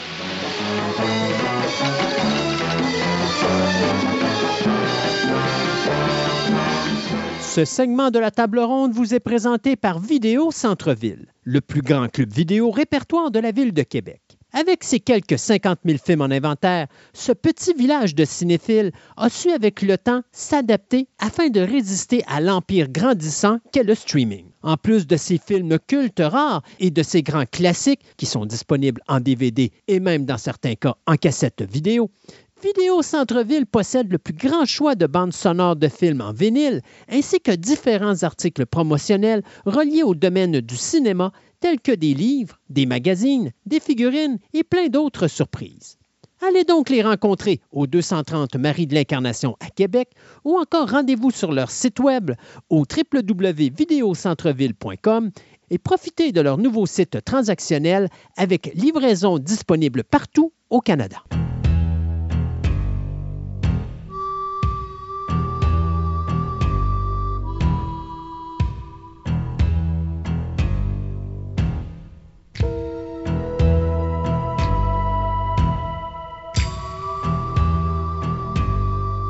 Et pour commencer cette table ronde, on va y aller avec euh, rapidement euh, quelques petits renouvellements et quelques petites cancellations. En réalité, il y a un renouvellement, une cancellation, ça vient tout de Netflix.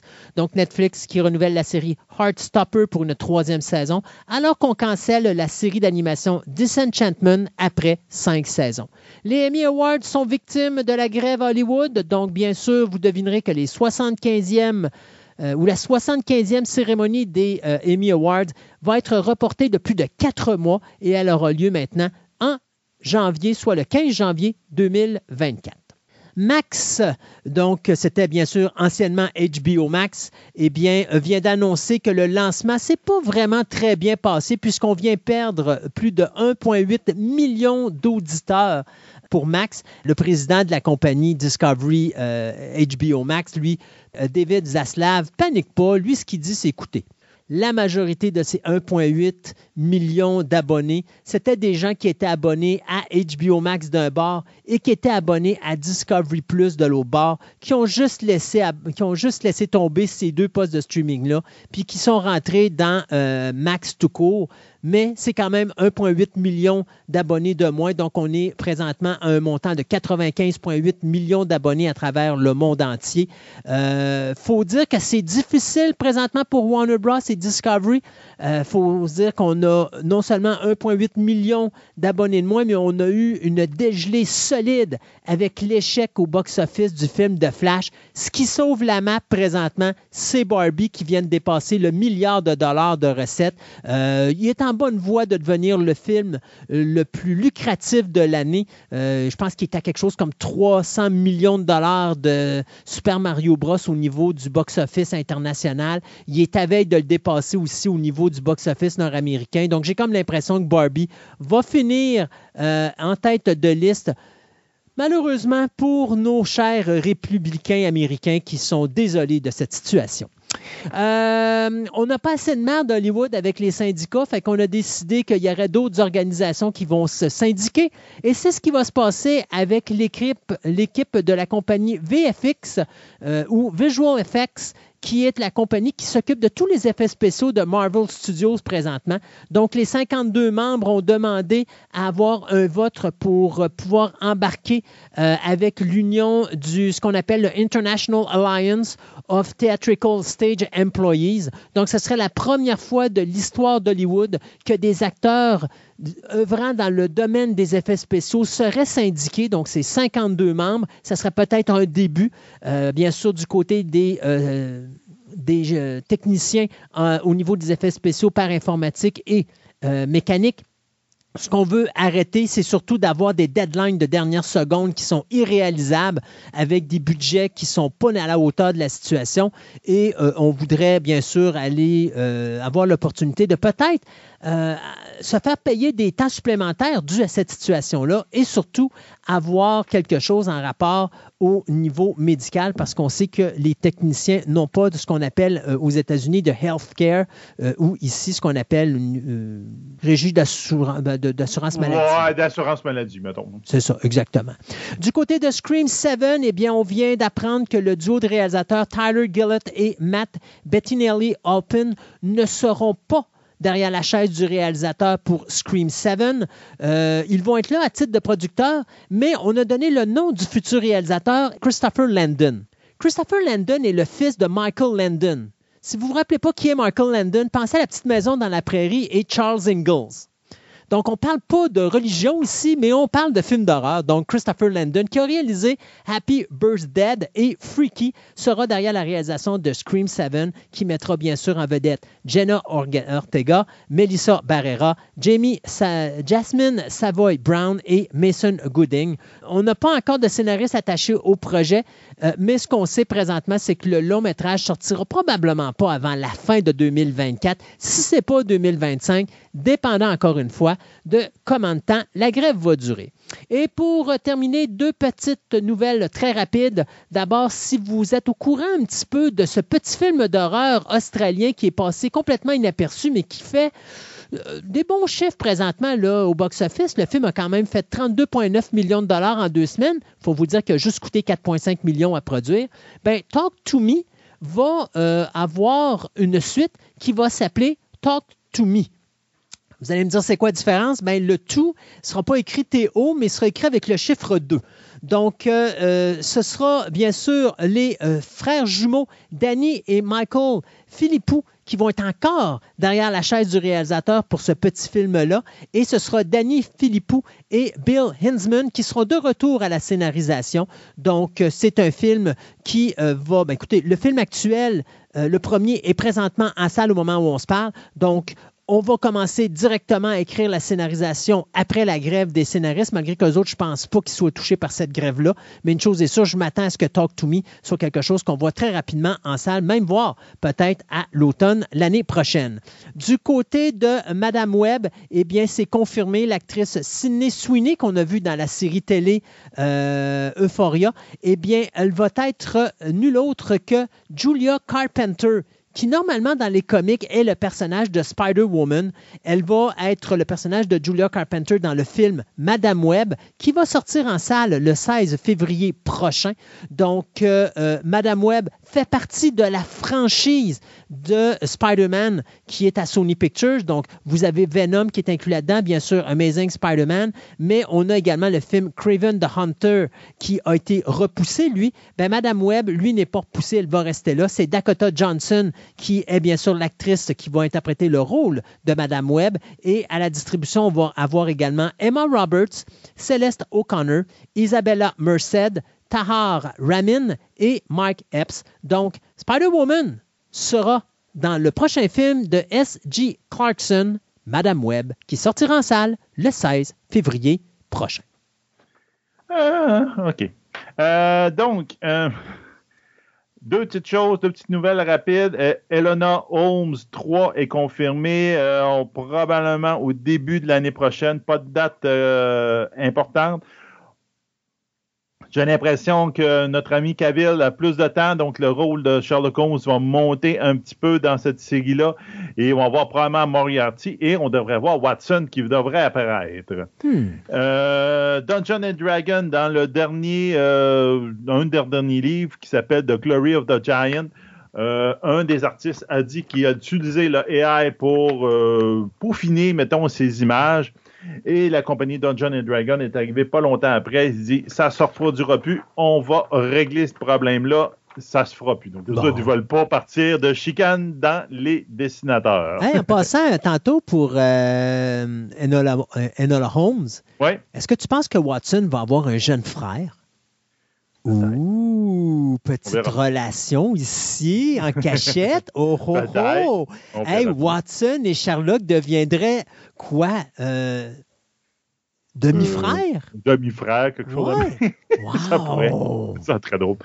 Euh, donc, du côté de notre Twitter ou de X, j'ai mis première chose, One Star Wars Vision saison 2 qui va sortir le 4 mai 2025. Donc, euh, attendez-vous pas de l'avoir tout de suite, mais on a un trailer très très. Donc, euh, c'est une série anthologique de dessins animés de, avec différents styles d'animation dans l'univers de Star Wars. C'était quand même sympathique la première saison.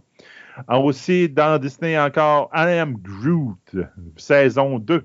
Donc, il va sortir le 6 septembre. Donc, le- les retours du, euh, du bébé Groot avec ses aventures aussi euh, euh, enfantines les unes que les autres. Adorable la première saison. Adorable. Je n'ai que ça à dire. près- ça va être à peu près la même chose, Ah je oui. dirais, avec le trailer. Donc, vous allez le voir. Euh, The Last Voyage du Déméter qui va sortir le 11 août au cinéma.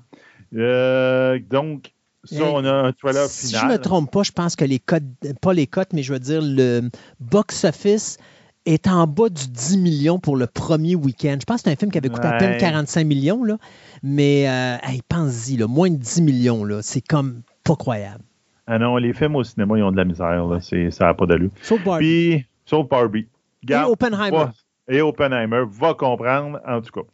Euh, John Ah, Wick. c'est- Hey, en passant, je crée ici un nouveau thème. Ouais. On a le Barbenheimer pour Oui. le cinéma, mais présentement, nous avons une confrontation au box-office et maintenant, nous avons Barbintendo. Ah, Nintendo. Ben oui, Barbintendo. Mario Ok, Bros versus Barbie, ça fait Barbintendo. Lequel va gagner? Ah! On verra bien.